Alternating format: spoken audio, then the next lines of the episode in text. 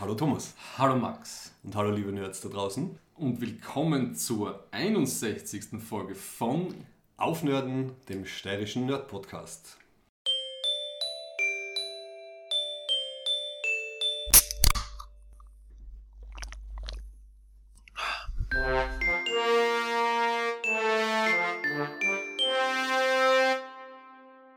Willkommen im neuen Jahr. Die letzte Folge war im Oktober 2023. Wir sind jetzt wieder da und stellen uns wieder mal vor, falls die Leute jetzt über den Jahreswechsel vergessen haben, wer wir sind. Thomas Menzelberger Und Max Werschitz. aus Graz in der grünen Steiermark. Wir sind unter anderem zu finden auf aufnörden.at. Äh, Facebook slash aufnörden, Soundcloud slash aufnörden, auf Spotify und jetzt ganz neu auch im äh, Amazon-Netzwerk, weil die RSS-Feed wird jetzt da auch rein verdaut. Und nicht mehr zu finden auf Twitter. Screw Elon Musk. Wirklich. Unser kleiner politischer Protest. Ja, na, nein, ich will mit diesem, äh, mit der Elon-Sphere so wenig wie möglich zu tun haben wie möglich. Mhm. Wer sich informieren möchte, soll zum Beispiel von John Oliver das letzte Elon Musk Special anschauen, da. also diesen Deep Dive. Ja, Der wird mich dann vielleicht besser verstehen, warum ich keine Lust mehr habe auf den Herrn. Kommt dann auch in Wir müssen reden auch nochmal vor. Gut, Ja. wir- müssen reden, ist schon ein gutes Stichwort. Geben wir Ja. mal einen kurzen Überblick, wie die heutige Folge ausschaut. Ich finde, es ist durchaus eine besondere Folge. Also wir starten mit der galaktischen Lyrik, Ja. so wie immer. Dann haben wir sicher einiges in der Rubrik Wir müssen reden. Also das wird unser klassischer Review-Mischmasch. Dann haben wir trotzdem noch eine eigene There's So Much Love in His Head Group Rubrik. Und zwar Ähm, die aktuelle Staffel von For All Mankind, der ähm, Apple TV Plus Serie von Mhm. Ronald D. Moore genau, und Konsorten. die vierte Staffel ist wirklich gestern ist sie fertig geworden. Genau. Also wir sind super frisch. Voll frisch. Und dann ähm, die Hauptrubrik sozusagen, wer ist unser Gast? Wir freuen uns schon sehr. Unser lieber Benjamin, aka Onkel Stoffer auf Twitch. Und unser Thema wird so sein ähm, Streaming, also Videogame Streaming, äh, weil er ein Streamer ist, ja, mit Videogaming und Kochen, was wir dann eh später noch ein bisschen aufbröseln. Und das Besondere Äh, ist, er hat in äh, ein, zwei Wochen am 28. Genau. Jänner, wenn ich das richtig in Erinnerung habe, sein einjähriges Jubiläum. Ja. Und das pushen und boosten wir natürlich. Ja, wir sind im Ja. Netzwerk voll dabei. Und man muss auch sagen, der Benjamin äh, ist, äh, glaube ich, neben dem Wolfgang, der ja schon Hm. bei uns auch zu Gast war und schon von dir die äh, äh, Aufnörden Erden-Medaille bekommen hat, Oh. glaube ich, der Zuhörer mit den meisten, Mhm. wie nennt man das, Listens. Also er ist in der Statistik ganz oben. Und deswegen finde ich es also cool, dass er jetzt bei uns ist. Also er hört uns seit Mhm. 2015 zu. Hm. Er hat wirklich alle Folgen gehört, kannst du erinnern? Er erzählt ja immer wieder so am Weg zum Fitnessstudio hin und dann Ja, wieder zurück, dann ja. hat er wieder eure Folgen gehört und so. ja. Und jetzt ist er mal Das da. wird schon ein bisschen zu viel, aber uns soll es recht sein. Ja, ich, ich finde es fantastisch, also wie sich da die Kreise wieder schließen. Ich freue mich schon sehr und vor allem bin ich auch sehr gespannt, was er uns über die Welt von Twitch erzählt. Ja, da haben wir halt auch ein bisschen recherchiert. Aber das wird mehr so eine Diskussion dann. Mhm. Ähm, das heißt, der Benjamin, der kommt dann ein bisschen später zu uns und äh, wir machen aber alles andere, nehmen wir zweimal auf und der Abschluss wird wie immer. Die Menschheit am Schafott von Kusen. Also die Humanity on Trial wird der Abschluss. Also ich finde eine coole Folge. Wir haben einiges drinnen und das Besonderste, also das zweitbesonderste nach unserem tollen Gast ist 61 Folgen und wir haben zum ersten Mal ein Bier-Sponsoring. Aber das ist ein sehr würdiges Bier. Total. Also Also nicht irgendein Heckenclasher, mhm. Sondern es ist ein Star Trek Bier. ja, Und zwar ist, muss ich da ein bisschen weiter ausholen. Die Geschichte ist folgendes. Es gibt seit äh, Anfang 2023 den sogenannten Trade Post 47. Findet man unter tradepost47.com. Den haben zwei äh, österreichische. Der eine ist, soweit ich weiß, aus Wien. mhm. Der andere ist aus Kärnten. Äh, Star Trek-Fans, Science-Fiction-Fans äh, neu aufgezogen. Und die haben dann herausgefunden, dass es anscheinend äh, irgendwo eine Firma gibt in den USA oder in Kanada, ich bin mir nicht sicher, die Lizenzen haben für Star Trek Bier. Dann haben sie die angeschrieben, die sogenannte Federation of Beer, und haben mit denen ausgemacht, hey, wir hätten gern die Lizenz, was habt ihr denn? Interessanterweise war es dann eine Star Trek First Contact Lizenz. Dann haben sie das organisiert und sie lassen das Ganze in der Brauerei Hofstetten im Mühlviertel produzieren. First Contact Lizenz, ja, weil das, das Delta erinnert mich an den First Contact. Genau, der Thomas hält ja. gerade die, also wir haben uns da zwei Flaschen, ja. haben wir uns da quasi sponsern lassen. Das Bier heißt Captain's Lager. Es ist eine Special Ration und in einer sehr schönen 0,33 Liter Flasche mit einem sehr langen Hals. Und hat auch das wunderschöne Privatbrauerei-Label. Ja. Das gefällt mir. Das heißt, 61 Folgen, ich kann mich noch erinnern, wie wir in den ersten Folgen ja. immer darüber gewitzelt haben, wann kriegen wir endlich unser Bier-Sponsoring. Damals haben wir auch mehr Bier getrunken bei den Aufnahmen. Ja, da waren wir noch jung. Da waren wir noch jung. Haben das noch vertrauen. Ja. Heute ist es soweit. Wahnsinn. Ja, danke für das Sponsoring. Dankeschön. Stoßen wir mal an.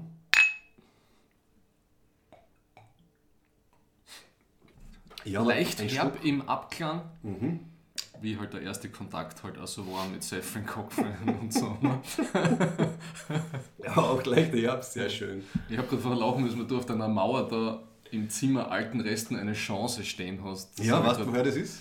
Das ist, das ist doch sicher. Ähm, ja, ja, ja, ich weiß, das, das Sven Regener Band ist das, oder? Genau. Äh, die, die Element of Crime. Element of Crime. Ja. Ich habe vor, vor Monaten schon ähm, genau, Grundsatzerklärung einmal, wir nehmen heute bei mir auf, äh, nicht beim Thomas. Normalerweise nehmen wir immer ja. beim Thomas und bei der Sarah auf.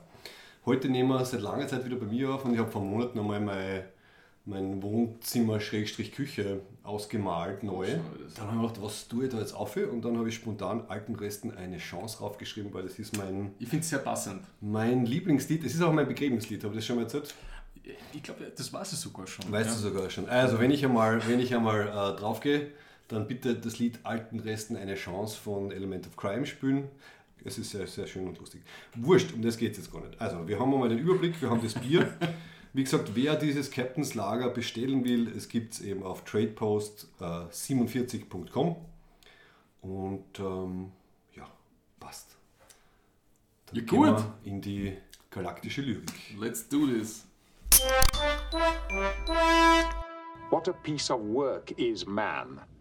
How noble in reason, how infinite in faculty. Soll ich beginnen? Ich bitte darum. Ich habe ein wundervolles Buch geschenkt gekriegt zu Weihnachten. Uh, The Last Interview and Other Conversations von der äh, Grand Dame, würde man sagen, der Science Fiction oder eine der Grand Dames, uh, Octavia Butler. Bin ja ein Riesenfan, habe ich mich schon öfter geoutet. Und das ist ein cooles Format. Also das gibt es das gibt's mit unterschiedlichsten interessante Menschen und Berühmtheiten. Also die, die da so, und das sind halt Interviews über die letzten 40 Jahre von ihrem Leben. Also von mhm. den 70er an und hört irgendwann in die Nullerjahre auf. Gut, und der Interviewer stellt der Octavia Butler eine Frage, die lautet: You've described science fiction as a genre by and for thinking reasonably unprejudiced people. What did you mean? Und sie antwortet: Exactly that. Science fiction presents differences, alternatives, alternative societies, technologies, philosophies, alternative species of intelligent beings. It requires people to use their Im imaginations, stretch their minds, think. It does not require them to display good judgment or great intelligence or, in fact, lack of prejudice. I think I overstated there, but somehow I've always gotten along with the even most conservative science fiction readers and writers I've known. Not to say I've liked them all or agreed with them, but we didn't shut each other out. There was room for conversation, argument, thought. We were people a little more than ordinary accustomed to dealing with differences. Schön. Etwas Verbindendes. Ja, das ist unsere, unsere Neujahrsbotschaft. Das können wir durchaus brauchen, gell? Be more like Science Fiction Fans. Ja ja. die zueinander zuhören und versuchen, ein bisschen mehr was zu verstehen. Ähm, ich habe in die, in die ganz alte Kiste gegriffen und lese die letzten äh, zwei, drei Sätze von einem, glaube ich, sehr berühmten Roman vor, den ich ausgewählt habe, weil es dann zu einer Sache aus der Wir müssen reden Rubrik passt und zu noch was anderem, das sage ich gleich. Mhm. Und äh, alle, die zuhören, die können ja raten, was es ist. Also ich sage es dann ja. erst am Ende, was es ist, weil es ist, schon, es ist schon ein Klassiker. Die Leuchtpistole war Rohan aus der Hand gefallen und er wusste nicht, wann er über den Seitenflügel des Fahrzeugs hinuntergeglitten war.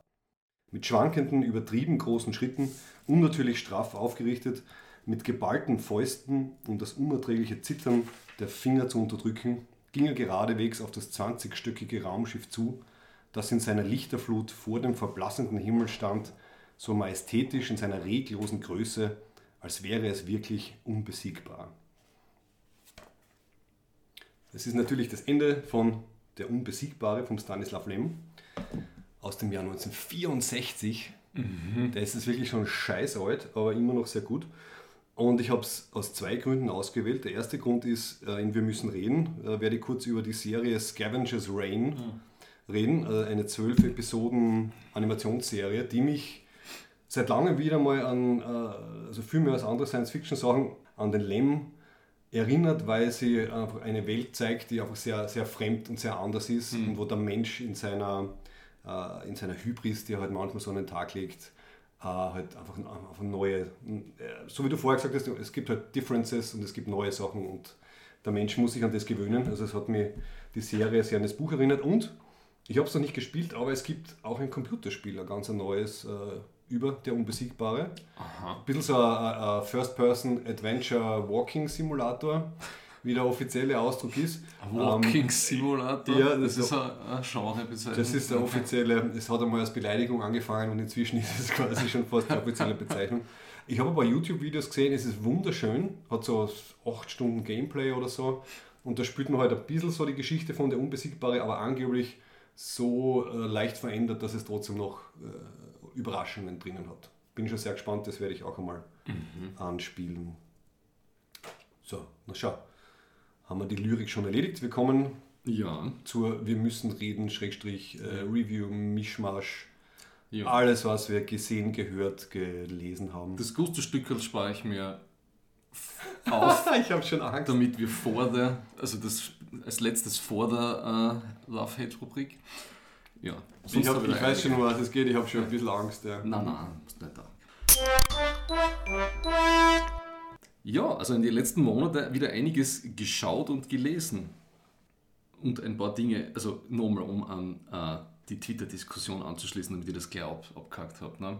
Ich habe keine Ahnung, was den lieben Elon reitet. Ja? Also wirklich Schluss war es dann für mich, wo ich dann auch gesagt habe, ich will da nichts mehr damit zu tun haben, wo ich da bei diesen italienischen Faschisten am Parteitag war.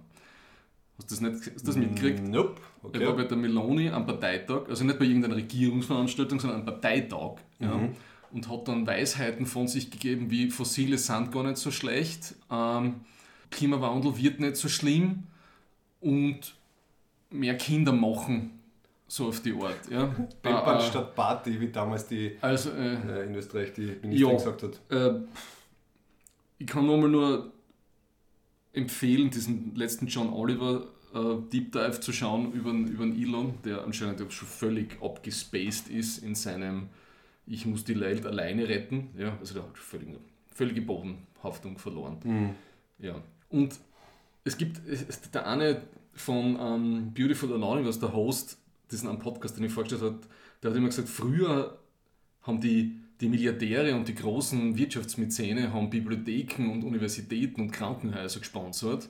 Und was dann jetzt? Ne? Jetzt bauen sie sich irgendwelche, irgendwelche äh, also Raketen bauen sie auf jeden Fall sehr Ja, gern. aber sie ja. bauen dann irgendwelche Bunker unter der Erde, um sich vom Rest der Welt zu verstecken. Ja? Mhm. Der Zuckerberg hat es ja gerade, äh, habe ich gerade gelesen, in, auf Hawaii baut er seinen großen Survivor- Apocalypse-Komplex um hunderte Millionen von Dollar. Ne? Ja. Also, ich, ja. Und das, das ist dieser Take, der, dass irgendwie die nicht mehr wirklich kosmopolitisch unterwegs sind. Also so wie Rockefeller oder so, was immer, was immer man von denen halten will, aber zumindest mhm. haben sie ein bisschen was mhm. versucht zurückzugeben. Ja? Mhm. Aber die Leute spielen einfach alle komplett. Ja? Mhm. Okay, lauter ja. Egomanen. Passt dann ja. auch ganz gut zu einer Serienempfehlung von mir, da wird das auch aufgenommen, ja. Okay. Warte, dann nehme ich das gleich. Damit das geht draußen ist. Einmal. Ja, ja, dann, dann, dann, dann übernehme ich das thematisch ein bisschen. Und zwar eine meiner, meiner Serienentdeckungen war eine Serie namens Extrapolations. Äh, die äh, hat acht Folgen, ist auf Apple TV. Hat sehr mittelmäßige Bewertungen. Also so, so, so, so, durchschnittlich 50 bis maximal 60 Prozent von 100 mhm. auf den, auf den diversen äh, Bewertungswebseiten. Sie ist vom, von einem gewissen Scott Z. Burns, der hat auch ein Inconvenient Truth gemacht, ah. was insofern inhaltlich dann passt, wie wir gleich sehen werden, aber auch zum Beispiel The Born Ultimatum. Ja, es ist Extrapolations, ist, äh, Name ist Programm. Also es geht in diesen acht Folgen, die so anthologiemäßig zusammenhängen. Also es ist keine durchgehende Story, aber es kommen Charaktere immer wieder vor. Äh, geht es um, um, um Klimawandel. Die erste Folge spielt im Jahr 2037, die letzte Folge spielt im Jahr 2070. Mhm. Und in diesen acht Folgen wird einfach an, aufgrund von oder basierend auf äh, einzelnen Geschichten von bestimmten Charakteren ja, erforscht, wie halt äh, der Klimawandel und die, die, die politischen und sozialen Veränderungen, die das bewirkt, diese Charaktere und diese Geschichten beeinflussen. Ähm, also die Leute, die die Serie nicht mögen, sagen, es ist eine, irgendwie eine, äh, eine Lecture, also irgendwie es wird einem da halt dann vorgebetet, ähm, wie, ja, äh, wie, wie schlimm halt alles werden wird und was man alles machen sollte und so weiter. Meiner Meinung nach war es eher so Black Mirror-artig, mhm. dass man halt ähm, man, man nimmt halt äh, ein Zukunftskonzept und schaut dann einfach, wie, wie sich das auswirkt auf, auf das Leben. Und das sind die Geschichten von, von sehr reichen Leuten, eben unter anderem auch so ein, ein exzentrischer Milliardär, der übrigens vom Kit Harrington, also vom Jon Snow, ah. gespielt wird. Es gibt aber auch Geschichten, wo es um, was um arme Arbeiter geht. Also es ist, es ist ganz, ganz bunt gemischt. Ein super Production Value, also die, die Folgen sind wunderschön, haben großartige Special Effects, dann äh, wie kleine Filme, kann man sagen. Und neben Kit Harington ein Superstar-Aufgebot. Also ich lese mal die vor, die halt, glaube ich, am bekanntesten sind. Es ist dabei die Sienna Miller, die Meryl Streep, der David Schwimmer, die Diane Lane, der Edward Norton, die Marion Cotillard, der Tobey Maguire, der Forrest Whitaker zum Beispiel. Okay, das muss man auch einziehen. Ich bin sehr gespannt, wie es dir gefällt. Also mir für mich hat es genau gepasst. Also ich stehe auf diese Was wäre wenn Geschichten, mhm. wobei man leider jetzt sagen muss, es ist ja nicht Was wäre wenn, es ist ja schon ja, so könnte es wirklich sein. Also halt, letzte Folge im Jahr 2070 ist es dann, ist dann schon sehr Black Mirror-mäßig. Also da reden halt dann, also ein paar reiche Leute reden davon, dass sie sich halt irgendwie digital uploaden, weil die, mhm. die Welt eh schon im Arsch ist. Ähm, davor gibt es noch ein paar Versuche, halt irgendwas zu ändern. In einer Folge geht es zum Beispiel um, um einen Rabbi, der äh, in Miami, das schon halb untergegangen ist, dafür kämpft, dass seine Synagoge wasserdicht gemacht wird, weil das, die Regierung kann natürlich nur für bestimmte ah. äh, Sachen irgendwie sorgen. Es gibt eine wunderschöne Folge, wo eine Wissenschaftlerin mit dem letzten Wal äh, kommuniziert. Sie haben eine Technologie entwickelt, dass man halt mit, mit diesen Tieren reden kann und so. Also es ist, ich habe es fantastisch gefunden. Also, das klingt super. Kann ich gut empfehlen. Und eben Kit Harington ist, ist also passend zu deinen Elon Musk Sachen halt der die ja. Verkörperung des exzentrischen Milliardärs, der natürlich profitiert von der ganzen Sache und seine eigenen äh, Pläne und Ideen hat. Und ähm, ja. Da passt meine aktuelle Lektüre oder ein Buchtipp super dazu. Termination Shock von Neil Stevenson ist, es auch, ist ein Climate Fiction, wie du das Genre jetzt hast, und spielt also in der nahen Zukunft und es geht um Geoengineering. Ja. Und das ist ein bisschen so wie das äh, Ministry of um, ähm, wie heißt es noch schnell? Ah, Ministry of the Future von, von Kim Stanley Robinson, ja. was sehr interessant zum Lesen war, aber keine gute Geschichte war, mhm. ja, finde ich.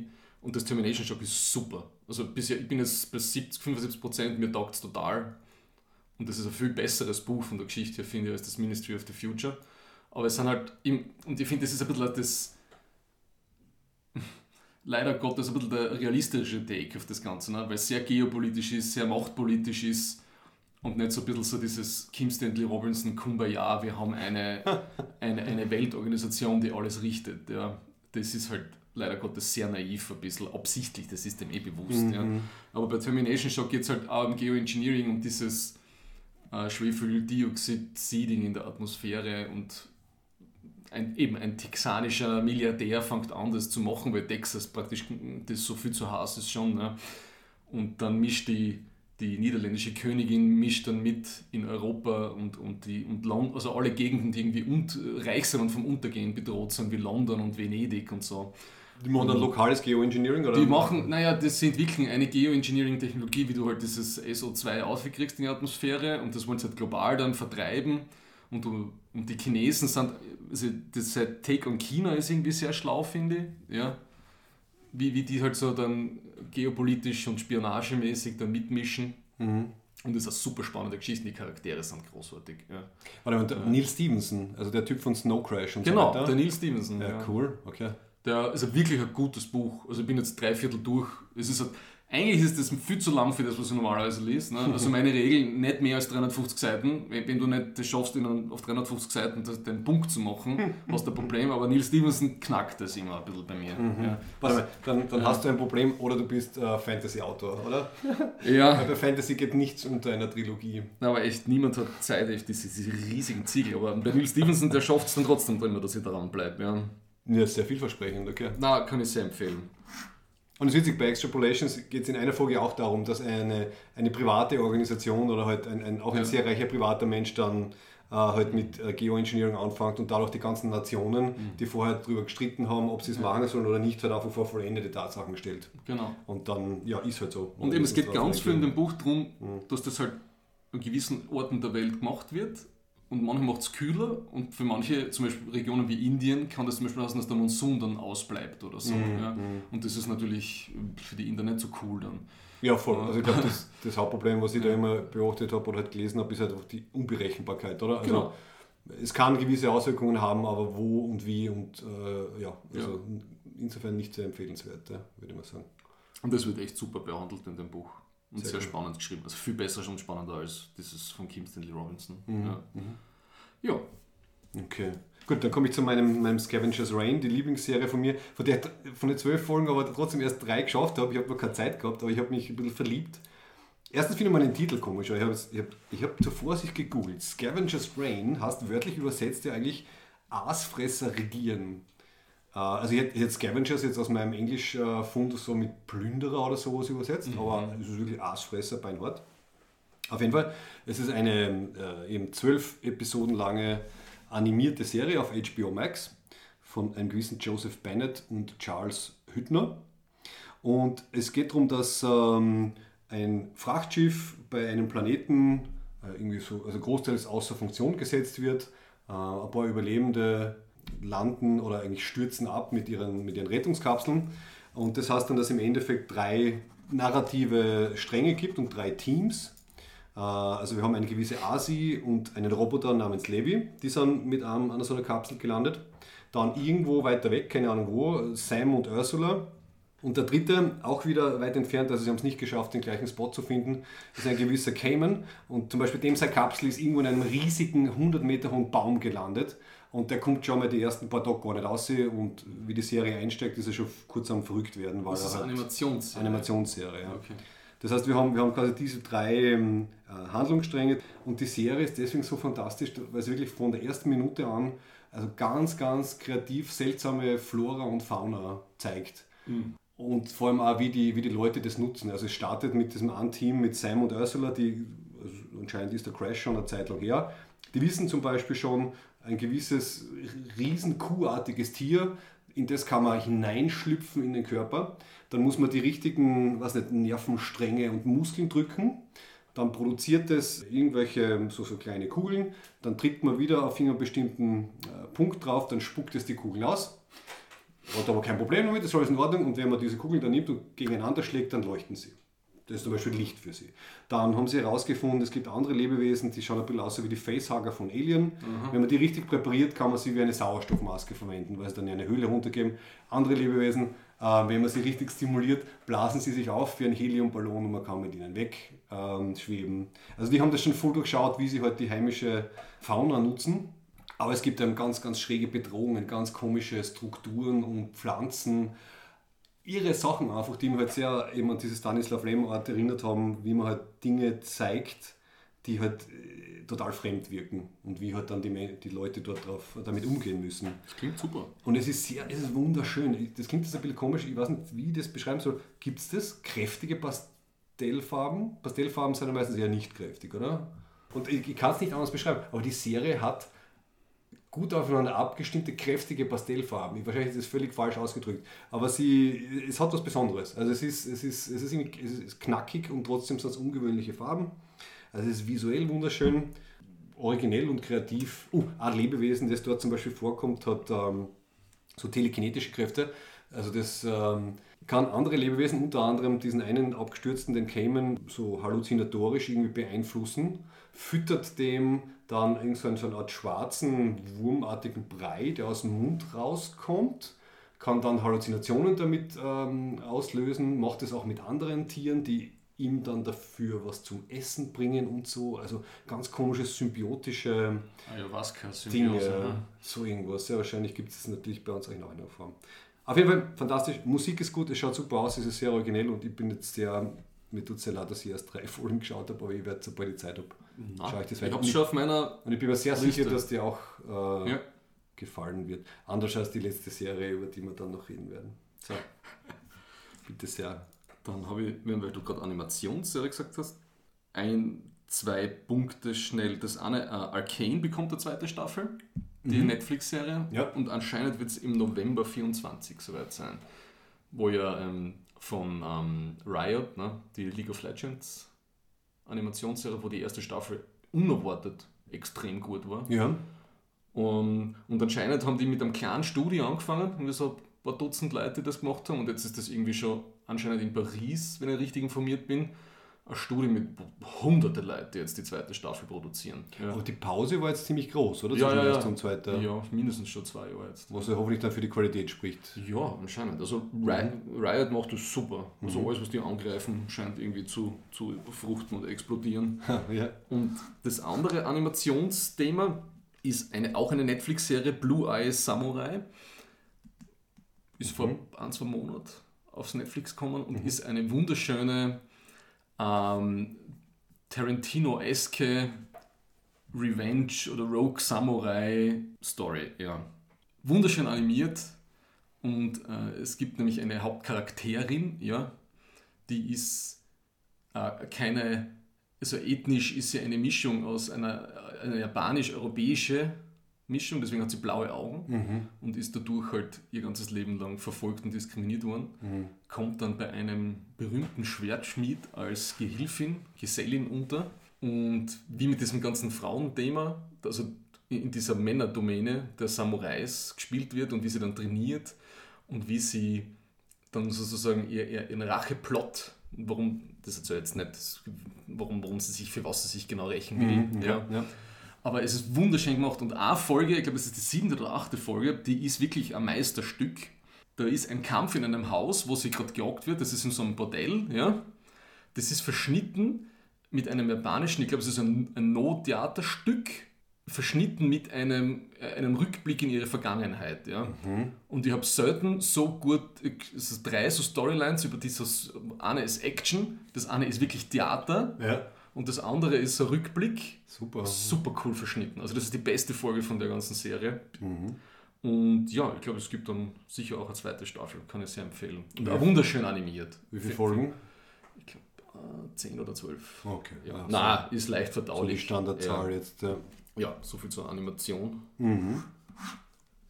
Hast du äh, den Film Silent Night gesehen? Nein. Okay, auf den bin ich, glaube ich, äh, während Guayek äh, gestoßen oder irgendwer hat das erwähnt. Also Silent Night von 2023. Ah, ich weiß schon, wie ich auf das gekommen bin. Weil der ähm, Joel Kinnaman, der auch bei For All Mankind, also unserem Love-Hate-Hauptthema, den, den Ed, Edward Baldwin spielt. Ah. Und der Joel Kinnaman spielt eben bei, bei Silent Night den Hauptcharakter. Es ist laut ähm, Wikipedia der erste John Woo-Film oder erste John Woo-Hollywood-Film seit 2003. Mhm. Und das Besondere daran ist, dass Silent Night äh, ernst gemeint ist. Also er spielt nicht nur äh, großteils zu Weihnachten, sondern es wird auch fast nicht gesprochen. Haben Sie denn nicht bei Red Letter Media gerade komplett verrissen, den Film? Kann sein. Ich muss sagen, ich habe schon lange kein Red Letter Media mehr geschaut. Ich habe es sehr, sehr gut gefunden. Also erstens einmal, dass sie halt dieses Konzept Silent ähm, halt wirklich durchziehen. Ich glaube, es gibt, ich weiß nicht, vielleicht, vielleicht fünf, fünf Sätze Dialog in dem ganzen Film. Alles andere kommt ohne aus. Ohne dass es irgendwie seltsam wirkt. Also es sind ganz normale Charakterinteraktionen, aber es ist so inszeniert und so dramaturgisch aufgebaut, dass man halt der Handlung und den Szenen in dem Moment, dass es abkauft, dass halt gerade nicht geredet wird. Teilweise, weil es ähm, um, um halt sehr dramatische Erlebnisse gibt. Also der Joel Kinnaman spielt einen Vater, der, äh, schon wieder Thema Rache, äh, dann auf einen Rachefeldzug geht, weil am Weihnachtstag sein, sein Sohn bei einem Gang War Drive-By ist er einfach, hat einfach eine Kugel getroffen und ist, ist halt der Sohn umgebracht worden. Äh, er jagt dann an diesem Tag oder in diesem Moment dann gleich ähm, diesen Gangmitgliedern nach. Erwischt, glaube ich, sogar ein oder zwei, aber wird dann äh, vom, vom Boss quasi ähm, angeschossen und zwar in den Hals hinein. Äh, und glaube ich noch irgendwo hin, überlebt es ganz knapp, äh, kann dann eben nicht mehr sprechen, weil halt irgendwie da ja, im Hals halt das, das kaputt ist.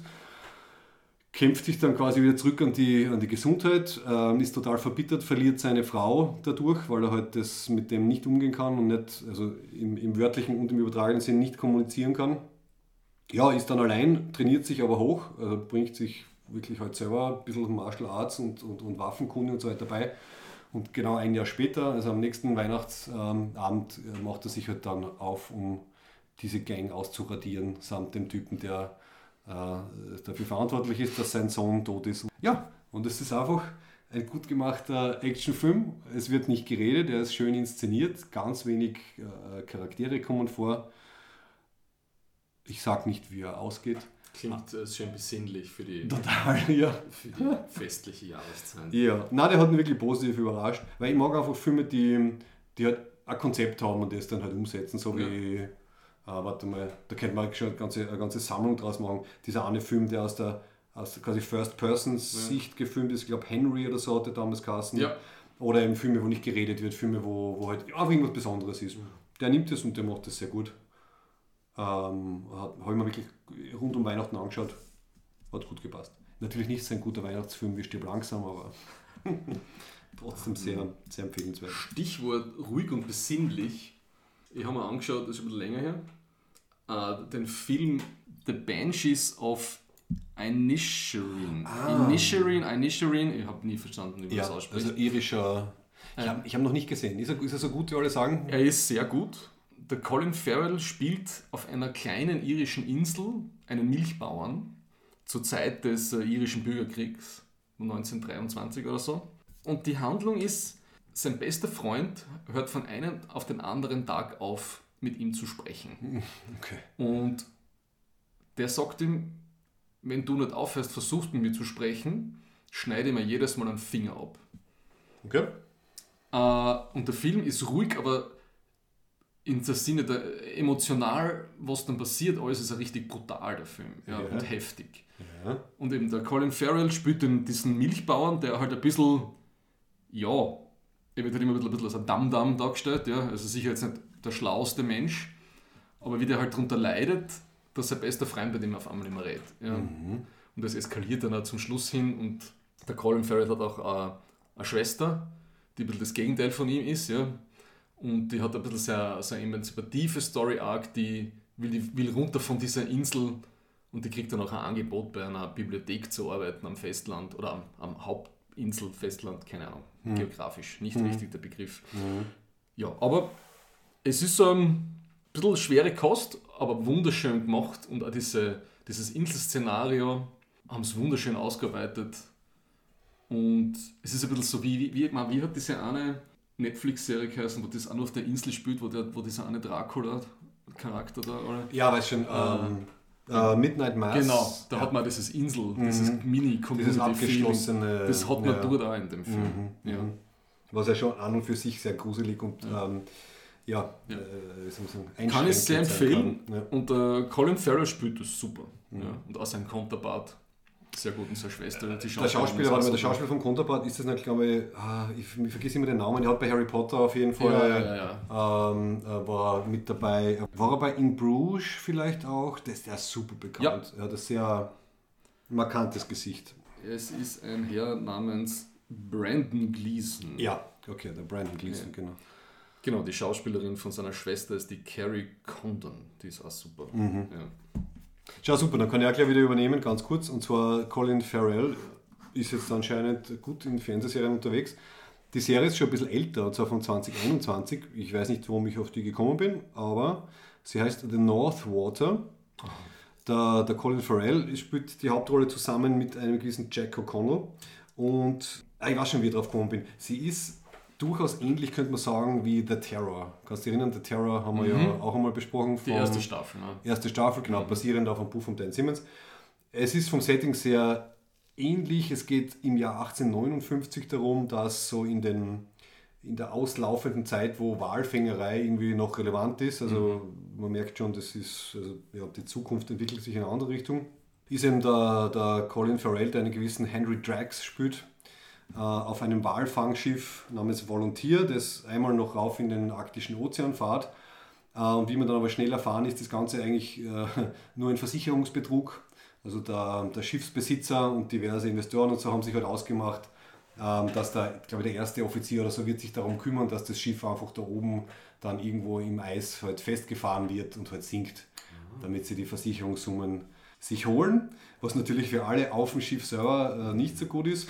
Und der Collateral Damage. Ja, der, der, Colin Farrell, also spielt diesen Henry Drax, der wirklich ein ziemlicher ja, Psychopath ist, also ein extrem brutaler Mensch, ein Vergewaltiger, ein Mörder, aber ein guter ähm, Walfänger im Sinne von, er ist halt der Typ, der vorn... Harponierer. Ein Harponierer, genau. Also das kann er halt, deswegen ist er halt mit dabei, aber er ist, er ist ein Arschloch und ein Psychopath.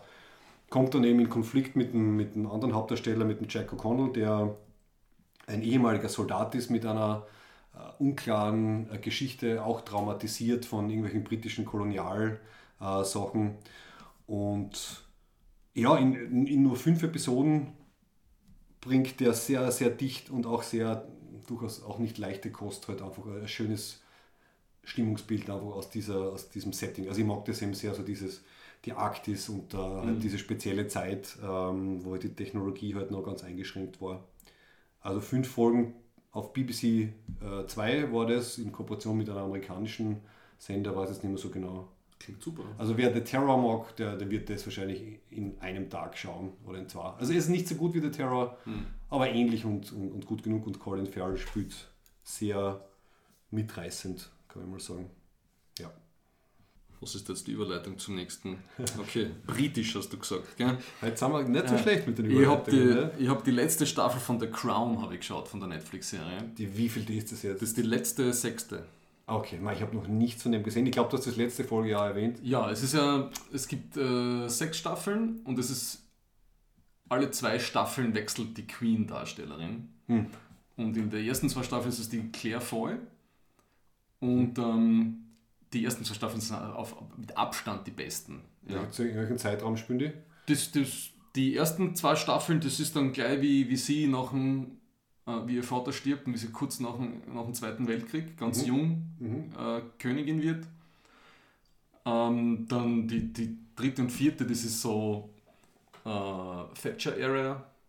Und dann geht's, die, die letzten zwei Staffeln sind halt dann diese ganzen Diana-Geschichten mhm. und so. Und es ist einfach wirklich höchstmöglicher Production Value, super Cast, äh, sehr zeitgeschichtlich, anscheinend sehr gut aufgearbeitet. Ja. Mhm. Äh, natürlich und ist es, ist es, sieht sich selbst als dokumentarisch? Nein, nein, oder, nein, nein, oder wie viel, was ist da ich, ich, dahinter? Zumindest, was ich gesagt habe, die ersten zwei Staffeln sind für äh, historische Genauigkeit und, und, und, und, und ähm, Accountability sehr gelobt worden. Mhm. Wie es dann so in diese Prince Charles, Diana-Geschichten geht, da hat, glaube ich, ich ja schon gesagt, Prince Charles hat dann gesagt, das ist Trolling on a Hollywood Budget oder so. Irgendwas. Trolling on a Hollywood Budget. Ich glaube, das hat er gesagt, ja. Schön gesagt. Aber ähm, es ist einfach wunderschön gut gemacht und es ist ein bisschen so, eben so ein europäisch oder britischer, zeitgeschichtlicher Abriss einfach. Ja auch diese ganzen Auf- und Abs werden ab, äh, aufgearbeitet. Ja. Also die Wirtschaftskrise dann oder Thatcherismus und die 90er. Es ist sehr viel Nostalgie, also vor allem dann, wenn der ganze, wenn dann ähm, die ganzen Geschichten mit dem, wie heißt der aktuelle Prinz of Wales, der, der Sohn von Charles ist der einen William und einen Harry, genau. Harry. Die Geschichte wird dann aufgearbeitet und mit einer, wie das mit der Mutter war, mit Diana, Schaus die Schauspielerin, die Diana spielt, das ist irre. Mhm. Also die muss das die muss das wirklich äh, jahrelang geübt haben, dass sie das so akkurat hinkriegt. Ja. Mhm, also mhm. von, von der Stimme, Intonation, Mimik, von der Physikalität her, wie sie das spielt, also irre. Super, ja. Also, das, also ich weiß nicht, besser kannst du es nicht, als ob sie geklont wäre, ja, habe ich das Gefühl gehabt. Ja. Kann ich sehr empfehlen und die Serie rankt auch in alle möglichen Best-TV-Serien von bla bla bla bis dahin, rankt die immer sehr hoch. Ja. ja. Ähm, auch wenn man so wie ich mit dem Königshaus zeige, nicht unbedingt was zu tun hat, ist es trotzdem eine super spannende Sache. Wenn man auf gute Charakterdevelopment ein gutes geschriebenes steht. Ja. Kann ich sehr empfehlen. Ich habe schon wieder einen Übergang gefunden. Yes. Du hast gesagt, alle zwei Jahre ist die Königin äh, neu. Etwas ähnliches passiert schon in einer britischen Serie seit Jahrzehnten, und zwar bei Doctor Who. Das ist nicht die Königin, sondern das ist der Doktor. Und es ist auch nicht alle zwei Jahre, sondern mal ein bisschen länger. Aber hurra, da ist mein Übergang. Ähm, ich habe seit langem wieder mal Doctor Who geschaut, und zwar weil das 60-jährige Jubiläum jetzt war Aha. und es wieder drei Special-Folgen gegeben hat. Es ist so die Tradition bei den neuen Doctor Who-Staffeln, dass man halt immer, bevor man von einer Staffel auf die nächste wechselt und vor allem, bevor man von einem Doktor auf den nächsten wechselt, gibt es Specials. Und das Coole war, dass sie bei diesen, bei diesen drei Specials, die kurz vor Weihnachten rausgekommen sind, wieder den Russell T. Davis als Showrunner äh, zurückgeholt haben, der auch ab jetzt wieder die Serie machen wird. Er hat damals, äh, 2005, war er der erste Showrunner, der quasi die neuen Doctor Who-Folgen äh, übernommen hat. Äh, also alles, was der, der Eccleston und der David Tennant äh, die Staffeln waren. Und jetzt ist er halt wieder zurück. Den äh, Stephen Moffat haben sie anscheinend halt wieder nach Hause geschickt. Ich glaube, es war sonst kein anderer dazwischen.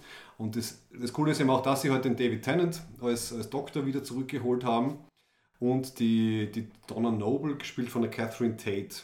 Und die waren eben, ähm, die war eben ganz wichtig dann in den letzten alten äh, David Tennant-Folgen. Ich muss sagen, es waren nicht alle drei Folgen sehr gut, aber interessant genug. Ähm, in der dritten Folge zum Beispiel ist der Neil Patrick Harris, spielt er mit den sogenannten Toymaker, macht er einen, einen Auftritt, äh, was der von, ähm, ähm, na, jetzt fällt mir selber nicht ein, Big Bang Theory und so weiter, was der Neil Patrick Harris. Ah, Ja, ja. Genau. Er spielt, er spielt sehr gut. Die Folge selber ist, ist eher mittelmäßig. du meinst How I Met Your Mother. How I Met Your Mother, genau. Ich komme mit diesen alten Sitcoms durcheinander. Genau. Ähm, die war, ja gut, er spielt gut, die Folge war nicht so originell. Am besten hat mir die zweite Folge von den drei gefallen, namens Wild Blue Yonder, weil es sehr Doctor Who klassisch und Sci-Fi klassisch ist. Es geht darum, dass die TARDIS, also sein, sein Zeit- und Raumschiff, äh, im, wirklich im wörtlichen Sinn am Rande des Universums äh, crash landet und sie dort auf einem mysteriös leeren Schiff sind, wo sie dann auch eine, eine, die Leiche eines, eines fremden Lebewesens finden. Und es stellt sich heraus, dass dort zwei Lebewesen oder was auch immer auf dem Schiff sind, die wirklich von außerhalb des Universums gekommen sind und versuchen durch Imitation und durch ähm, halt, äh, Erforschen von halt dem Doktor und der Donna herauszufinden, was bedeutet es eigentlich, ein Lebewesen zu sein, das quasi physikalisch existiert und im echten Universum ist und die sich halt mit so Psychospielchen so langsam herantasten mit dem Ziel, dass sie die beiden, also den Doktor und die Donna, ersetzen und dann halt mit diesem Raumschiff äh, ins Universum reinfliegen und so. Die Folge hat mir am besten, am besten gefallen. Also die kann ich so als, als Standalone Science-Fiction-Geschichte einfach empfehlen. Äh, The Wild, Wild Blue Yonder heißt die. Ähm, ja, die erste und die dritte waren ganz okay. Und bei der dritten ist eben dann der Übergang zum neuen Doktor. Der wird jetzt gespielt von, man schreibt einen Nkuti, aber man spricht einen Shuti aus, habe ich gehört. Shuti Gatwa, der bei Sex Education, das du, glaube ich, gesehen hast, mitgespielt hat. Das ist jetzt der neue Doktor. Wobei, sie haben ein bisschen eine lustige, lustige Lösung gemacht und zwar normalerweise regeneriert ja der Doktor. Das heißt, das alte Aussehen, also der alte Schauspieler oder Schauspielerin quasi verschwindet, wird ersetzt durch ein neues. Aber äh, in dem Fall ist es keine Regeneration, sondern eine Bi-Generation. Das heißt, er splittet sich auf. Also der, der David Tennant Doktor, weil ihn alle so lieben und er so großartig ist anscheinend, bleibt bestehen und es splittet aus ihm der neue Doktor, der 15. Doktor, der Gatwa raus. Und jetzt gibt es zwei, aber mit dem David Tennant wird es nämlich an nichts mehr geben. Und der neue übernimmt jetzt dann die neue Staffel, die pff, nämlich am nächstes Jahr dann, na, dieses Jahr irgendwann einmal starten wird. Okay. Ja, und jetzt bin ich wieder ein bisschen up to date mit Doctor Who. Ja, vielleicht schaue ich jetzt wieder mal rein. Ich bin und ich war nie ein Whovian.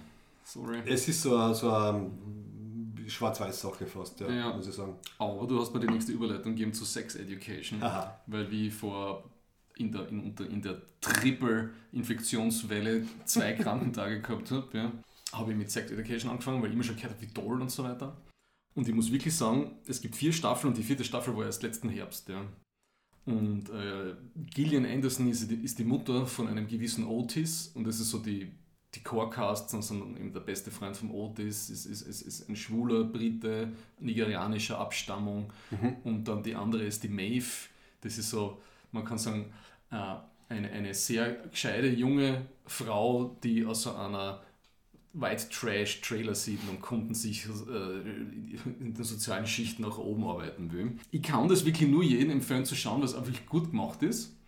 Es hat äh, an, also vor allem für unsere Generation, da, für die alten oder zu bald alten Reste, äh, sie haben einen, einen 90s Touch drin. Also alle, zum Beispiel der, von, von der Produktion, es sind alle Autos, sind aus den 90ern oder nichts älter. Mhm. Das ganze Equipment, was du siehst von Fernsehern und Radios und so, ist mhm. alles ungefähr mindestens 20, 30 Jahre alt. Das heißt, sie haben keine Smartphones? Doch, sie haben Smartphones und es ist ein bisschen so Alternative Reality. Aha, ja, das, das ist lustig ja. gemacht. Ja. ja. Es wirkt da alles ein bisschen, wie sie sich anziehen, sie sind sie alles ein bisschen so, so bunte und von den Schnitten her, von den Kostümen, ist alles ein bisschen 90s. Ja. So habe ich es empfunden. Mhm. Und ich hätte diese Serie in, mein, in, den, in meinen echten 90ern, wo ich Teenager war und äh, äh, in meiner Identität und Sexualität verloren und suchend, ja, hätte ich diese Serie sehr gebraucht. Ja. Ja. Es, wird so, es wird jedes sexualitäts-, queer, feministische Thema, was man sich nur vorstellen kann, in diese vier Staffeln ab und durch gearbeitet. Erzähl, erzähl mal, um was es geht. Warum heißt es Sex Education? Education, genau. Der Otis, das ist der Sohn von der, von der Gillian Anderson, ich habe jetzt vergessen, wie sie heißt. Ja. Mhm. Und der macht eine Sexberatungspraxis mit dieser Maeve in der Schule, um Geld zu verdienen, weil die, weil die Schüler alle nicht aufgeklärt sind und sie, keine Ahnung.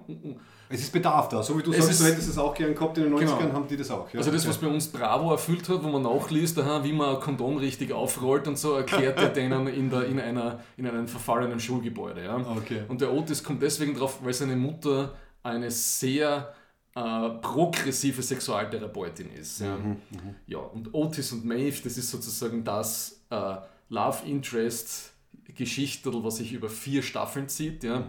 Mir haben vor allem die ersten drei Staffeln extrem gut gefallen. Und in der vierten Staffel gibt es einen Knick, da wechselt die Schule und da wollten sie ein bisschen zu viel, habe ich das Gefühl gehabt. Ja. Mhm. Da ist der, und ein paar von den coolen Schauspieler und Charaktere, die mir da gefallen haben in den ersten drei Staffeln, sind dann auf einmal weg. Ja. Mhm. Uh, nicht schlecht, ja, aber die ersten drei Staffeln sind wirklich fantastisch. Mhm. Ich kann es nur, es hat auch mir mit Anfang 40 immer noch, habe ich auch immer noch viel gelernt, ja. aber so richtig, also, ja, Sexualpraktiken, äh, Bisexualität, Homosexualität, Asexualität, äh, Verhütung, Abtreibung, alles Mögliche wird, finde ich sehr gut aufgearbeitet. Die Gillian Anderson mit ihrer wundervollen Stimme sagt, ich habe schon so Loch, es wäre ein lustiges Trinkspiel. Jedes Mal, wenn die Gillian Anderson sagt, This is a safe space, Otis, you can talk. Ungefähr so, du, wenn du da immer ein Standel trinkst, ja, mhm, hast du mhm. auch ein paar Promille, glaube ich. Zumindest gefühlt, ich glaube, so schlimm ist es nicht. Aber es ja, ist immer so, ja. das ist einmal pro Folge sagt das, glaube ich, mindestens. Ja, super. Auf, auf, auf, welchem Alter würdest du es empfehlen? Also wenn wir jetzt sagen, wir als, als Jugendliche haben das nicht sehen können, weil wir jetzt ja. schon zu alt sind, wem würdest du das empfehlen? Ich habe ja gehört, dass die sehr früh starten schon. Ja. ja. Also kann man auch entsprechend früh... Also Anfang Teenager mit 13 geht es auf jeden Fall ja. schon. Okay. Wenn du irgendwie ein smart sassy junges Mädel bist oder so, mit 10 kannst du das vielleicht auch schon anschauen. Mhm. Ja. Okay. Ich habe jetzt wieder eine Überleitung, du hast gesagt, Bitte. es ist fast so wie eine Alternative, wie. Alternative 90er oder wie Alternative Jetztzeit. Ich habe ähm, natürlich einige Computerspiele gespielt in letzter Zeit.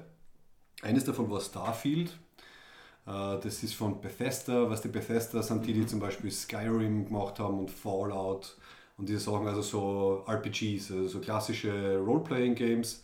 Und sie haben auf jeden Fall jetzt seit langem wieder mal quasi eine neue IP, mhm. also Intellectual Property, äh, aufgestellt. das ist eben dieses Starfield. Das ist ein Science-Fiction-Spiel, wo man halt äh, ganz klassisch in der Ego- oder Third-Person-Perspektive halt ein, ein, ein Abenteuer erleben kann in der Zukunft. Man kann zwischen verschiedenen Planeten herumreisen, es gibt verschiedene Handlungsstränge und so weiter.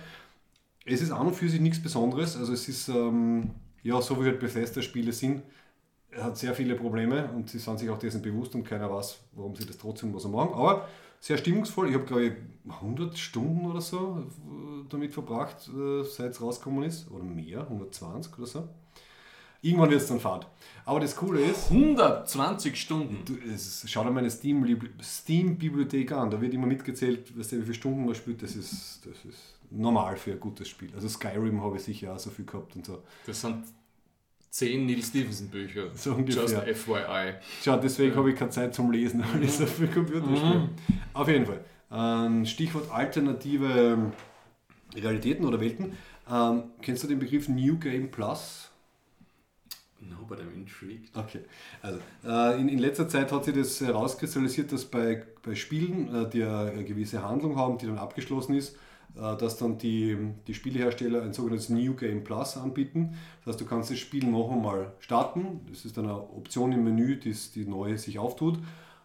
Mit dem Vorteil, dass du alle deine Sachen, die du da erarbeitet hast im ersten Spieldurchgang, dass du die mitnehmen kannst. Also du startest nicht komplett neu, weil meistens Spiele, was du fangst irgendwie so als... Aber ist das kein Cheat? Eben nicht. Ähm, es ist einfach eine andere Art, das, das Spiel noch einmal durchzuspielen, aber halt vielleicht teilweise andere Möglichkeiten zu finden, weil oft ist es so, du levelst deinen Charakter hoch ja. und du kannst dann gewisse Dinge dann schon halt, keine Ahnung, auf der ersten Map kannst du schon machen, weil die durch ähm, ein, ein, ein Skill versperrt waren, die du eigentlich erst später kriegst. Das heißt, du kannst andere Lösungswege finden, zum Beispiel, um durch die Geschichte zu kommen. Speziell bei diesen Role-Playing-Games. Gut, also das ist so ein Standard. Und das Coole ist, und das, das Beste an Starfield, wie sie dieses New Game Plus umgesetzt haben. Und zwar äh, bei Starfield bedeutet es, wenn du die Handlung abschließt, dann wirst du zu so einem, einem sogenannten Starborn. Das ist irgendwie so ein höheres Wesen. Und sobald du das machst, äh, reist du in ein paralleles Universum und startest dort ein New Game Plus. Das heißt, es ist quasi erstmals auch innerhalb der Handlung erklärt, warum du deine ganzen Fähigkeiten äh, noch hast und trotzdem die Geschichte neu startest, weil du einfach in ein Paralleluniversum reist und dort dann die, die Geschichte neu beginnst, aber du bist ja halt trotzdem noch der, der in deinem Universum äh, das schon alles durchgelebt hast. Hat da gewisser Kurzmann mitproduziert bei dem Computerspiel? Ah, das klingt jetzt wieder so diffamierend. Ich finde das, find das, Konzept super. Und du kannst, also in dem Sinn kannst du Starfield wirklich unendlich lang spielen, weil jedes Mal, wenn du die Haupthandlung abgeschlossen hast, springst du wieder ins nächste Paralleluniversum und gut zugegebenermaßen, natürlich haben sie nicht äh, 700 Jahre an einem Spiel programmiert. Das heißt, es ist natürlich jetzt nicht jedes Paralleluniversum komplett unterschiedlich, aber zumindest die, ein Teil der Hauptcharaktere, mit denen man dann wieder interagiert, verhalten sich ein bisschen anders und, und sie versuchen es halt ein bisschen aufzulockern. Aber ich habe das sehr nett gefunden, dass sie diese eigentliche technische Funktion in die Story eingebettet haben. Finde ich sehr schön. Hat mir okay, sehr gut okay. gefallen. Na, ich verstehe. Und das Spiel ist, kann ich sehr empfehlen, einfach für Leute, die gerne, so wie ich, einfach gerne in eine Science-Fiction-Welt eintauchen. Es hat auch ein bisschen selbst äh, benannt, die, einen, das ist irgendwie so NASA-Punk, ist der Stil. Also sie nehmen quasi NASA, NASA also weißt du, wie die, die Organisation, die auch bei For All Mankind wichtig ist, ähm, dass wir aus dem quasi kennen, aber versetzt es ein bisschen in die Zukunft. Also es ist nicht total abgehobene Technologie und Optik zum Beispiel, sondern es hat so was geerdetes, aber ist trotzdem modern. Also der, der Stil ist sehr schön. Ich glaube, das heißt irgendwie NASA Punk. Sie haben es irgendwie so genannt. Noch nie gehört. Ja, gut, schon. Zwei neue Dinge gelernt.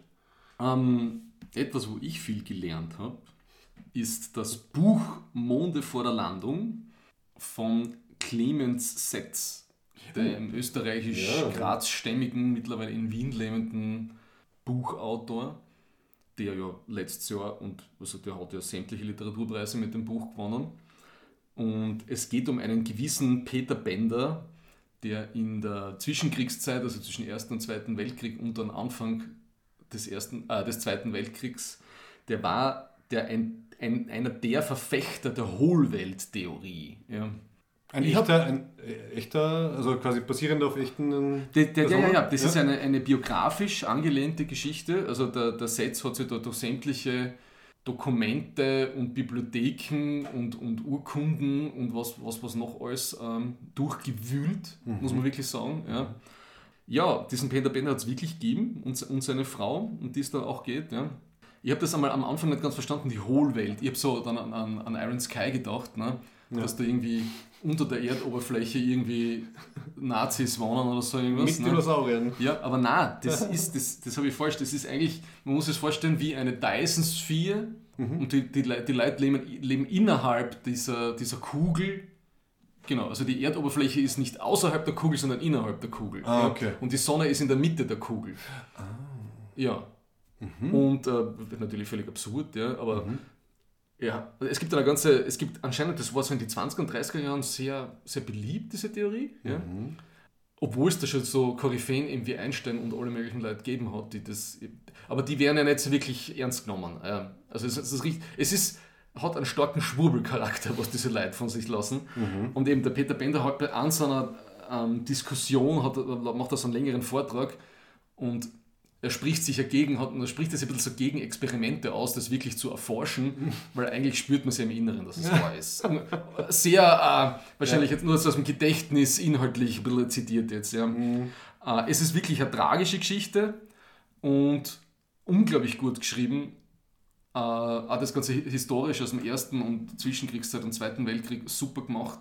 Es ist ganz viel Korrespondenz von diesem Peter Bender eingearbeitet, weil es auch in, äh, ich glaube in Florida war es, da hat es so eine Whole-Welt-Community gegeben, mit der hat er ganz viel korrespondiert. Und zu der hat er sich dann zum hohen Priester erklärt und so, obwohl er selber nicht dort, also völlig absurd, ja. Super. Und warte mal, äh, was ich frage ich, unter 350 Seiten? Nein, es sind 550 Seiten gewesen, aber es war wieder so ein Fall. Es Ja. ist sehr schnell vergangen, das zu lesen, Okay. weil es einfach so gut geschrieben ist. Okay, Ja. okay. Klingt sehr interessant, ja. Kann ich sehr empfehlen. Monde vor der Landung. Monde vor der Landung, auch ein schön poetischer Titel. Ich habe von ihm ähm, vor, ich weiß nicht wie vielen Jahren, der Trost, warte mal, der Trost runder Dinge habe ich gelesen. Für, meine, für und mit meiner Leserunde. Ich kann mich nicht mehr erinnern, um was es gegangen ist. Ich kann mich nur erinnern, dass mir es gut gefallen hat. Ich habe das, das ist das erste Buch, was ich von ihm gelesen habe. Und wenn mir das die liebe Birgit empfohlen hat, die mir bis jetzt nur gute Bücher empfohlen hat. Ich habe von Setz einmal so einen Grazer TED Talk gehört. Und der hat mir überhaupt nicht gefallen. Ist er mehr der, der Schreiber als der Redner? Ich weiß nicht, ich habe den, den Vortrag, von, also wie er vortragen hat und er ist mir irgendwie ein bisschen komisch vorgekommen beim Vortragen und so. Also es hat mich einfach auf jeder Ebene nicht angesprochen. Deswegen habe ich da nie was angegriffen. Das ist ein schöner Satz. Es hat mich einfach auf jeder Ebene nicht angesprochen. Ja, aber im Nachhinein halt zu Unrecht, weil der anscheinend eher ein wirklich cooler Autor ist. Und ja, ich bin geläutert durch dieses Buch. Ja. Ich werde sicher weitere Bücher von ihm lesen. Super, wenn ich mal wirklich Zeit und Lust habe, dann sehr viele Seiten. Okay, Ja, dann werde ich da mal reinschauen. gibt sicher schon das Hörbuch für dich. Passt. Vielleicht liest er es aber dann selber und es ist total schlecht gelesen. Ja, who knows? So, ich bin, ich bin mit meinen Hauptdingen fertig. Ich habe nur mit drei Erwähnungen, ganz kurz. Äh, noch einmal Computerspiele für alle, die Avatar mögen. Es gibt seit einiger Zeit, ich glaube seit einem Monat oder was, das Spiel Avatar Frontiers of Pandora. Ist von Ubisoft, das heißt, es ist nicht sehr originell, aber es ist sehr schön. Also ich habe äh, so zwei, drei Stunden habe ich schon reingespielt. Wer gerne auf, auf Pandora virtuell herumrennt, kann ich empfehlen, sehr hübsch. Dann, ich habe mir angeschaut, das Hunger Games Prequel, The Ballad of Songbird and Snakes, basiert eins zu eins auf einem Buch, das die äh, Hunger Games Autorin geschrieben hat. Sehr solide, kann ich durchaus empfehlen. Ich hab, bin dann ein bisschen in die Hunger Games Stimmung ge, gekippt. Habe die alten Filme noch mal angefangen Bist in den Army-Shop gegangen, hast eine Armbrust gekauft. und einen Bogen natürlich. Und äh, bin dann wieder reingekippt in die Stimmung, habe dann die alten Filme wie- wieder. Na, es war so wie damals. Ich habe den ersten Film geschaut, habe ich super gefunden. Dann habe ich den zweiten Film geschaut, habe mir gedacht, so, ja, ja, ganz okay. Und dann gleich wie damals, dritten Film angefangen und nicht fertig geschaut, weil das dritte Buch haben sie dann auf zwei Filme gestreckt und es war unerträglich schlecht gemacht. Gut, so viel dazu. Auch eine Empfehlung, peinlicherweise gleich wie bei Scavengers Rain, ein Film, den ich angefangen habe und noch nicht fertig geschaut habe, aber der, was- der sehr gut war bis jetzt, ist The Creator von Gareth Edwards. Ähm, Das ist der Typ, der Monsters zum Beispiel gemacht hat und Godzilla und Rogue One, äh, wo es um AI auch geht. Gut, mehr sage ich nicht, aber The Creator sehr gut. Und dann abschließend, ich habe mir Rebel Moon angeschaut von Zack Snyder. Da haben wir eine Diskussion Du, gehabt. du hast, glaube ich, nur wie viel? Nach 10 15 Minuten geschaut. Ja. Und muss sagen, meine, meine Total Crap Alarmglocken sind schon in die ersten paar Minuten Ja. angegangen, Ja.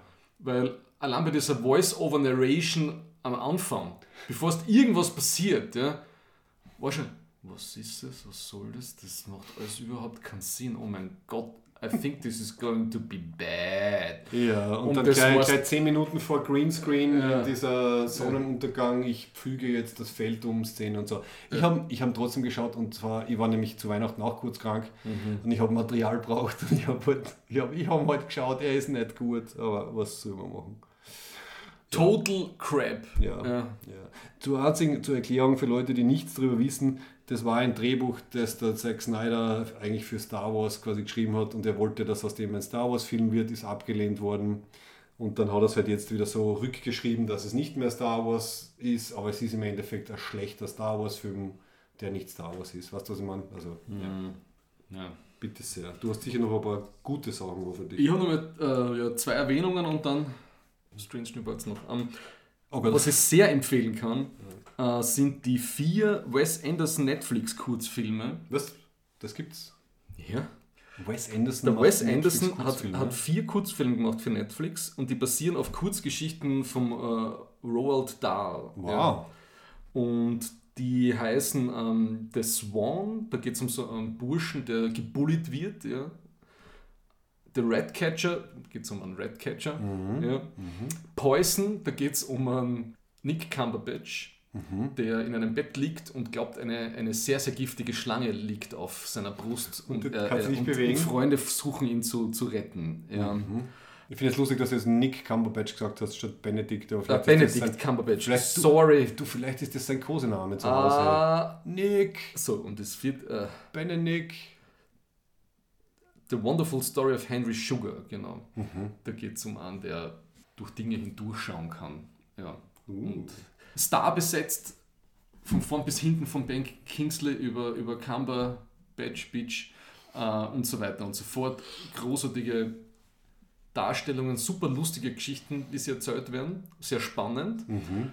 Aber das, was es wirklich ausmacht, ist halt, wie es produziert worden ist. Ja. Mhm. Also es ist theaterhaftest, wie es nur geht. Ja. Also, und die optischen Tricks, die sie machen, dass sich praktisch ganze Sets dann auflösen mhm. hinter dem Schauspieler, mhm. die so super real ausgeschaut haben, ob es richtige, also, also richtige Interiors wären und auf einmal werden sie weggezogen und es geht irgendwo Dödel auf. Ah. Und das ist diesmal wirklich so, als ob es ein Theaterwerk macht, weil du hast diese Theaterhelfer und Helferlinge, die dann teilweise den, den Sachen Leute hinhalten, mhm. äh, Düdel aufmachen, Sachen wegziehen und so. Also du hast so kleine Umpalumpas, die die ganze ja, Zeit helfen ja. bei der Geschichtsumsetzung. Und ich habe die alle vier sehr genossen, die Filme. Ja. Ist ein bisschen anspruchsvoller zum Schauen, mhm. weil man ein bisschen aufpassen muss. Mhm. Und es wird teilweise sehr schnell gedreht. Wie lange sind sie jeweils? Die meisten sind so um 17 bis 20 Minuten okay. und einer ist, glaube ich, 40 Minuten, ein bisschen länger. Okay, also, ja. also intensiv, kurz und intensiv. Kurz, knackig, intensiv, wunderschön. Sehr ja. cool, habe ich noch nie davon gehört, finde ich ja. super, werde ich mal anschauen. Ja. ja, und dann, als bevor ich dann auf Star Trek Strange New Worlds losgehe, muss ich es wieder ansprechen. Aha, UFOs. Uh, UFOs. Das, das, wobei Thomas, ich verstehe es nicht, ich verstehe es nicht. Du schreibst gefühlt alle drei Wochen, ja. schreibst du auf Signal, es war schon wieder was mit UFOs, irgendein Trottel hat irgendwas gesagt und das, das triggert dich dann total. Warum ja. triggert dich das? Nein, mich triggert es überhaupt nicht, also im, im Sinne von, dass es mich triggert. Bei, der, bei, bei unserer Firmenweihnachtsfeier bin ich draufgekommen, dass halt ein Kollege von mir halt der volle UFO-Nerd ist. Ja. Und ich habe einmal, es hat mir ein bisschen gedauert, um seine Motivlage zu verstehen. Mhm, ja? Mhm. Und die, es gibt so unterschiedliche Strömungen von UFO-Faszination. Und eine große ist diese Deep State, die US-Regierung Geheimnisse verschweigen uns irgendwas. Ja? Mhm, mhm, das ist jetzt aus meiner Sicht, jemand, der eigentlich sehr historisch äh, interessiert ist, ist das überhaupt nichts Next Dramatisches, dass, mhm. dass Regierungen Sachen nicht erzählen und gezielt täuschen. Ja. Weil das, das ist, was in diese ganzen Kongressanhörungen jetzt ist, ne, dass, dass da kommen jetzt immer Leute, die sagen, ja, sie kennen wen, der hat ein Raumschiff gesehen. Es gibt null Hard Evidence. Ja. Der einzige Hard Evidence, den es gibt, ist, dass offensichtlich immer was verschwiegen worden ist. Ja. Und diese Akronyme von diesen unterschiedlichen UFO-Studien, was die US äh, Defense und was nicht Geheimdienst äh, Riege gemacht hat, die gibt's, ja. ja. Aber sie haben es immer denied, ne? Mhm. Also Big Whoop, ja. Mhm. So what? Das okay. haben sie schon immer gemacht, ja. Das, das ist das, was mich überhaupt nicht fasziniert, ja. Mich fasziniert jetzt, dass es anscheinend immer mehr seriöse Leute gibt, die sich einfach versuchen, mit dem einmal, was, was wissen wir und wie kann, was kann man daraus schließen, ja. Mhm. Und was mir wirklich gedacht hat, vom, vom, vom YouTube-Kanal von Harald Lesch, ja, da ist eine Physik, also eine Physikerin und Astrophysikerin, ja, die hat wieder gemacht, Fakt mhm. oder Artefakt. Ja. Mhm. Und die hat gesagt, okay, es gibt diese drei verschiedenen UFO-Typen. Da gibt es auch wissenschaftliche Papers, die sie versuchen, das zu erklären. Weil das, das was es wirklich gibt anscheinend, ja, es gibt Radarkontaktmessungen. Sorry, es, Wo man nicht, wo man nicht Nein. weiß, was es ist. das iPhone HD-Video, wo einer filmt und man sieht alles crystal clear, das gibt's nicht. Ja, ja. Mhm. Das, sorry, das gibt's nicht. Ja. Und meine Position ist, ich bin super, solange mir das keiner richtig beweisen kann, bin ich skeptical. Ja. Mhm. Aber auch in diesem ganzen Skeptiker-Refugium gibt es immer mehr Leute, die sagen, naja, okay, müssen wir uns genau anschauen. Mhm. Ja. Und das finde ich lustig und das macht diese eine Wissenschaftlerin, die Mhm. nimmt diese drei UFO-Sichtungen aus einem Paper, wo sie das untersucht haben Mhm. und versucht das durchzurechnen, was das sein könnte. Ja. Und das Lustige ist in diesem Video, sie kommt drauf, eigentlich ist das mit heutiger Technologie theoretisch, also das ist TikTok, das ist TikTok-UFO und, und wie die fliegen und wie sie schweben. Wenn, man's- wenn man gewisse Technologien halt irgendwie unter gewissen Annahmen macht, ginge das. Ja. Okay. Ja. okay. Aber da, da, damit ist nichts bewiesen. Ja, ja, ja. ja, ja, ja. Ja. Steckt sich einmal, derweil steckt sich die grünen Männchen noch irgendwo in den Hintern. Ja. Ja, dann ist halt die Frage, warum haben die Leute so ein Bedürfnis, ähm, da einfach mehr zu vermuten, zu erhoffen, zu. Ja. Weiß nicht, vielleicht wü- wünschen sie sich halt die, keine Ahnung, die Erlösung aus dem, aus dem normalen Leben. ja, ich glaube, es ist viel Verschwörungstheorie, Recreational Outrage dabei. Recreation Und, ge Outrage. und ja, generell ein ist, guter einfach ja. aus in der US-amerikanischen Psychose des Nichtvertrauens äh, äh, von, von zentralen Regierungsgewalten Mhm. ist. Das ist ein Riesenanteil und so. Ja. Diese fehlgeleitete Faszination fasziniert mich. Mhm. Ja. ja, Okay. Auf jeden Fall, liebe Hörerinnen und Hörer, wir können euch versichern, wenn echte UFOs gesichtet werden, werden wir darüber berichten. Vor allem, wenn sie in der Steiermark über, wo, wo, wo da war muss ich jetzt kurz einhaken. Wenn du sagst, Über welchem Kaff war letztens, hast du gesagt, vor Jahren einmal? ja, äh, natürlich über Zeltweg. Über ne? Zeltweg. Also, wenn über Zeltweg äh, UFOs gesichtet werden, dann werdet ihr es hier Ja. hören. Wobei, da muss ich das kurz korrigieren, weil du sagst, ja. echte UFOs sind gesichtet. Es sind echte UFOs Ja, ja. oder UAPs sind gesichtet worden. das ist un- Fakt. Un, ja. un, Ja. un, warte mal, unidentified aerial Phenomena. phenomena. Ja, Ja. das kann ja wirklich alles sein. Ja. Okay. So, So, jetzt äh, Thomas, wir Wir- schauen jetzt einmal, wir müssen auf die Zeit schauen. Gell? Ich weiß, wir du, haben, noch, du, wir möchtest haben noch jetzt, 40 Minuten. du möchtest jetzt eine Stunde lang über äh, Strange New Worlds ranten. Wir haben aber nur mehr 40 Minuten, um auch die Love-Hate-Rubrik unterzubringen, gell, Thomas? Also halt dich kurz. Ja. Der Thomas hat das nämlich ernst genommen, dass ich gesagt habe, er soll Strange New Worlds schauen. Ich weiß nicht, wie viel du geschaut hast, aber du hast 7000 Seiten Kritik jetzt. Bei mir ist das Detailwissen schon wieder ein bisschen weg. Ich habe das heute schon durchgenommen. Ich Das habe da ich 1, setz mir- 2, 3, ich habe ein paar Punkte, die... Gut. Lass mir dir overranten. Das heißt, ich setze mir jetzt meine, meine Skibrille auf und, und mumme mich ein und lasse das über mich ergehen. Nein, nein, es wird nicht so schlimm. Ich habe mir, ich habe bis zu, äh, bin bei der zweiten Folge der zweiten Staffel. Oh, immerhin. Ja. Vorweg Gesamturteil. Ja. Ich würde auf heutiger Basis ja, dieser Serie, genau, ich würde ihr drei von fünf Sternen geben. Ja. Ja, immerhin. Ja. Im Spektrum des Kurzmann-Universes ja, ist es auf jeden Fall die beste Serie, die gemacht worden Ah, ist, ja, die ich kenne. ja. Mhm. Ja. ich kenne einige andere, ich habe aufgehört, dann wisst was der. Ja, aber so Sachen wie Discovery oder Picard können echt brausen gehen im Vergleich zu der Serie. Ja? na Im schau. Spektrum des. Kurzmann-Universes. Ja? Nichtsdestotrotz. Na, ich möchte noch weiter loben. Also ein bisschen, ja. was, was mir du musst das Sandwich machen. Jetzt Ja. erst loben, dann schimpfen, dann loben. Ach so, okay, Bitte dann- das Sandwich. Ähm, was ich, die größte Schwäche des, des, der ganzen Serie, die ich bis jetzt gesehen habe, ja, ist dieses ganze Spock-Vulkanier-Ding, meiner Meinung nach. Ja. In der, das hat mich so grantig gemacht. Ja. Ich wollte dann schon mal gedacht, wenn, wenn das, jetzt ist in der ersten Folge, oder wenn ich das, wenn ich das nicht geschaut hätte jetzt für dich, für diesen Podcast, ich hätte ja. wahrscheinlich schon abgetraten Ja. mit die erste, erste Folge. Ja. Thank you for your service. Es fängt wirklich an, da, da habe ich im Hintergrund, das, da, da muss, das ist nicht dieser Archiv, das kann nicht von diesem Akiva Gold, Goldman, Goldsman sein, Goldsman, ja. sondern da habe ich im, im, im Production Room den, den Kurzmann gehört. So, Let's start with a sex scene. Ja? Das hat mich so grantig gemacht. Ja? Um jeden Preis. Das ist, das ist dieser Vollidiot, der den Spock da bei Into Darkness Enraging Man, den, den Harvey betonieren hat lassen. Ne? Den, ja.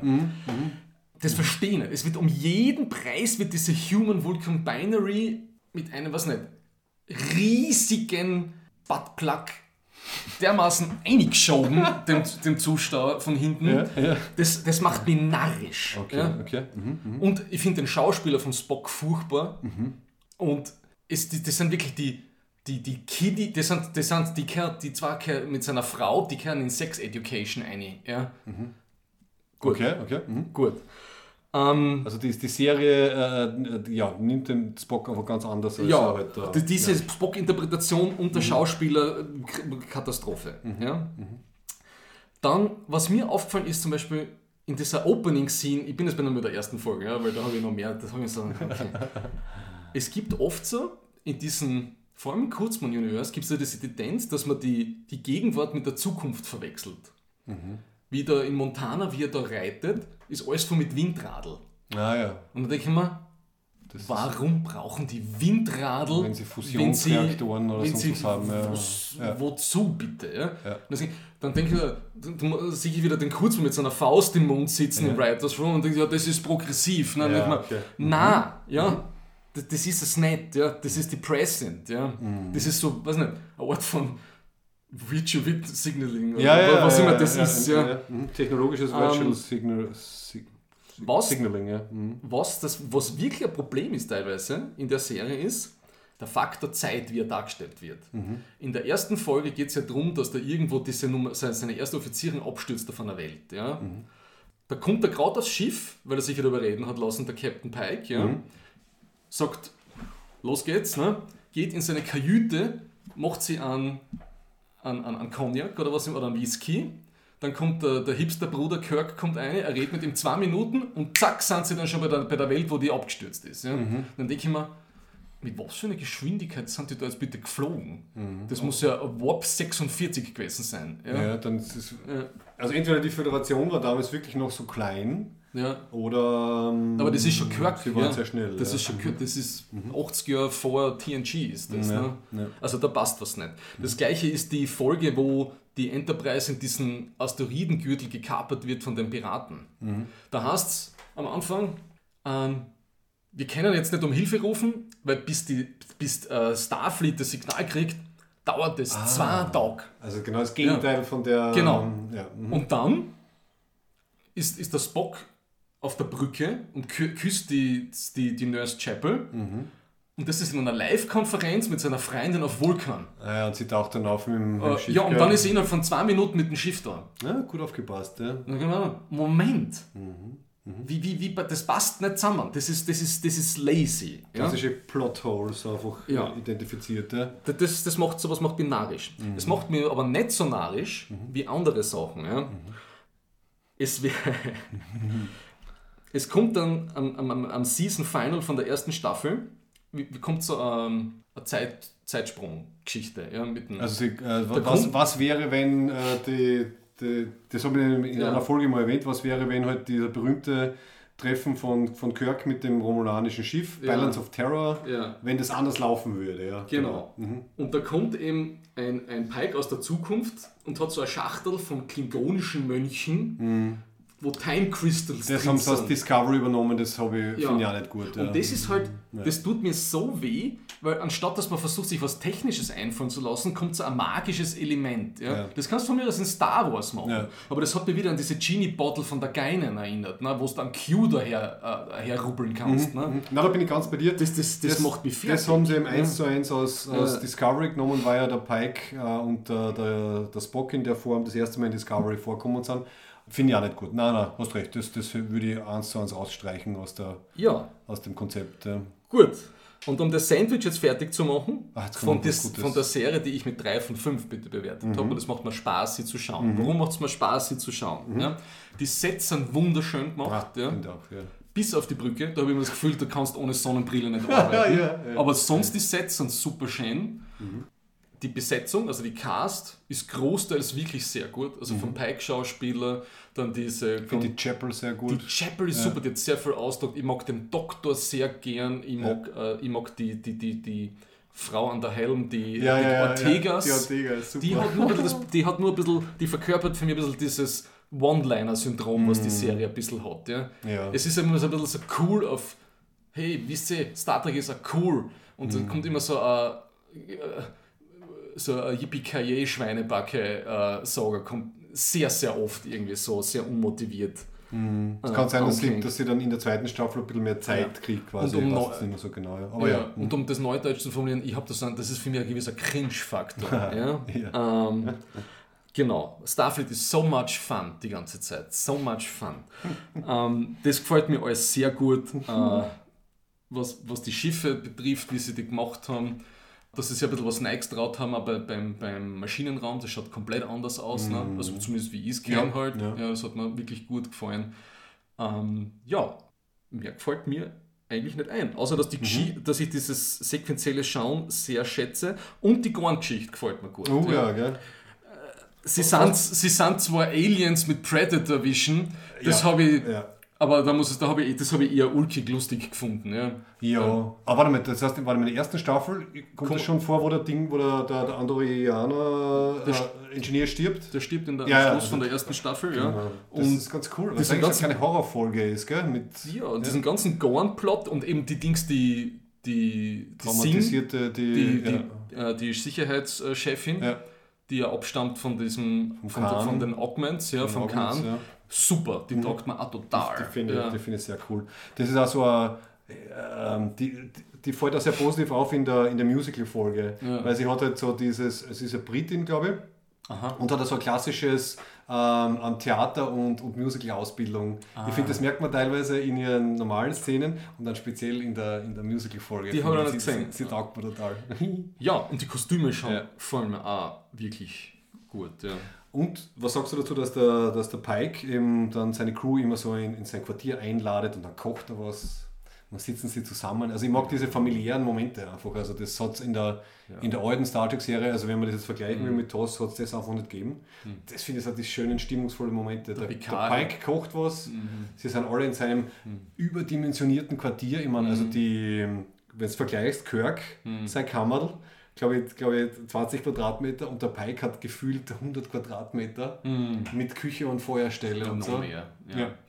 Na, Also ja, da, da fühlt man sich dann wohl. Also so. auf, TNT auf der Enterprise D haben sie nicht so viel Platz gehabt. Nein, ja. genau. Das, muss ja Drittel maximal, was der Picard gehabt hat. Schon sehr Zwei Zimmer mit einem Klo, das man nicht sieht. Genau. Ne? Ja. Na, äh, ich werde jetzt weiterschauen. Ähm, ja, das Einzige, was man wünschen würde, dass dieser Akiva Goldsman, er muss nicht die ganze Zeit dieses, seine, Re er muss, er kann nicht den Kurzmann immer komplett aus, äh, wie soll ich sagen, ausmerzen aus der Vergangenheit. Ja. Äh, Zum anderen redet der Kurzmann sicher noch viel zu viel mit, ja. Und er muss nicht die ganze Zeit dieses, es wird oft so in so psychologischen Exposure-Diskursen von den Charakteren wird gesagt, wie wichtig nicht Starfleet ist und der, der, ein bisschen, bisschen Show, don't tell. Ja, Ja, okay, Druckt uns das nicht die gut, ganze ja. Zeit ein. Aber ja.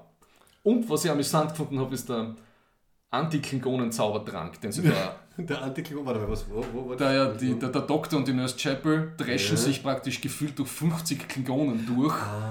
weil sie sich vorher irgendwie so einen grünen Asterix-Zaubertrag Ah, ja, eingepfiffen okay. haben. Das habe ich lustig gefunden. Interessant, dass du das sagst, ja. Ähm, ich finde es ja ziemlich arg, dass sie halt ausgerechnet die zwei Charaktere, also Mhm. Doktor und Chapel, dass die quasi Krieg, Kriegsveteranen, Ja. Mhm. Schräg, Schrägstrich innen sind, die halt da im. Klingonischen Krieg dabei waren. Die Ja, halt, Ortegas genauso. ja, ja. manche mehr, manche weniger, aber das ist auch Mhm. ein interessanter Plotgriff quasi, Mhm. denen die- diesen Background zu geben. Genau, das mag ich generell an der Serie, dass halt im Vergleich, ich weiß nicht, warum ich immer mit der alten Serie vergleiche, es macht eigentlich keinen Sinn. Ja. Aber ist halt so, dass sie halt allen Charakteren wirklich halt eine Backstory geben und versuchen, sie recht gut einzuarbeiten. Also nicht so gut wie Deep Space Nine oder so, aber es, es steckt was dahinter. Ja. Ich hoffe eben, dass sie das weiter, weitermachen und ich finde ich cool, wenn du es fertig schaust, weil die letzte Folge von der zweiten Staffel ist, ist der mega Cliffhanger und das ist wieder eine Gorn-Geschichte. Ja, und ich wirklich ein fix Cliffhanger fertig. wie in den 90ern. Also die, die Folge hört auf und du denkst da, was? Ja, Cool, na, freue mich also drauf. wird spannend. Ja, schau, So. war nicht so schlimm. Ich, ah, ich bin, ich habe, mein Herz pumpert immer noch, aber es geht. So, jetzt ist es halb sechs. Der Benjamin kommt um sechs. Das Ja. heißt, das geht sich jetzt noch gut aus. Fast. Und ich glaube, das wird jetzt eine der längsten Folgen, die wir haben werden. Ähm, gut, Love-Hate-Rubrik, there's so much love in his hate group. Yes. For All Mankind, Staffel 4. Right here, right now, I feel more love in this hate group than I ever felt at church or basketball, or anywhere for that matter. So, Thomas macht sein zweites Bier auf, das ist nicht gesponsert, das hast du Nein. gekauft, gell? Ja, doch, das ist äh, mir gesponsert worden. Aha, okay, das aber ist ein privat. schottisches äh, Oat Stout. Prost. Dankeschön. Prost. Gut. Ähm, ja, das wird jetzt eh reine Lobhudelei meinerseits. Ne? Mhm. Also die vierte Staffel von All Mankind hat ein bisschen so diese Dellen, die die dritte Staffel gehabt hat, total ausgeglättet. Ich finde das, ich war, ich war von Anfang an wieder total gehuckt. Und das Geniale ist, was ich so genieße, wie alle Character Story Arcs am Schluss ineinander greifen. Das macht, das macht, das macht so genial in dem Writers Room. Und wieder mal, was sie in jeder Staffel gemacht haben, also die, die Rampe, die sie hochfahren, geht immer sehr gemütlich, gemütlich, gemütlich, gemütlich. Irgendwann mal sind sie dann gefühlt so in der, in der 8., 9. Ja. Folge, wo oben, wo du denkst, bitte, ich brauche jetzt noch fünf Folgen, damit das abgeschlossen Ja. wird und dann geht es sich aber aus. Und es ist ja dann sehr viel Drama in der vorletzten, in der letzten Folge. Ja. Das Einzige, was ich schade gefunden habe, man, ich verstehe Storytelling-mäßig, dass die Präsidentin, die Ellen, ne, nicht mehr dabei war. Die ist nicht mehr vorgekommen in der vierten Staffel. Sie haben ein paar Charaktere ausgeschieden. Gell? Sie, dann ihren äh, quasi Mann unter Anführungszeichen. ja. Der Danny ist nicht mehr da, diese ganze ja, warum denken es uns nicht schaut. Eh, ne? ja. Also, Dann die ganze Plotline um halt ähm, diese Verschwörungs-, äh, diese Anti-NASA-Verschwörungsleute ist weg und so weiter. Also sie haben schon ein bisschen gekürzt. Dafür haben wir einen neuen Charakter, ja, den, wie heißt der, Miles, glaube genau, den Schwarzmarktbetreiber. Der, dann erst dazu wie. Ah ja, genau, den auch. Ja. Also wir haben den Miles, wir haben den Ilya, wir haben einen neuen NASA-Chef, den Eli Hobson. Hm. Der ein bisschen so aus der, aus der Wirtschaft kommt und, Mhm. und die NASA ein bisschen wieder retten muss, weil sie zu viel Geld ausgegeben haben und so. Aber das mit dem Schwarzmarkt hat mir gut gefallen, weil das hat mir so ein bisschen so an literally Black Market von Battlestar Galactica erinnert. Mhm, Ne? Das ist ein bisschen so ein, was soll ich sagen, ein Plot-Device oder sowas, was der Ronald D. Moore anscheinend gern verwendet, Ja, ja, was auch Sinn macht. Ne? ja. Ähm, dass es immer ein bisschen was an Schmuggelware braucht. Ja. Warte, soll mal kurz einen Überblick geben für. Leute, die, denen es wurscht ist, wenn sie gespoilert werden, aber die Serie halt einfach nur so peripher interessiert. Also, um was geht's? Sie sind gut ausgebaut in Happy Valley auf dem Mars, In der Marsstation, genau. Und die schon sehr groß ist inzwischen. Die ist riesig. Ähm, es, es, es fängt eigentlich an mit diesem, mit diesem Miles, mit diesem Schmuggelmenschen. Ja, das ist irgendwie so sehr dominant am Anfang. Und, aber die Hauptstoryline ist, dass dieser eine äh, Asteroid entdeckt wird, wo sehr viel Iridium, glaube ich, drin ja, ist. da habe ich dann auch erst nachschauen Ja. müssen. Ne? Und die M7 und eben die Sowjets und die Amerikaner schmieden einen Plan, wie sie das in den Erdorbit bekommen, um abzubauen. Zuerst wollen sie es Ja. in den Marsorbit, dann fangen aber die ähm, schlecht behandelten, vor allem Helios-Arbeiterinnen und Arbeiter Ja. auf dem Mars an, Ja. ihre, ihre Macht zu erkennen und fangen an zum Streiken und zum Protestieren. Ja. Und daraufhin trifft halt dann die, vor allem die Sowjetunion und USA die Entscheidung, ja, sagen wir pragmatisch, dann schauen wir halt, dass wir das Ding ins Erdorbit kriegen. Und das mögen die Marsianer natürlich nicht. Ja, weil dadurch wird Happy Valley und Co. Äh, irrelevant und da werden keine Ressourcen mehr reingepumpt in, die, in diese Raumfahrt, wenn du eh alles vor der Haustür hast. Ne? Und das ist halt so ein schöner äh, Anti-Corporate versus Masskissen, also Metaplot. Ja. Das gefällt mir sehr gut. Also das ist die Arbeitsbedingungen und die Ausbeutung, aber dann hast du eben diesen Dev-Character, der halt auch wieder so ein Tech-Jesus ist. Ja. genau. Also der Helios eben ähm, in der dritten Staffel gehabt hat, dann kurz verloren hat, dann holt er sich die Firma wieder. Ja. Äh, unter anderem mit der Hilfe von der, von der Kelly und der Aleda, interessanterweise. Also da treffen sich dann auch die, die Pfade wieder auf ganz, ganz spannende Weise. Und eben, was wirklich die Krönung ist, ist dieser ganze Plot um die Margot, die ehemalige NASA-Chefin, die ihr dann Oh, ja. überläuft, um, um ihren sowjetischen Counterpart, in den sie sich verliebt hat, glaube ich, schon in der zweiten Staffel, Ja, und mit ja. dem sie ein bisschen so umgebackelt hat, ne? Mhm. um den zu retten. Äh, wie das sich alles irgendwie auflöst und sie dann in den, auch in den Augen von der Aleda nicht mehr die große Verräterin ist und wie sie dann trotzdem mit dieser, ihr Händler, dieser KGB-Chefin, wie, wie sie die behandelt und warum, warum sie dann sozusagen wieder zurückkommt nach Houston und wie sie das dann alles entwickelt. Also großartig, ja, das hat mir so gut gefallen und das ist wahrscheinlich die tragischste, unverfüllte Liebe Ah ja. äh, der letzten Sci-Fi-Jahrzehnte. Ja. Ja. Ja. Also wie fast in jeder Staffel. Also Ja. die, die Margot Madison gespielt von der Rand Schmidt. Also die Schauspielerin ist einfach extrem gut und Ja. sie, sie nutzen das auch immer. Sie ist so ein bisschen so der rote Faden durch die, Mhm. durch die Folgen eigentlich oder durch die Staffeln. Gleich wieder Ed Baldwin. Also man, es es sterben ja immer wieder halt Ja. Mhm. Leute pro Staffel. Aber halt die Margot, dann der Ed äh, und noch zwei, drei, das sind irgendwie so der, Ja. das Backbone von der ganzen, äh, von der ganzen Serie. Äh, was ich sehr interessant finde, dass sie natürlich sehr gut auch das, das Altern jetzt darstellen, weil die Serie hat ja gestartet in den 60ern, glaube ich, wo halt die Hauptcharaktere, die jetzt teilweise noch dabei sind, auch schon 25 oder, oder 30 oder was waren. Jetzt, heißt, jetzt sind alle zwei, im Jahre 2003, wo die Serie spielt, entsprechend 60, 70 oder so. Ja. Das heißt, der Ed äh, kriegt eindeutig schon diverse gesundheitliche Probleme, die, die Margot natürlich auch. Der Ed ist natürlich ein gestandenes Mannsbild und verduscht das alles. Mhm. Äh, hat dann, weiß nicht, es fängt anscheinend mit Parkinson oder so irgendwas an. Seine Lösung ist halt einfach verduschen und dann selber ähm, äh, Hanf anbauen und dann mal so mit der Cannabis-Eigenmedikation zu beginnen. Er kommt dann wie in der letzten oder vorletzten Staffel natürlich wieder extrem in Konflikt mit der Daniel Poole, also Ja. die, die, die vernünftige sozusagen. Ich finde, es gibt eine sehr schöne Szene, wo sie dann einmal sagt, so, ich habe jetzt, ich hab jetzt 30 Jahre lang quasi mit deinem Scheiß Ja. äh, quasi umgehen müssen. Irgendwie, I had to put up for, uh, with your shit for 30 years. Mhm. Äh, und sie schmeißt ihn dann raus. Ja, Ähm, ich finde ja auch super, die Schauspielerin von der Pool. Ja. Das ist ein schöner, ein schöner Kontrast dann. Also äh, am meisten ist wirklich fast das in Erinnerung, also dieser Übergang von die, die Danny kommt, also als, als, als, als Chefin von der Happy Valley Base oben, kommt halt drauf, was er halt alles verheimlicht und, und gemacht hat. Sie entbindet ihn von seiner XO-Funktion und diversen anderen Dingen. Und dann gibt es einmal diese Montage, wo du halt den Ed siehst, Ja. ähm, er hat nichts zum tun. Was macht er jetzt auf dieser Mars-Basis? Super gemacht, super gefilmt und dann, ja, der Ed findet immer etwas. Und was macht er?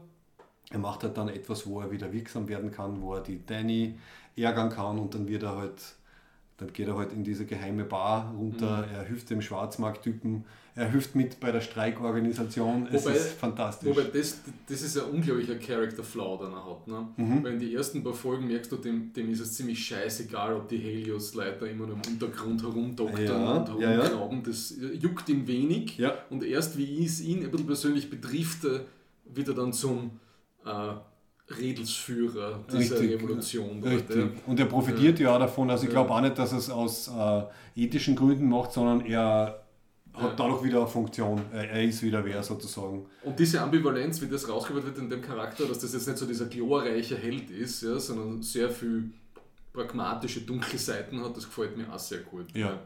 Und was auch interessant ist, das sagt er dann in der letzten Folge ähm, einmal wörtlich, das habe ich mal rausgeschrieben, dass halt äh, einfach sein Lebensmittelpunkt sich wirklich dann halt auf den Mars verlagert. Ja. Und was ein bisschen so rauskommt, ist sowohl der Dev als auch er, der Ed, ähm, in einer visionären Art halt den, den Mars als ihr neues Zuhause sehen und hoffen, dass das halt möglichst gut läuft.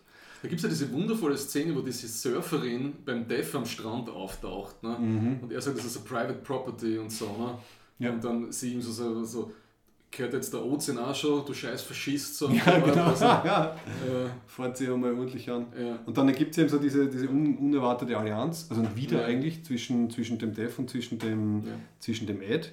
Wobei der Dev ja auch interessant ist. Also er beendet ja dann im Endeffekt den, den Streik, indem er halt einfach sehr geschickt ähm, ein paar Leute motiviert, zu Streikbrechern zu werden und halt wieder auf die Seite von. Helios zu wechseln. Er appelliert an die Gier. Ne? Ja, ja. De deprimierend, pragmatisch, aber im Endeffekt macht er dann auf seine Art genau das, was die, Streik, die Streikenden auch wollen, aber halt für seine Interessen. Also Mhm. Ja. er, ich weiß nicht, er will sich irgendwie ein Denkmal setzen, er will sich halt für den Mars einsetzen. Mhm. Das Ergebnis ist dann das gleiche, aber davor hat er quasi noch auf so Groß, ähm, Großmannart halt die, die Arbeiter abgespeist. Ja. Ja, und das gefällt mir so gut, wie sie, also, also als Soziologe, ne, also wie sie mit diesem ganzen politischen Macht- und Machtausübungs- und den Zwängen umgehen, das gefällt mir gut. Also auch diese ganze Plotline dann in der, in der Sowjetunion, wie der Gorbatschow gestürzt wird ja, und dann die Hardliner übernehmen, das hat sich für mich, das ist sehr gut irgendwie inspiriert bei True Events. Ja, total. Das, ja. Das hat es ja damals auch gegeben, wo irgendwie Ja. die, die Panzer rund um Ja, den der Kreml gestanden sind und Der so. Jelzin hat ja dann das eigene Parlament, da sind ein Ja. paar hundert Leute gestorben und so. Ne? Ist auch schon wieder, wieder ein bisschen in Vergessenheit. Und eben, was auch so interessant ist, weil halt Ende der dritten Staffel und im Anfang von der vierten war irgendwie alles so, ähm, so happy peppy und alle vertragen sich und so, aber dass sich das einfach so schnell ändern kann, wenn halt andere Leute wieder an die Macht kommen. Und auf einmal hast du halt jetzt zwar nicht wieder so den Kalten Krieg, aber du hast halt wieder die volle Konkurrenz. So wie in der zweiten Staffel. Eben, Ja. und das, was halt dieser, man könnte jetzt sagen, dieser historische Materialismus, ne, dass es um Ressourcen und Möglichkeiten und über die Verfügbarkeit von den Ressourcen geht, Ja. dieses Grundprinzip, das wird dann, mit dem wird einfach wunderschön gespielt in der Serie. Ja. Ja, also es ist ganz groß irgendwie der, der Kampf zwischen halt ist jetzt die, äh, die, Welt, äh, die Weltraumerforschung im For All Mankind jetzt das Relevante noch oder ist es halt, geht es um den, wie der, der Eli Hobson, der NASA-Chef sagt, äh, is it about the three most important letters uh, ever ROI, Return on Investment? Ja. Und halt der, der Clash zwischen den zwei Sachen und es ist, ja, es, es neigt sich halt sehr in die Richtung, äh, wir haben ja mal eine Folge drüber gemacht, also Weltraum als Business. Mhm. Und sobald man halt einmal äh, die Möglichkeit hat, dort Geld zu machen, setzen sich Mechanismen und, und ungute Praktiken, die wir auf der Erde eh schon lange haben und kennen, halt einfach eins zu eins fort. Was ein bisschen deprimierend ist eigentlich, also ich, vielleicht wird es in der nächsten Staffel dann ein bisschen mehr Star Trek-Kick. Man, man sieht am, am Schluss äh, ist es ja 20, 2012 Mhm. und der Dev steht auf der Marsoberfläche und man sieht so diese Station, die sie auf dem Asteroiden dann in der Mars, im Marsorbit gebaut Mhm. haben. Muss halt fleißig abbauen, die Mineralien. Und ich meine, was die Margot am Schluss dann sagt, ist, äh, was der Werner von Braun ihr gesagt hat, dass Progress always comes, äh, always has a cost oder comes Oh. with a cost. Ja. Ja. ja. Das sind halt so Truisms, die halt trotzdem sehr äh, heftig sind. Ne? ja. Also insofern hat mir die Staffel sehr gut gefallen, weil, weil mir halt diese, die, diese politischen und sozialen Themen finde Ja. ich, finde ich super. Ich finde es total Ja. wichtig, passt auch super in unsere Zeit. Was mir weniger gut gefallen hat, ist halt im Vergleich zur, zur ersten und zur zweiten Staffel, Ja. ich habe halt weniger das Gefühl, es, es, es kommen jetzt eben so aus der Science-Fiction-Sicht, aus der Erforschungssicht halt große Schritte. Also jetzt zum Beispiel, wie du gesagt hast, das Ende von der letzten Folge war eben wieder dieser Blick in die Zukunft. Mhm. Okay, und der Blick in die Zukunft, gut, sie bauen halt jetzt diesen Asteroiden ab. Ah, Okay. Am Ende von der ersten Staffel war es, ähm, sie starten mit dieser Sea Dragon rauf und schaffen es endlich auf dem Mond eine Basis zu machen. Am Ende von der zweiten Staffel war, huh, sie schaffen es wirklich auf den Mars. Also für mich ist die, ähm, weiß nicht, es, es, es, hat, es hat von der, von der Größe der Story her weniger. Das gefällt mir nicht so gut. Aber dafür haben sie in den Details, die in der Story jetzt drinnen sind, einfach so viele wichtige und coole Sachen, dass es für mich wieder in Ordnung ist. Aber ich hätte gerne gern nächste Staffel. Wieder, wir gehen den nächsten Schritt. Dass wir, keine Ahnung, welche Planeten oder welche Ja. Veränderungen das dann sein könnten. Aber wenn ich das richtig gelesen habe, die vierte Staffel ist jetzt, das war jetzt nur der Midway Point. Ne? Mhm. Es kommen, Sieben es sind kommen geplant, sieben, gell? sieben sind, ge- es kommen noch drei. Mhm. Und wir sind dann jetzt schon Anfang 2012 Naja, dann haben in der wir. fünften. Ja. Das heißt, es muss futuristisch werden, Super, okay. äh, wenn es so weiter durchgezogen wird wie bisher. Ne? Ja. Ja. Und ich habe mir ein, zwei Interviews mit dem Ronald D. Moore, also mit äh, einem von den Showrunnern angeschaut und der kriegt immer wieder die Frage, wann wird es denn ein, eine Raumschiff-Show, also im Sinne von Ja. eben Star Trek und wann fliegst du Ja. halt wirklich, ja. keine Ahnung, nach Alpha Centauri oder so, könnte sein, dass sie irgendeine eine Art von Teil, also nicht Überlichtantrieb, aber halt Mhm. einen, einen fast Lichtgeschwindigkeitsantrieb oder so. Könnte ich mir vorstellen, siebte Staffel oder so. Und das ist ja genau das, was mir ja gefällt. Ich brauche, Du brauchst den Benjamin, Benjamin der ist zu früh. andeutet. ja, Ähm, Ähm, warte, du redest einfach weiter und ich mache auf. während du aufmachst, schließe das kurz ab. das ab. Deswegen gefällt es mir so gut, weil es eben ein Character History driven und Heavy Plot driven ist. Und für alle, die Raumschiffe brauchen und Schla Raumschiffschlachten, ist es halt nicht die richtige Sci-Fi. Ja. So hätte ich es zusammengefasst. Sehr gut, danke schön. Das nächste Mal planen wir noch mehr Zeit ein, Das nächste, lassen- Mal, das nächste Mal sagen wir unserem Gast, dass auf keinen Fall zu früh kommt. dass er auf keinen Fall zurückkommen darf. Aber es passt schon, die wesentlichen Punkte haben wir gemacht. Hallo Benjamin, Hallo. Hallo! wir sind noch nicht fertig, aber wir nutzen das jetzt als Abschluss. Ja. Sehr schön. Passt! Du hast uns was zum Essen mitgebracht. Oh, stimmt. So, jetzt haben wir es geschafft. Benjamin, schön, dass du da bist. Schön da zu sein.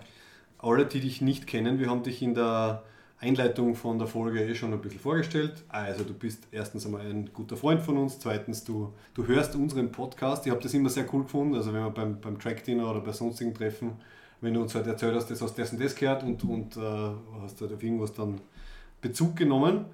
Und das Coole ist jetzt, jetzt haben wir dich da. Und zwar, wir haben dich da, weil du am 28. Jänner Genau. dein einjähriges Twitch-Jubiläum hast.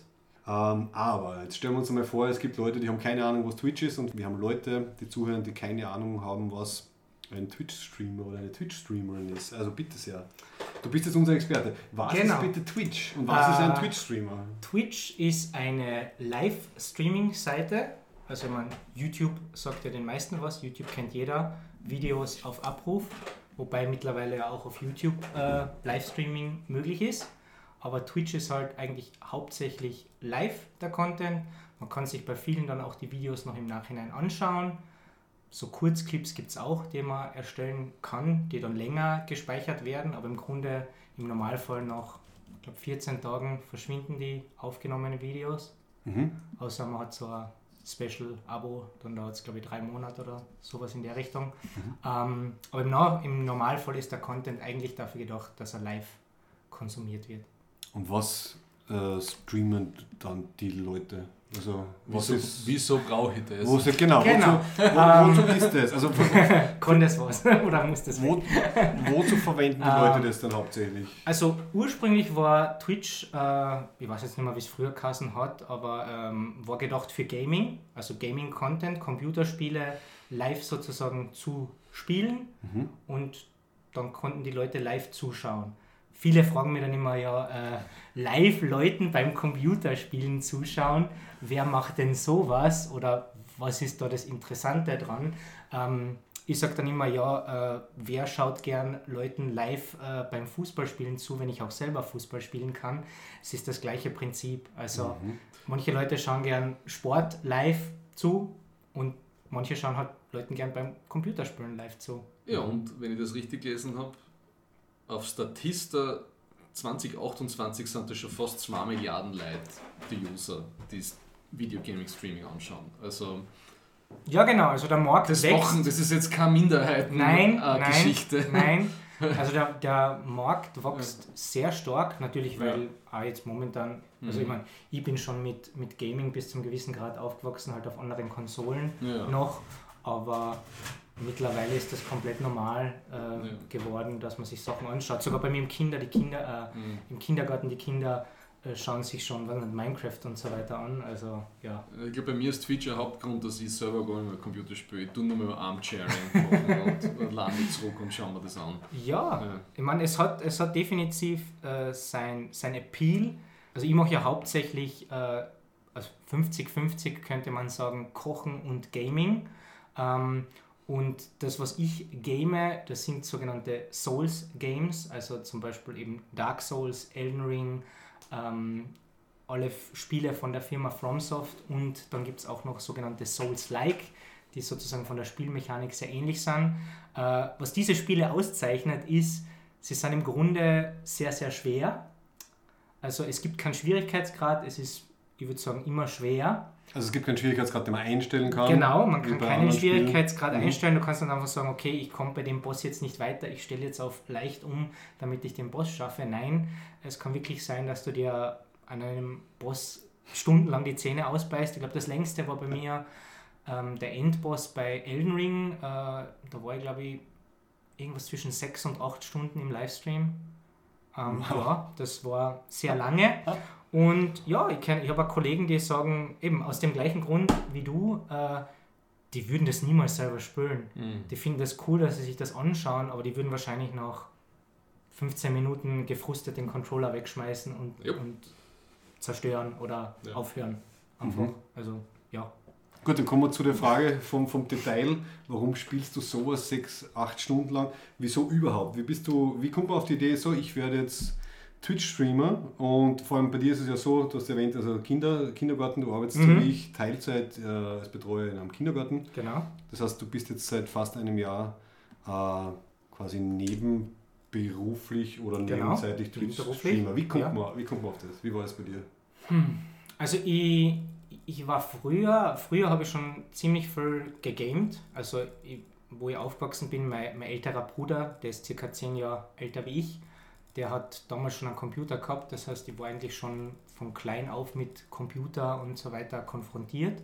Aber mit klein auf ist ja doch ein ziemlicher Altersunterschied zwischen uns und dir. Das heißt, ab wann ungefähr? Ähm, 95, 96. Okay. Also wo ich 5, 6 war, glaube ich, habe ich meinem Bruder schon zugeschaut beim Computerspielen. Mhm, weil bei mir ist das erst so mit 10 oder was Ich habe schon Das das heißt, beim Computerspielen. ja, okay. Also da war ich selber sozusagen der, der Also zugeschaut schon hat. jung, ja, ja, schon Ja, so. genau. Also eben bei meinem Bruder, äh, der hat mir dann auch irgendwann mal, ich weiß noch, bevor es glaube ich Pokémon gegeben hat, hat, hat er mir schon mal an, so einen Emulator installiert. Äh, Japanisch war das glaube ich, Pokémon Grün oder so irgendwas. Habe ich da gespielt, ich nichts lesen können, aber ein bisschen rumdrucken oder so. Ja. Ähm, und vorher habe ich ihn halt zugeschaut. Und im Endeffekt so über meine ganze spätere Zeit, Teenagerphase, war ich eigentlich immer nebenbei am Computerspielen. Früher würde ich sagen eher so Strategiesachen, also was war da, Anno 1503 oder was war das? 1603. Mhm. Ähm, Command and Conquer, die ganzen Sachen. Ähm, ja, das war hauptsächlich so mein, mein Ding. Shooter auch, aber das dann eher in der, in der Schule, so auf dem, auf dem versteckten Laufwerk, was Ja. nicht, Counter-Strike, Quake 3 Arena, Unreal Tournament, das alte noch. Uh, Unreal Tournament. Genau, und die Sachen. Super. Ähm, ja, das war eigentlich damals schon immer ganz witzig. Und äh, ich habe mir jetzt eben, es war dann schon länger das, ich habe einen sehr alten Computer gehabt bis vor kurzem. Also ich habe mir jetzt vor, eben bevor ich angefangen habe zu streamen, habe ich mir dann einen neuen Computer mal geholt. Mein Alter war glaube ich 15 Jahre oder so. Mhm. Und da waren halt die, die neuesten Spiele sind halt nicht mehr wirklich gegangen. Ich wollte mal, ne, ich habe eigentlich davor habe ich Playstation 3 gehabt noch, also ein bisschen was gamen habe ich schon können. Aber ich habe mir dann auch gedacht, eigentlich würde ich gerne jetzt einmal so neuere Titel spielen, wieder mal. Und auf der anderen Seite, weiß ich nicht, was mir im Streaming gereizt hat, war halt irgendwie, du spielst nicht allein, aber wenn du jetzt ein, ein, ein Solo-Game spielst, du hast irgendwie immer Leute dabei, es ist so ein bisschen Interaktion, weil, ja, ich muss sagen, in, in Corona haben wir gemeinsam, ähm, ihr, ihr habt ja das ein bisschen mitgekriegt, ähm, mit ein paar anderen Kollegen haben wir dann wieder angefangen mit äh, World of Warcraft Classic. Oh ja, ja. Mhm. Und da war er dann irgendwie so wieder ein bisschen, könnte man sagen, angefixt, so auf Gaming generell. Und, und dann habe ich mir gedacht, warum eigentlich? Ich, ich wollte damals schon, aber da war irgendwie nicht so das Budget da, mir einen, einen besseren PC zu kaufen. Wollte ich schon irgendwie anfangen wieder zu streamen. Und ja, dann habe ich halt auf einen guten PC gespart und mir das dann zusammen gekauft. Das heißt, wie kann ich das dann zusammenfassen? Du hast aus einem Hobby einen quasi Teilzeit als Job zum finanziellen kommen wir dann erst später noch äh, gemacht. Also du, du hast einfach gedacht, das, das mache ich gern, das mache ich sowieso. Genau. Und, Und- es und- hat ein paar Zusatzbenefits. Genau, und das, der Punkt war eigentlich der, und das muss ich ja sagen, das mache ich ja jetzt eigentlich noch immer so, ich mache nichts im Stream, was ich nicht auch so machen würde, äh, weil ich mir dann denke, ich, ich will nicht, also ich will die Zeit, die ich habe, will ich effektiv nutzen. Deswegen, ich spiele nur Spiele, die mir gefallen. Ich, eben das Kochen, das integriere ich so. Ich, ich tue halt eigentlich nur zweimal die Woche im Stream kochen, Meal preppen und ähm, that's it. Also ich koche unter der Woche nicht, also ich koche nicht offline, könnte man sagen. Und beim Gaming ist es genau das gleiche. Ich setze mich nicht vom Computer im Normalfall und spiele irgendwelche Computerspiele allein. Das mache ich wenn dann im Stream und sonst gar nicht. Und nur das, was mir halt gefällt. Also ich, ich nehme da jetzt auch, ich meine, gibt es vielleicht eine Ausnahme bis jetzt, ein Spiel habe ich gespielt, wobei das habe ich jetzt noch nicht weitergespielt, weil ich mir auf der anderen Seite denke, äh, das ist, Spiel heißt Armored Core 6. Ähm, da war dann auch irgendwie so die, das ist so ein Mac-Game und da ist bei uns jetzt nicht so die, die Community zu finden, das ist mehr so die Asiaten, die mehr auf das stehen. Also Mac im Und- Sinne von M-E-C-H und nicht im Genau. Sinne von die Apple Computer. Nein, ja? nein, Mhm. genau. Äh, also äh, Roboter im Endeffekt, mit Mhm. dem du rumfliegst. Der Nachteil für, für das Game war halt, es ist, es ist sehr schnell. Äh, das heißt, du musst die sehr stark konzentrieren. Du kannst dabei nicht so viel reden. Das heißt, die Interaktion mit dem Chat und den äh, Zuschauern ist nicht so gut. Mhm. Und deswegen habe ich dann eigentlich damit aufgehört. Äh, aber ich habe es jetzt auch offline noch nicht ähm, weitergespielt, weil ich mir dann auf der anderen Seite genau das denke. Ich will, wenn dann das im Stream spielen. Das heißt, vielleicht kommt irgendwann mal im Sommer, weil meistens im Sommer habe ich lange Urlaub, da habe ich länger Zeit zum Streamen, da habe ich viel mehr Zeit, äh, dass ich mir dann da mal die Zeit nehme und sage, okay, die ersten zwei, drei Stunden vom Stream spielen wir das und wenn dann, wenn dann, sagen wir mal, 20 Uhr ist, dann fange ich halt mit den Spielen an, die was die Leute gerne schauen wollen, weil sie dann auch nicht in der Arbeit sind mehr und Zeit haben zum Zuschauen. Okay. Ähm, aber wie gesagt, ich mache das, ich, ich, ich richte mich da jetzt nicht nach, äh, nach irgendwelchen Trends, so ja, man sollte jetzt das spielen oder das, sondern ich mache im Endeffekt das, was mir Spaß macht. Und Das ist sehr gut. Damit nimmst du ja schon eine, Frage, eine spätere Frage dann von mir ähm, vorweg sozusagen. Aber bleiben wir noch ein bisschen bei den Basics. Das heißt, du machst eben, Ja. du machst eben Kochen und Gaming. Genau. Wie oft und wie lang so in der Woche? Also wie schaut so dein Wochenplan aus? Also mein Plan hat sich jetzt Ende des Jahres ein bisschen geändert. Ähm, ich habe jetzt eigentlich von Jänner, glaube ich, bis November habe ich fünfmal die Woche gestreamt. Zweimal Pause. Das war eigentlich immer Dienstag und ich glaube Freitag. Und äh, eben jetzt habe ich das ein bisschen geswitcht, weil ja, man will dann halt auch irgendwie mal was mit Freunden machen oder hätte gern einen ganzen Tag frei, weil wie gesagt, ich arbeite ja von Montag bis Freitag und da war dann halt immer das Problem, okay, Also du hast Ähm, schon ein normales Sozialleben an, ne? Genau, ich habe ein normales Sozialleben, ich treffe mich mit Leuten. Ähm, Im letzten Jahr interessanterweise immer öfter, also da war ich davor eher noch weniger, aber eben ich habe jetzt ein paar neue oder bessere Freunde, mit denen ich öfter was mache. Äh, also IRL, wie man sagen würde, in Real Life. Und ähm, Das ist extra ja, geil, deswegen ist da einfach ein bisschen die Zeit äh, weniger. Und jetzt momentan ist es so, ich streame jetzt ähm, Dienstag, Freitag und Samstag nicht mehr, also nur mehr viermal die Woche, weil eben eben mal den Samstag deswegen genommen, weil ich hätte halt gern einmal einen ganzen Tag die Woche frei. Ja. Sonntag ist halt blöd, weil da kannst du nichts einkaufen gehen, weil ja in Österreich alles zu ist. Ähm, Außer am Bahnhof Spar, genau. wo äh, auch alles voll ja. ist. Und ähm, jetzt eben nur viermal unter der Woche streame ich normalerweise, also nicht normalerweise eigentlich immer von 20 Uhr weg bis circa 24 Uhr, also bis 0 Uhr. Und äh, sonntags, jetzt habe ich es mal ein bisschen weiter nach hinten verschoben, falls ich am Samstagabend irgendwie noch was mit Leuten machen sollte, äh, dass ich nicht so in der Früh aufhetzen muss, weil früher habe ich immer um 12, 1 angefangen zum Streamen, weil da mache ich immer einen Kochstream am Sonntag. Ja. Und das habe ich jetzt auf 15 Uhr nach hinten verschoben. Äh, das bleibt jetzt auch wahrscheinlich so, weil das mit dem Ausschlafen und so ein bisschen besser gefällt. gut und, zusammen. Genau, und Mhm. dann streame ich meistens bis 21 Uhr so circa. Also Sonntag ist bei mir lang, das sind sechs Stunden und unter der Woche so vier. Und Vielleicht. da passiert dann auch sehr viel Meal Prep, wie du es nennst. Also du Genau. kochst für, ich koche vor für die nächsten dafür- Tage. Für die nächsten Tage vor. Genau. Und was sehr cool ist, ähm, weiß nicht, ob man das im Hintergrund gehört hat, dass ich da zwischendurch am Herd dann herummontiert habe. Der Benny hat uns äh, was mitgebracht. Ähm, ich gehe jetzt einmal hin und schaue, ob es schon warm ist und du erzählst, was, was wir da jetzt dann verkosten dürfen. Was ist denn die Füllung? Ist ja Ah. Gemüse auch drinnen. Ne? Es ist Gemüse drinnen, ja. Ich weiß, der Thomas hat das schon ein bisschen bekrittelt. Äh, ähm, und zwar gibt es heute ähm, Tofu Wraps, also Tofu Curry Mango Wraps. Ähm, Wow. Genau, also ich habe einen, äh, einen Tofu angebraten. Äh, kleiner Tipp so für Tofu oder auch für, für weißes Fleisch, Hühnchen und so weiter. Außen ein bisschen Kartoffelstärke draufgeben. Das wird dann richtig geil knusprig in der Pfanne und Du die Flüssigkeit bleibt drinnen. Du hast irgendeine Hauswirtschaftslehre Ausbildung gemacht oder so, oder? Äh, ich habe mal am, am Wifi einen dreimonatigen Kochkurs ja, gemacht. mich. Ja. Genau, wobei also so Küche und so weiter, also mein Bruder ist gelernter Koch Kölner, meine Mutter kocht sehr gut, also ich habe eigentlich schon relativ Hm. jung in der Küche auch geholfen, so ein bisschen oder zugeschaut. Ähm, dies, dieses Jahr habe ich das erste Mal alleine äh, Weihnachtskekse gemacht, also früher war das immer so ein Ding mit der Mama zusammen. Die Königsdisziplin. Genau. Ähm, ja, und äh, von der Füllung her eben, es ist äh, Tofu drinnen mit äh, roter und äh, weißer Zwiebel angebraten, ein bisschen Paprika noch.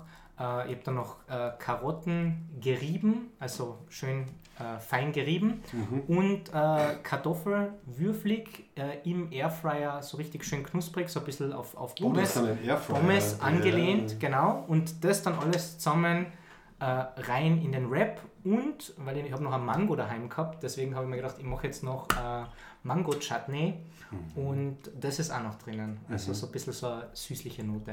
Ist ein bisschen Ja. advanced, ha? Ja, ich habe gerade vorher, ich hab vorher kontrolliert, also es war jetzt die 10 Minuten drinnen ein bisschen zum Ja. Aufwärmen. Es ist jetzt noch, noch nicht richtig heiß außen. Na, dann ist das lassen okay wir's noch oder ein bisschen noch ein bisschen? nein, nein. Gott, wir lassen es noch ein bisschen. Genau, das noch 5 bis 10 Super, ich bin, Minuten. da sehr, ich bin da sehr gespannt. Jo. Eben heute gesponsertes Bier und gesponserte Raps. Gesponsertes- das ist schon sehr cool. Ja, müssen mit dem Schmatzen ein bisschen aufpassen. Ne? Einfach wer gerade isst, redet nicht, oder? Und wir schmerzen nicht. Gut. Aber Genau. ich glaube, so fünf Minuten können wir es noch drin lassen. Ähm, ähm, Das ist gut. der Nachteil. Bei mir im Stream ist das, äh, ist das immer alles gecancelt, weil ich das bei meiner Grafikkarten so eingestellt habe. Gerade in der Küche wird es nämlich relativ laut mit Dunstabzug Ja. von Küchenmaschinen. Ja. Ah, das stimmt, das Und, hört man gar nicht ähm, bei dir, wenn man schaut. Genau, das ist, das, äh, das ist lustig. Ich sage das auch oft dazu, wenn ich dann die Küchenmaschinen nämlich einschalte, weil wenn die dann richtig laut sind, also die sind ja wirklich sehr laut. Mhm. Ich glaub, Meine Küchenmaschine hat was 1700 Watt Leistung, also ist ja wirklich äh, puh, äh, Panzer fast. Und ich sage dann halt immer, äh, es könnte jetzt sein, dass ich ein bisschen klinge, als wäre ich gerade in einem U-Boot, weil es klingt so ein bisschen wie wenn man, wenn man im Wasser ist, weil das halt das, diese ganzen Töne alle rausfiltert. Das ist ja praktisch, ich meine, bei euch ist ja lustig, bei, beim Thomas, glaube ich, hört man manchmal die Glocken oder so von Ja. der Kirche. Ja, und Hubschrauber und Genau, und das ist halt bei mir alles, alles Mhm. nicht drinnen, weil das halt meine Grafikkarten kann. Und ja, Mhm. da, da ist- kann ich ja so viel schmatzen im Stream. Das Das ist ein deliberate choice bei uns, ne? Genau. Um den IRL-Faktor Ja. Genau. in unserer Genau. Aufnahme zu haben. Das nennt man die Atmo. Wir haben die Genau, Atmo drinnen. Dolby, Das heißt, Dolby Atmos. jedes, jedes Sessel wackeln, jedes Mal, wenn man irgendwo was aufhebt, runterlegt ja. oder so. Nein, wir sind einfach nicht professionell, aber wir können damit Schon gut okay. leben. Aber das ist schon mal ein guter Punkt auch, den ich auf Mhm. meiner Liste so habe. Was ist denn so technisch notwendig? Das, was du so beschreibst jetzt, das ist schon. das, ist, das das, ist alles, advanced das ist alles advanced. Ähm, das klingt jetzt ein bisschen blöd. Ähm, viele Sachen habe ich jetzt noch nicht implementiert. Zum Beispiel, ich will schon längste Zeit an Discord machen, weil äh, ich bin ein kleiner Perfektionist. Das heißt, bei mir müssen die Sachen eine gewisse Qualität haben, ein gewisses, weiß ich nicht, ich, bin- ich habe da glaube ich einfach zu hohe Ansprüche oft an mich selbst und deswegen theoretisch, wenn ihr streamen wollt, äh, he- heutzutage kann man schon mit einem halbwegs gescheiten Handy streamen. Also das ist jetzt nicht der Grund, dass man sagt, äh, also wenn man jetzt wirklich sagt, man will streamen, jedes bessere Handy kann das theoretisch schon. Ähm, ich könnte jetzt dann einen Livestream auf meinem Handy starten, wenn ich das wollen würde. Da wäre halt der Ton äh, grottig, aber ja, es wird gehen. Und es gibt da viele große Streamer, die haben zum Teil mit Setups angefangen oder haben noch immer Setups, wo ich mir denke, mit so einem Teil will ich nie streamen, aber ähm, deswegen, das sagt eigentlich im Grunde nichts aus. Also Ja. ich würde sagen, das Einzige, was halt vielleicht ein bisschen relevanter ist für die meisten Leute, wie bei euch auch im Podcast, ist ein, ein guter Ton, Ja. das Bild. Viele streamen überhaupt nicht mit Cam. Also es gibt genug Streamer, die nicht mit Cam Wo streamen. man halt nur das Spiel sieht, das genau, halt wo man nur das Spiel und- sieht und äh, man, man hört sie halt Aber es macht schon einen Unterschied, wenn du. Ja, also, ich würde sagen, die größeren Streamer, die haben alle eine Cam, Ja. auch wenn es eine schlechtere Cam ist. Also mir fällt da spontan nur der XQC ein, der ist ein relativ großer Streamer, zu dem kommen wir dann später wahrscheinlich eh noch. Ähm, der hat, ich weiß nicht, ob er die die jetzt auch noch hat, aber der hat eine Cam früher gehabt, ja, weiß nicht, 720p, irgendwie Rauschqualität, schlecht beleuchtet und so weiter, aber halt e extrem entertaining Character. Also ja, dem schaut man einfach gern zu, der ist, oder den finden halt viele Leute unterhaltsam. Ja. Ähm, Aber, oder, ja. aber das, das ist so wie, ein bisschen so wie bei die, bei die YouTube-Produktionen eigentlich. Genau. Da ist der Anspruch an den Production Value ist in den letzten 5, 6 Jahren, vor allem so über Corona, extremst gestiegen. Ja. Also, also wenn du, okay, wenn du irgendwie established bist seit irgendwie ein paar Jahren und du hast der, der, der Following, dann ist das wahrscheinlich eher verzeihbar, wenn du nicht so Cutting, Cutting Genau. Edge bist oder zumindest oder so einen hohen Standard hast. Aber wenn du neu anfängst und du hast keine gescheite Sound Abmischung und, und, und keine gescheite Cam und die Einstellung, die Beleuchtung passt nicht, Genau. dann wirst du das echt schwer haben, Also gerade bei YouTube ja. ist es noch schwieriger. Ja. Ähm, ja, bei Twitch würde ich mal sagen, ist jetzt am Anfang eben die Cam Mhm. nicht relevant. Also ich habe auch einige Streamer-Kollegen, die haben bis vor kurzem K-Cam gehabt, Mhm. die haben jetzt zum Teil mit, mit Cams gestartet, unterschiedliche Qualitäten. Ja. Da ist das nicht relevant, weil Mhm. ja, die haben auch so 10, 20, 30 Average Viewer. Da ist das jetzt nicht Oder so. dass man sich ein bisschen mehr Gedanken macht, wie Genau. der, äh, der Angle ist von der Webcam. Ne? Ja, Wenn genau. du der Shroud bist, ist das wurscht. Genau. Ne? Weil der hat immer diese Einstellung von oben nach unten gehabt und du hast nichts von ihm gesehen. Äh, ich glaube, mittlerweile, ich, ich folge ihm nicht mehr, weil er mir irgendwann auf die Nerven gegangen ist. Aber Ja, Aber- das sind so Sachen, äh, Hm. die sind bis zu einem gewissen Grad relevant, aber ich würde eben am ersten noch sagen, der Ton, weil wenn das Game funktioniert und der Ton gut ist, dann ist der Rest eigentlich, ja, aber es ist halt die Frage, was du streamst und wie. Ne? klar. Also nur kurzer Exkurs, ich schaue mittlerweile recht viel äh, Age of Empires Turniere Mhm. und so, da ist gerade auch jetzt eins, das Jo. ist der Nilis Apartment Cup und so. Die, die, die, die einzelnen Caster, die tun schon ein bisschen miteinander wetteifern, wer die beste Qualität bringt. Ja? Mhm. Weil du, du, du greifst ja mit deinem eigenen Programm, greifst du ja praktisch einen Stream ab, den einer aufgeladen von einem Turnier Mhm. und du kannst es dann selber über so einen Observer-Mode dann wiedergeben. Ne? Mhm. Das heißt, du steuerst schon die Qualität als Server mit. Ja? Genau, Und ich glaube, das ist für viele Leute dann schon entscheidend, dass sie eher das Bessere anschauen als das Schlechtere. Ja? klar. Also wenn du meinst, wenn du siehst, dass die Form und die, und die Auflösung super crisp ist beim einen und beim anderen weniger, ich glaube, das ist schon wirklich entscheidend, der Faktor dann. Ne? Klar, wobei man darf jetzt auch nicht unterschätzen, ähm, es gibt ja, es kommt da sehr stark darauf an, auf was für ein Device ich das Ganze schaue. Weil, äh, ich meine, es gibt ja zum Beispiel Twitch auch für die, fürs Handy als App. ja. Ähm, viele schauen es dann halt einfach in 360 oder 480p. Mhm. Da ist dann wieder ein Unterschied. Wenn ich natürlich jetzt sage, ich, ich schaue äh, daheim auf meinem, äh, Mhm. auf meinem HD-Fernseher das, dann hätte ich natürlich schon gerne eine bessere Qualität. Das ist, das ist auch logisch. Du, und du bist, du bist unter Anführungszeichen nur auf Twitch unterwegs. Äh, ich bin momentan nur auf Twitch unterwegs, ähm, beziehungsweise ja, ich, ich poste auch jetzt Ja. mittlerweile halbwegs regelmäßig Rezepte auf Instagram. Ah, Äh, ich habe einen, einen, einen Threads jetzt. Ähm, mein Twitter habe ich jetzt mittlerweile gelöscht. Auf Twitter Ah. bin ich nicht mehr zu ah finden passt, sehr gut, X. passt sehr gut zur Äh, heutigen Folge. Ähm, ich, muss, nein, ich muss nämlich sagen, äh, ich habe jetzt seit ich glaub, zwei Wochen verwende ich jetzt äh, Threads Aha. und äh, finde die vom Algorithmus her, von dem, wie man connected mit anderen äh, Streamern oder generell Leuten, die Ja. äh, ähnliche Interessen haben wie einer selbst, finde den Algorithmus tausendmal besser. Ähm, paar Kommentare, ein paar blödes Vorschläge kriegst du natürlich, die blockierst dann einfach weg und dann passt's. Dann kriegst du eigentlich relativ wenig mehr, diese Mhm. Okay. Sachen. Und äh, Twitter, weiß ich nicht, hat sich jetzt in den letzten Jahren einfach zu einem Ding entwickelt. Okay. Ja. Aber YouTube, YouTube Streaming machst du nicht. Äh, YouTube Streaming mache ich nicht. Äh, ich habe momentan noch keine Videos auf YouTube. Ich würde gern für YouTube äh, so Shorts Mhm. produzieren. Ja. Ähm, fällt mir momentan ein bisschen die Zeit, weil die Sachen aus dem Stream dann so zu nehmen, wie sie sind, bei dem, wie ich das persönlich jetzt mache, ist das relativ schwierig, weil wir haben ja vorher geredet über Production Value und so Ja. weiter. Ähm, wenn ich koche, dann schaut es halt meistens dementsprechend aus in der Küche. Also bei mir ist alles vollgestellt. Äh, ich koche meistens drei, vier Gerichte auf einmal. Ja. Ich tue währenddessen nicht, äh, habe nicht die Zeit dann abzuwaschen und so.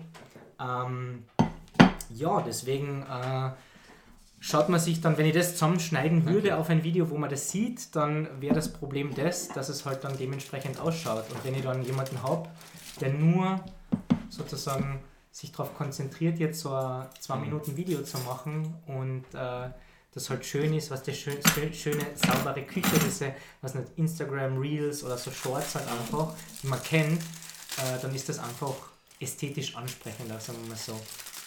So, der Max hat uns jetzt die, die Burritos serviert. Aber Genau. Ja, liebe Leute, entschuldigt die Hintergrundgeräusche, das ist gesagt heute Teil Ja. des Programms. Die Alufolie gibt es ein bisschen, aber ich glaube, das wir, geht, wir haben nicht die, die Canceling. Capabilities von Benjamin. Aber ich finde, diese Shorts sind, glaube ich, mittlerweile, oder wie man immer das nennt, extrem wichtig. Mhm. Weil auch, ich habe einmal einen größeren Streamer, den ich schaue, der hat halt erklärt, dass der Stream an sich Mhm. ein bisschen toter Content ist, ne? weil Ja. das machst du einmal und dann ist futsch. Ja? Jein. Zu einem gewissen Punkt halt. Ja? das, Und das, was du brauchst, ist, dass du lebenden Content, so hat es er halt benannt, Mhm, ne? ja. dass du Videos hast und die, die permanent aufrufbar sind, ne? dass du ein bisschen so ein Archiv aufbaust und, und accessible Content hast, Genau, da der hast, nicht verschwindet. da hast ja. du im Grunde recht damit, deswegen Ja. machen was ganz Nein, ich tu nur zitieren, was Ja, ich ja, na. ja. Na, da hat er, er auch sehr, sehr recht damit, das stimmt auf jeden Fall. Deswegen das, was viele große Streamer machen oder was wir dann später vielleicht auch sehen werden bei den großen äh, Streamern, ganz viele haben halt in den, die Hauptkategorie, die die meisten streamen, ist Just Chatting. Ähm, das heißt, in der Kategorie gibt es zum Beispiel ganz viele Reaction-Sachen, also Reaction-Content, ja, wir kennen es alle auf YouTube. Ähm, einfach auf anderen Content reagieren und dann seine eine, eigene Meinung dazu preisgeben. Ähm, ich muss ehrlich gesagt sagen, mir persönlich liegt es nicht. Ich glaube, ich habe ein einziges Mal eine, Reaction gemacht und habe mir gedacht, oh, ich würde doch lieber gerne eigenen Content machen und jetzt nicht von irgendwem anderen Content abgreifen, weil für mich ist es, ja, Ja. also nicht, es ist nicht kreativ. Es ist einfach, ja, es, es geht dann da um, um Views und um Geld. Das ist gut, damit kann man sehr gut verdienen bei Reactions. Aber meins ist es persönlich nicht. Ich würde gerne selber irgendwas produzieren und selbst wenn es lautes Geschreie von mir beim Gaming ist, ist das meiner Meinung nach besser als eine Reaction. ähm, aber das ist meine Meinung dazu. Ähm, Meine Reaction zu deinem Burrito ist sehr positiv übrigens. sehr schön, das Ja. Ich freut bin mich. auch mittendrin, es ist sehr gut. Ich werde jetzt eine kurze Aufnahmepause machen, damit Ja. du auch was essen kannst, weil wenn alle essen und keiner redet, ist dann auch komisch. Ist okay. Also kurze, kurze Pause, wir sind, Okay. gleich, wir sind gleich wieder da, sage ich, als wäre es live, aber ja, genau. bis gleich. Passt, Dankeschön, jetzt sind wir satt. Satt und gewärmt und zufrieden, das war sehr gut. Das war Danke. ausgezeichnet. Können wir gleich empfehlen. Aber jetzt, wir haben was vergessen. Wir haben nicht aufgeklärt, wieso du eigentlich den Twitch-Namen Onkel Stoffer genommen hast. Genau, und zwar die Sache ist die, ähm, mein zweiter Vorname ist Stoffer nach meinem Onkel. Also ist ein niederländischer Name, ist auch dort sehr selten, also kennt man dort auch nicht so wirklich. ähm, Hat nichts Genau. mit der Fitnesscenter-Praxis des Stofffans zu tun. Äh, nein, aber ich habe es zusätzlich natürlich äh, lustig gefunden. Ähm, zusätzlich dazu, eben haben wir vorher schon geredet, arbeite ich im Kindergarten und früher war ja die Bezeichnung für einen Mann im, Onk äh, im Kindergarten war ja Onkel, die, die Frauen waren die Warte. Tanten. Moment mal, früher hat es keine Männer im Kindergarten gegeben. Wieso? Ja, Aber vor 10, Tanten hat 15 man, glaub, hat man zu den Frauen leider gesagt. Genau. Genau, ja. Und Und, dann, äh, da habe ich mir gedacht, eigentlich wäre das ja lustig. Plus zusätzlich, ich gehe ja regelmäßig ins Fitnessstudio und eben da gibt es ja Leute, die stoffen, die viel Muskeln haben und so weiter. Und da habe ich mir dann gedacht, ah, das klingt eigentlich ganz lustig. okay. Onkel, Finden, finden die Leute lustig. Onkel also wenn man hin und wieder mal in anderen Chats unterwegs ist, dann müssen viele schmunzeln. Mhm. Ja. Und das Wichtige ist einfach etwas, was man sich, was einzigartig ist und Genau, was man halt also- trotzdem merken kann. Genau, ich meine, Stoffel gibt es ja sonst auch noch, aber also Onkel Stoffer gibt es sonst keinen. So, und jetzt kommen wir zum Eingemachten. Also, wenn man so wie du fast ein Jahr lang auf Twitch unterwegs ist, Genau. äh, natürlich die große Frage, wie viele Leute schauen dir so durchschnittlich zu? Gibt es Abonnentinnen, Abonnenten? Wie funktioniert das? Was, was siehst du als erfolgreich? Was siehst du als Ziel? Was, wo bist du gerade und wie taugt es dir von der Zuschauerzahl her? Ja, also ähm, ich habe hab mir das noch, noch mal genau angeschaut mit ähm, twitchtracker.com. Also da kann man sich das Ganze auch anschauen, wie man so liegt. Natürlich sieht man viele der äh, Statistiken auch im, im eigenen, äh, ja, in der eigenen Videoverwaltung sozusagen. Da kann man reinschauen und so. Das ist oft ein bisschen unübersichtlicher, deswegen mir persönlich gefällt Twitch-Tracker halt gut, weil das zeigt das Ganze relativ übersichtlich ähm, und dann meistens äh, ja, sehr akkurat zu dem, wo es momentan ist. Ähm, das Einzige, wo man halt ein bisschen aufpassen muss, ist, dass man sich nicht zu sehr an den Zahlen aufhängt. Ich glaube, momentan laut Twitch-Tracker habe ich 11,7 Zuschauer Average, äh, 233 Follower und ja, also das ist eben die aktuelle Zahl, ist glaube ich gerade 11,4. Deswegen, wenn du dann einmal streamst und auf einmal wenig Leute hast, dann geht das natürlich dann gleichzeitig wieder runter. Ja, bei mir sind die, die Games, die ich streame, jetzt nicht so divers, weil ich streame hauptsächlich ähnliche Games oder gleiche, zum Beispiel Elden Ring. Äh, bin ich gerade dabei, das auf, auf Platin durchzuspielen, also alle Trophäen mir zu holen. Da fehlt mir nur mal eine. Und ich muss auch sagen, ich, ich, bin- ich spiele halt diese Nische. Ich bin kein, also ich würde mir jetzt nicht in die Kategorie Variety Streamer zählen. Also die spielen dann halt immer andere Spiele.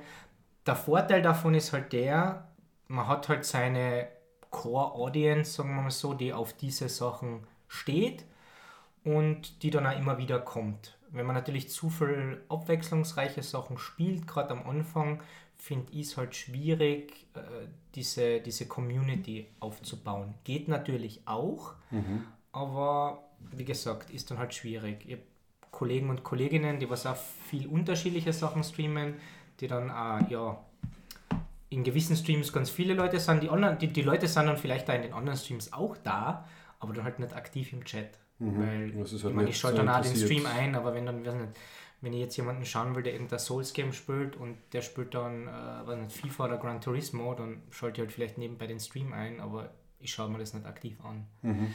Das heißt, man hat dann trotzdem Zuschauer, aber ja. Was, was ist der Unterschied an Abonnentinnen und Abonnenten? Ähm, Was no. für Interaktion gibt es da? Was hat man für Vorteile? Was, Ähm. wie baut sich da diese Community dann zusammen? Ja, man muss erstens einmal zusätzlich noch unterscheiden. Es gibt äh, also jetzt auch bei normalen Followern, also bei normalen Leuten, die den Kanal abonnieren, gibt es die, die aktiv im Chat sind. Und dann gibt es noch die, die sozusagen nur zuschauen und die nie was schreiben. Das sind die sogenannten Lurker. ähm, die lurken sozusagen im Chat. Äh, die machen auch den Großteil der Zuschauer aus. Also es gibt ganz, ganz viele, also auch bei den ganz großen Streamern noch mehr als bei den kleineren, ähm, Lurker. Und ich meine, ich persönlich schaue hauptsächlich kleinere Streamer, weil wenn ich irgendwo einen Stream schaue, dann will ich auch im Chat aktiv sein. Ich will sozusagen mit demjenigen connecten. Ich hätte da gerne Feedback auf meine Nachrichten. Sagen wir mal so, ein paar, hundert äh, Zuschauern wird das dann ein bisschen unübersichtlich. Ähm, es gibt dann sogar für größere Streamer die Möglichkeit, das umzuschalten auf, ich meine, das geht bei kleineren auch auf nur Follower oder nur Abonnenten, die dann im Chat schreiben können oder so, der sogenannte Slow Chat. Ja. Da kann ich nur eine gewisse Anzahl von Nachrichten pro Minute schreiben, Ja. damit sozusagen derjenige dann nicht komplett überfordert ist, wenn da weiß nicht, 5000 Nachrichten gleichzeitig runterballern.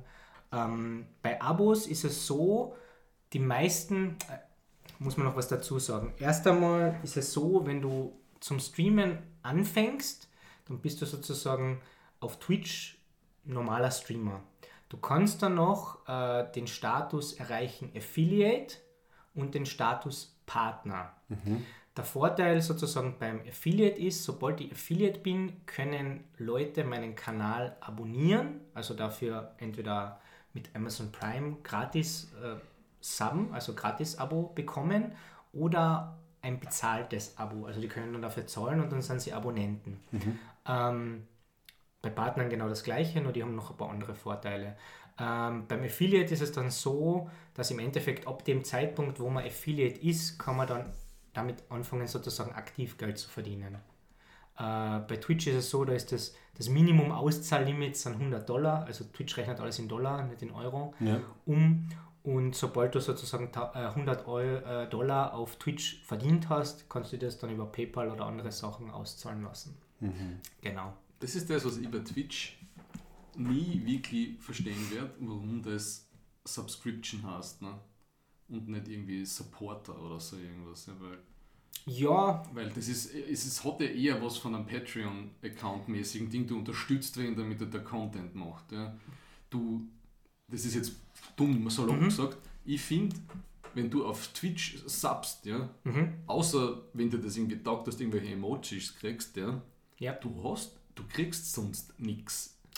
Genau, das Einzige, das Einzige was dir im Ja. Endeffekt die Subscription bringt, sind Ja. die Emotes. Ja. Wobei die muss auch der Streamer sozusagen einstellen. Also ich mir welche machen lassen für meinen Ja. Stream, weil ich das erstens cool gefunden habe. Plus das andere, was es auch noch bringt, das ist jetzt aber auch nicht so das Ding, aber Mhm. nutzen auch sehr viele gern. Ähm, und zwar gibt es die sogenannten Kanalpunkte. Und für Kanalpunkte, je nachdem, was der Streamer da einstellt, kannst du gewisse Sachen im, im Stream machen.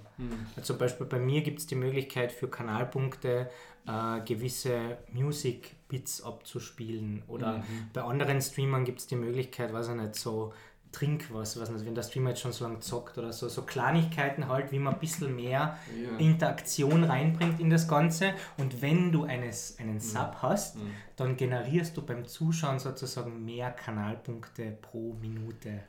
Ja, das, ich, aber da habe ich das Aber, Gefühl, da ja. ist noch viel mehr Luft nach oben, was man da, was diese Subscription dir bringen kann als Viewer. Ich glaube, da, da ist, da, das ist erst vom, wird vom Geschäftsmodell kommt mir das erst sehr rudimentäres vor.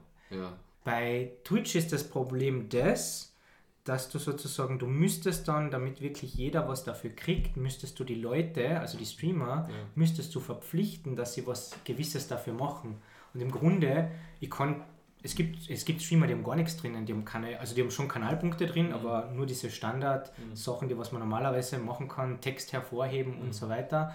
Also komplett 0815 Dinge, die im Endeffekt auch keine Emotes haben oder irgendwelche ja, von Fans gemachten halt.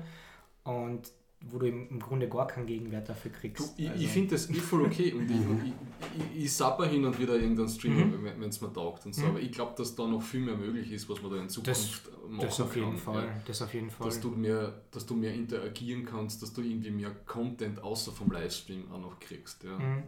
Ich meine, Twitch hat sowieso ein großes Problem. Also war ähm, gestern erst wieder, glaube ich, hat der Genau, ja. CEO davon geredet, dass sie halt noch immer negative Zahlen schreiben, beziehungsweise Mhm. immer eine sehr große Kündigungswelle jetzt wieder gehabt. Ja. Ähm, könnte auch daran liegen, dass sie vielleicht von 2020 weg zu viele Leute eingestellt haben, keine Ahnung.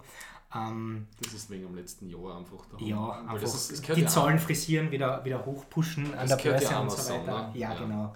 Ähm, Aber sie haben aufgehört, in Südkorea zu, zu operieren. ja, ja, das habe ich mitgekriegt. Also das ist schon heftig. Also der, der, der Markt ist schon umkämpft. Ne? Genau, Also wir kennen ja vor allem nur Twitch so. genau. Es, ich meine, die, die zwei Mixer hat es gegeben. Ne? Mixer hat es gegeben, das war Microsoft und Ja. die zwei anderen größeren, ich will nicht sagen Konkurrenten, aber die zwei anderen großen Sachen, die es noch gibt, wären TikTok Mhm. und ähm, Kick. Mhm. Ja, und YouTube halt. Ne? Und ja, Und Fa halt. Facebook Gaming gibt es ja auch. Ich weiß nicht, wie das läuft. Ja, muss ich ehrlich gesagt sagen, Facebook Gaming kenne ich mich null aus, wo, Ich auch nicht. wobei man dazu auch sagen muss, Facebook hat halt mittlerweile eine ganz andere Demografie, Mhm. also dieses demografische Wandel sozusagen. Ja, ja, wir, Da ist halt, ich weiß ich nicht, wenn meine Mama auf Facebook ist und, und mein Papa und alle, dann äh, sind eher die jungen Leute dort nicht so zu finden. Ähm, Und sie haben in der Ja. Vergangenheit auch das Problem gehabt, dass das, ähm, der Ad-Revenue nicht so... gest- Sie haben, sie haben ja viel Streamer abgeworben mhm. auf Facebook Gaming.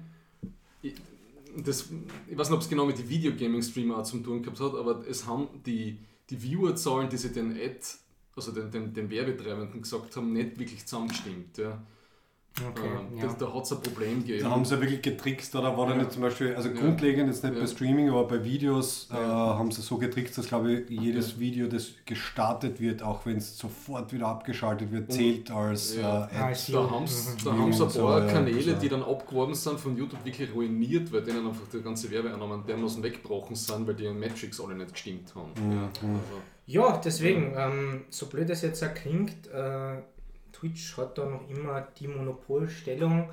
Ich meine, Kick ist auch äh, ja, eine Alternative, sagen wir mal so. Ähm, Aus welcher Macht- Richtung kommt das? Weil ich es Äh, noch nie gehört. Kick ist sozusagen die, die, die Streaming-Plattform von, von Stake. Also im Hintergrund ist Glücksspiel. Ah.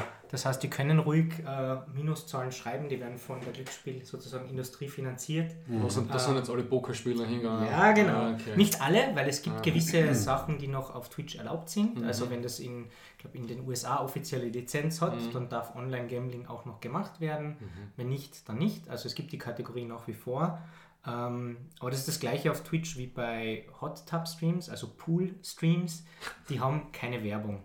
Also Casino und Ding haben keine Werbung, weil die Werbetreibenden wollen sich natürlich mit dem jetzt vielleicht nicht so Mhm. assoziieren. Die sind entmonetarisiert dann. Genau, die sind entmonetarisiert. Du kannst natürlich nach wie vor äh, Ja. subscriben und deswegen es ist eine, eine riesige Cash-Cow, also so Hot Tub Streams und die ganzen Sachen machen irrsinnigen Umsatz. Aber haben Ah, Entschuldigung, Mal was sind. Hot Tub Screams? Ich frage für einen Freund. Das, ist, das hat mit Zeitmaschinen Cool zu tun, wo alte, dicke Männer drin sitzen.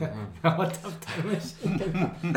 Na, äh, das sind im Endeffekt Whirlpools oder du kannst einen normalen Pool aufstellen in deiner Wohnung, äh, kannst dir da halbnackt reinstellen und machst dann Hot Tub Stream. Wenn du halt Ja, Du schreibst dann den Namen von deinen Subs auf deinen Körper. Wenn du physisch Alter. halt relativ gut ausgestattet bist und Ja. das Gefühl hast, Dass du das- bist ansprechend. Mhm. Also bei Max könnte man das schon gut vorstellen, Ja. oder Ein, Thomas? danke, Benjamin. Ja. Ein Hoch auf die Menschheit, also was, Genau. dass es sowas gibt. Ja? Und was mich wirklich Okay. besonders ärgert, ist, du hast immer diesen Vorschlags, die haben wir das letzte Mal drüber geredet, Ja, du hast ja. die Vorschlagszeile auf der Twitch-Startseiten immer, ja. Und ich habe Twitch, dem Algorithmus, schon ungefähr gefühlte 50 Mal gesagt, mich interessieren diese Hot Tub, Hot, Hot Tub Streamerinnen nicht. Ja? Und ich klicke immer kein Interesse, kein Interesse.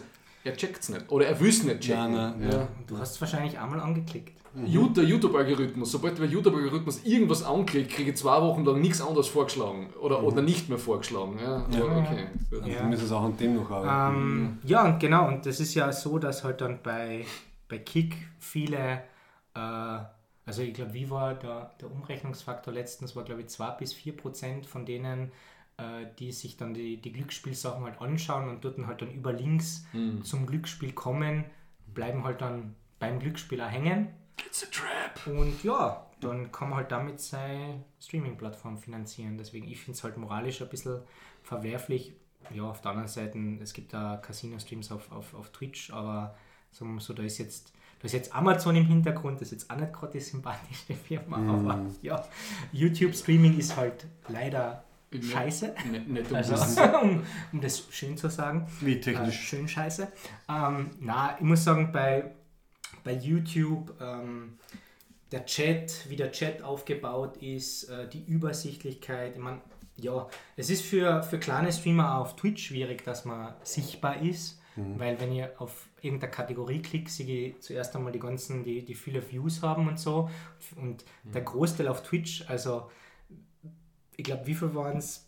Irgendwas nagelt es mir nicht fest, zwischen 95 und 98 Prozent streamt für eine Person. Also die obersten 2 Prozent teilen sich eigentlich alle Views auf, Ja. kannst du sagen. Und ähm, ja, das ist halt die, die, die, Sie- die, das sichtbar zu sein auf Twitch ist auch schwierig. Aber auf YouTube ist es nicht schwierig, auf YouTube finde ich, ist es unmöglich. Weil ich habe auch ganz viele, ganz viele Kanäle abonniert, wo ich mal die Videos anschaue.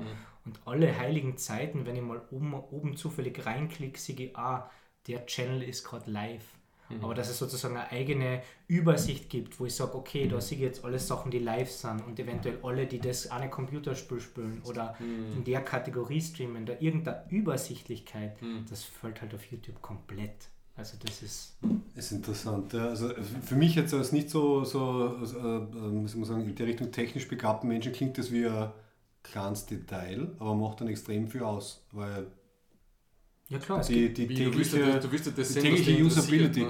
Ja, Genau. Ich, ich würde, keine Ahnung, ich denke mal wahrscheinlich, ich würde dann halt irgendwie suchen gehen oder ich würde, äh, wobei ich, ich habe da Nein, das- ganz, das ich ja ganz andere Ansätze an, an Inhalte zu kommen. Also es muss ja, im Endeffekt muss es einfach schnell gehen, ohne nachzudenken und es muss dir angeboten werden. Genau, Ähm, und wenn ich ja. aber bei YouTube jetzt was suchen würde, dann würde ich nicht als erstes einen Livestream vorgeschlagen kriegen, sondern ein Video, was es schon gibt. Das heißt, wenn du jetzt zum Beispiel in der Suche eingeben würdest, so wie ich, äh, Elden Ring, dann kommen 500 Ja. Millionen Videos zu dem Thema, aber kein Livestream. Ja. Du musst dann wieder extra wo draufklicken und so weiter und dann findest vielleicht, wenn es Glück hast, irgendwas. Aber Okay.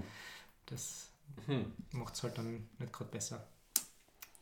Also du hast jetzt gesagt, ähm, äh, was ein bisschen über 240 Abon also Subscribers oder Abonnenten. 233 sind es jetzt heute. 233.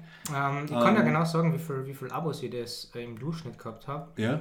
Und zwar in den letzten neun Monaten, weil wie gesagt, ich war nicht von Anfang an Affiliate, weil du musst erst Affiliate werden, damit du Abos generieren kannst. Deswegen in den letzten neun Monaten hat im Durchschnitt äh, 24,2 Abos. Ich, also normalerweise Abo-Preis ist äh, knapp 4 Euro. Die Hälfte davon kriege ich, das heißt, du kannst sagen 2 Euro pro Abo. Ähm, das heißt 426 Euro waren das jetzt mit Abos. Aber es gibt ja auf Twitch auch noch andere Möglichkeiten, äh, sozusagen Geld zu verdienen. Also es gibt sogenannte Cheers. Äh, da kannst du sozusagen für, wieder umgerechnet, das sind Bits. Ein Bit ist ein Cent. Kannst du sozusagen jemanden anfeuern. Dann kommen auch gewisse Alerts oder du kannst damit gewisse Sounds triggern.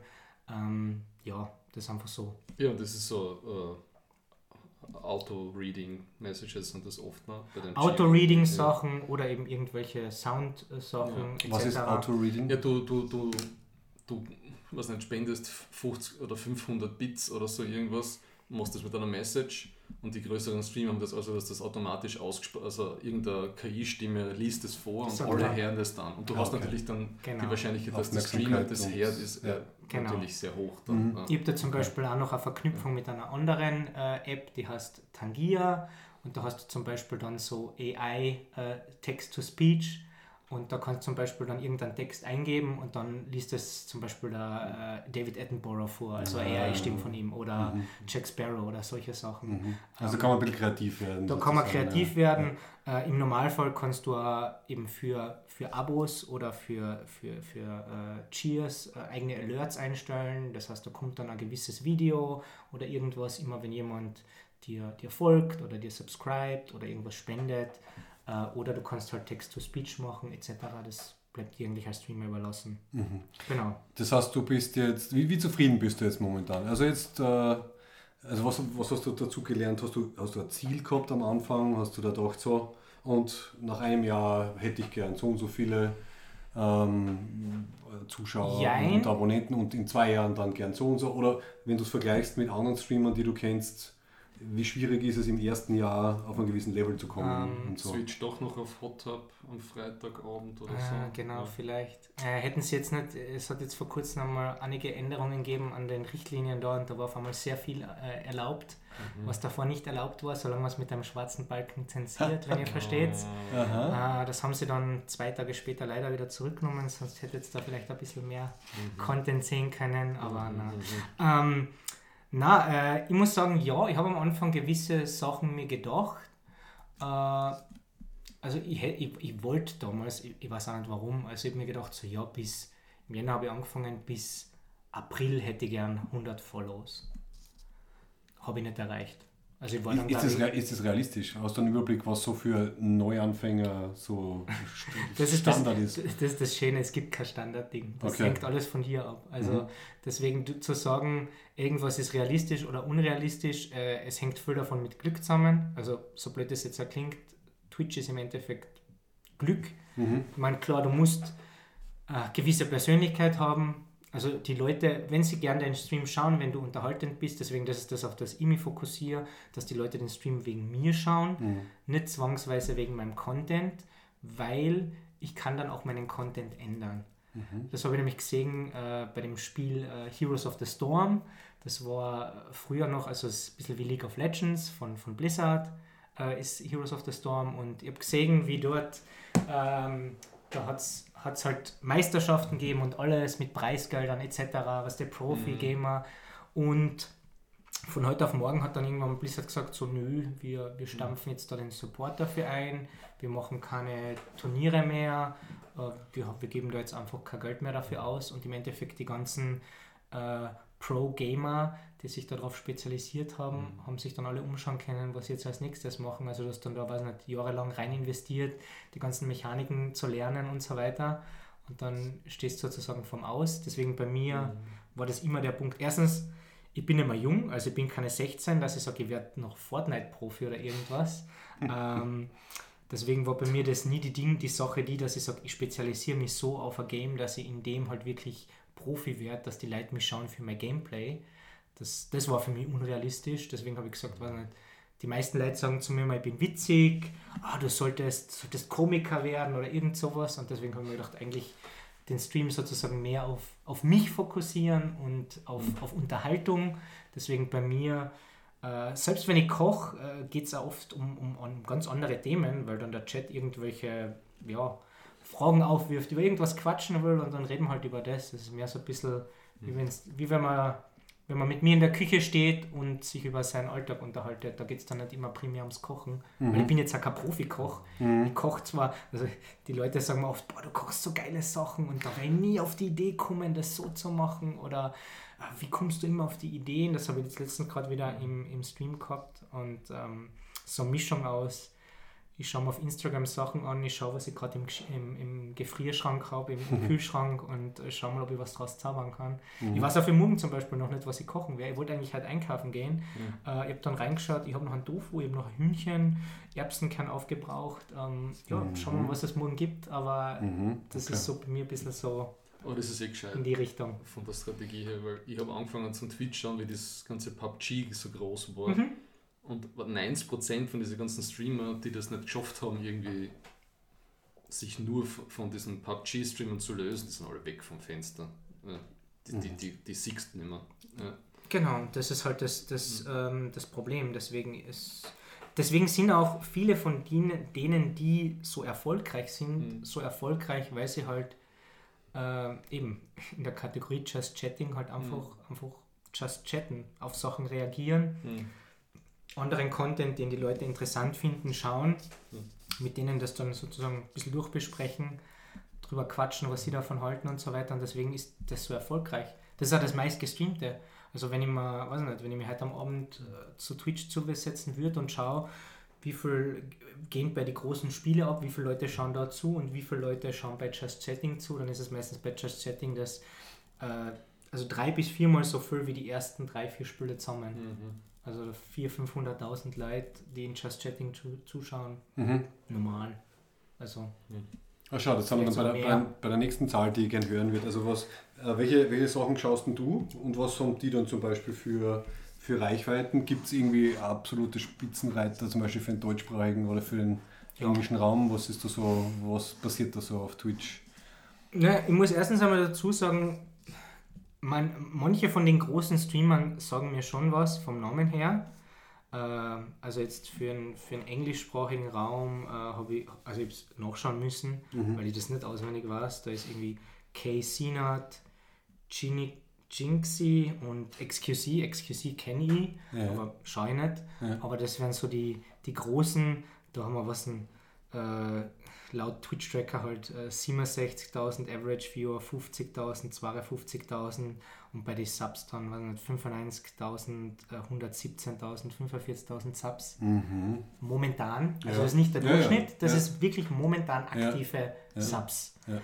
Ähm, und was nicht im deutschsprachigen Raum wäre da so äh, Montana Black, äh, ich weiß jetzt nicht mehr wie, ich kenne nur die Twitch-Namen, irgendwie Mhm. Elias, Elias N97, ist ein bekannterer, aber ich weiß nicht, wie man ihn ausspricht oder irgendwas. Ich schaue nicht FIFA oder irgendwelche solche Sachen. Mhm. Und äh, was nicht, Knossi, The Real Knossi.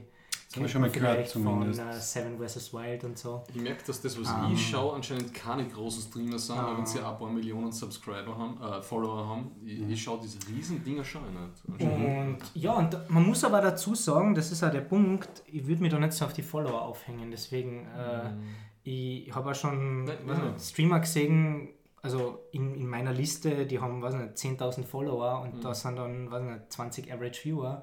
Das heißt, das, das sagt nicht wirklich viel aus. Ja, weil so Follower kriegen geht immer, wenn, du, wenn den Leuten das halt dann vielleicht nicht gefällt oder so, Ja, oder ja, stimmt sicher. dann schauen sie es halt nicht. der Deswegen. größte Streamer, den ich hin und wieder schaue, das ist dann der Tyler One. Ne? Ja. Okay, ja. Ja. Aber der ist dann im Vergleich zu die Zahlen ist der eher mittel dann. ne? Genau. Ja. Ja, deswegen, das, das ist ja das Lustige. Das sind diese großen Sprünge. Mhm. Deswegen, äh, Das heißt, das so wenn man sich jetzt so bei mir, die, die, die Kurven ist so exponentiell, wie sie nur geht. Äh, wenn ich bei mir zum Beispiel reinschaue, und da steht dann bei mir äh, Top 2,6, 7 Prozent von Twitch Mhm. und ich habe, weiß nicht, 11, äh, 11 Average Viewer, 11,4 jetzt Mhm. oder so. Bisschen weiter unten, Max. Mhm. Also wir haben Da das jetzt gerade wieder am Laptop und scrollen. Okay, das Da, heißt, du hast da. echt Kurven, die, die so geht. 2,68 Prozent. Ich bin jetzt auf Platz was 14.191 im, im deutschsprachigen Raum und Ja. international 200.543, wobei die Werte schwanken halt extrem, weil da, Ja. wenn die halt irgendwer schnell überholt oder so. Aber Das ist schon arg top. Und- und- 2,68 Genau, da musst rechnen und das waren halt jetzt letztes Jahr vielleicht 750 Euro in den Top 3%. Hm. Das heißt, du musst schon wirklich, damit du hauptberuflich Streamer sein kannst, du musst halt schon wirklich, also wenn's, wenn wir jetzt nur von, nur von den Top Subs rechnen, da bist du halt Top Zehntel Prozent. Ja gut, genau. und du musst dann, dann kriegst du musst dann auch Und dann- Werbung machen mit deinen Endorsements und Genau, dann musst du schauen, dass du einen und YouTube-Kanal hast, damit genau. um zu schauen, dass die nicht entmo- entmonetarisiert sind. Und das sind aber die Sachen, Ja. die Streamer, die wirklich so groß sind oder wo wir jetzt vorher geredet haben, mit die Anzahl von, von Subscriptions, die leben nicht von Twitch. Sondern OnlyFans. Na, die leben von, von äh, Firmen. Ja. Also die kriegen dann für, für Also Werbungen, Product Placement Product und Sponsoring Placements und und so. Sponsorings, die kriegen da das, das, das Ja, und Vielfache was, was es auch gibt, es gibt halt viel von den größeren Streamer, die werden halt auch zahlt einfach, die sind unter Vertrag auch. Ja, genau. Also zum Beispiel so wie, das war ja damals das große Ding, dass damals der, der Shroud von Mixer um 10 Millionen für zwei Jahre gekauft Genau. worden ist. Ne? genau. Wie ein Fußballer oder Fußballerin kaufen. genau. Ja. Oder der, Ja. der, Aber die Exklusiv Exklusiv ist jetzt äh, von, Ja. von Kick. ja. Also er hat zum Glück so einen Vertrag, er darf weiterhin auf Twitch streamen, aber ich glaube, er muss eine gewisse Anzahl von Streams Mhm. die Woche muss er auf Kick streamen. ja.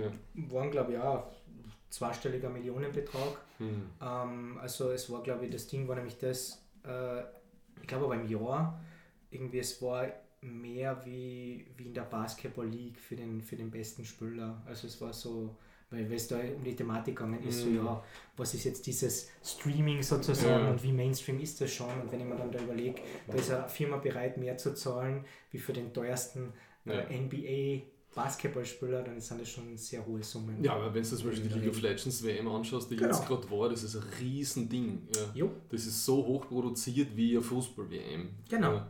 Und da sind auch die, die, die, die, wie soll man sagen, die ganzen Endorsements, die da drum umschwimmen, Oh ja, riesig. Also da hast du, was nicht, Mercedes aufwärts, Genau. die, die Sponsoren. Mercedes, weiß nicht, Ja. ob Cola oder die anderen Ja. das auch sponsern. Na aber eben, jeder, aber- der kann, will. Ich meine, dieser ganze globale Markt irgendwie so bei was nicht, bei 14 Milliarden US-Dollar ist, also da ist schon ordentlich was dahinter. Mhm. Ja, und wachsend. Ja. ja. Ja. Wobei man dazu sagen muss, eben, äh, nicht unbedingt für Twitch, weil da hat es ja zum Beispiel jetzt, ich glaube letztes Jahr war das, hat es ja die, den, den Punkt gegeben, dass äh, sie das äh, reglementiert haben, weil früher war für, für Partner zum Beispiel was so, die haben man von dem Geld, also das ist das, was ich da jetzt dann ja jetzt gesagt habe mit den Zahlen, das sind jetzt die 50%, die ich kriege. Ja. 50% kriegt ja Twitch. Also dann das, was ich jetzt gesagt habe, Ja. das sind jetzt schon meine 50%, also Mhm. eigentlich eingebracht Twitch habe ich das Doppelte. Ja.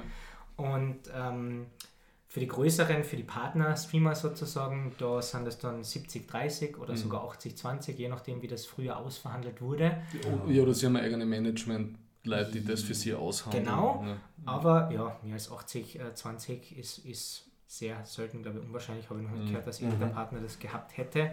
Aber das haben sie jetzt zum Beispiel auch von Twitch-Seite aus reduziert. Die haben jetzt gesagt, für die ersten 100.000 Dollar kriegt sie den Share ab 100.000 Oll- Dollar Jahreseinkommen, Mhm. aber nicht monatlich, weil Mhm. da haben wir vorher zum Beispiel geredet, wenn der jetzt 117.000 im Monat hat, dann Mhm. hat er der schon 100.000 im Monat. Mhm. Und ab 100.000 Dollar Mhm. gilt 50-50. Das Mhm. heißt, Twitch hat sich da einen riesigen Teil von dem Kuchen Ja. wieder selber in die Taschen gesteckt, aber machen noch immer Minus. Ja, eben. ja. Ähm, Da arbeiten sie noch an der. Aber ich glaube, das ist das. Strategie. Ich glaube, ich glaub auch, äh, ich habe hab heute gerade ein spannendes Video dazu geschaut von, von Asmongold und der hat auch gesagt, also er sieht in vielen anderen Punkten halt nicht mehr so viel Sparpotenzial, wo halt noch Sparpotenzial ist, ist bei den Streamern.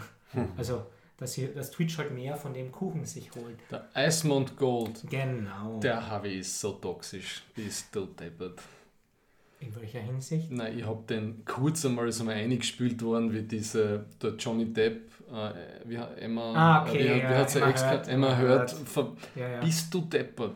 ja. Der war so richtig auf dieser, äh, auf dieser ganzen Fredboy, Mhm. äh, Bro Johnny äh, äh, against Women's Rights Schiene. Boah. Wobei ich sagen muss, ich habe heute das interessant gefunden, weil er dann auch gesagt hat, äh, das Problem ist halt das, äh, es gibt ja Sponsored Streams auf, Ja. auf Twitch, also es gibt ja Firmen, die dann hergehen und sagen, Mhm. ja, wir, hätten Ja. gerne einen Sponsored Stream.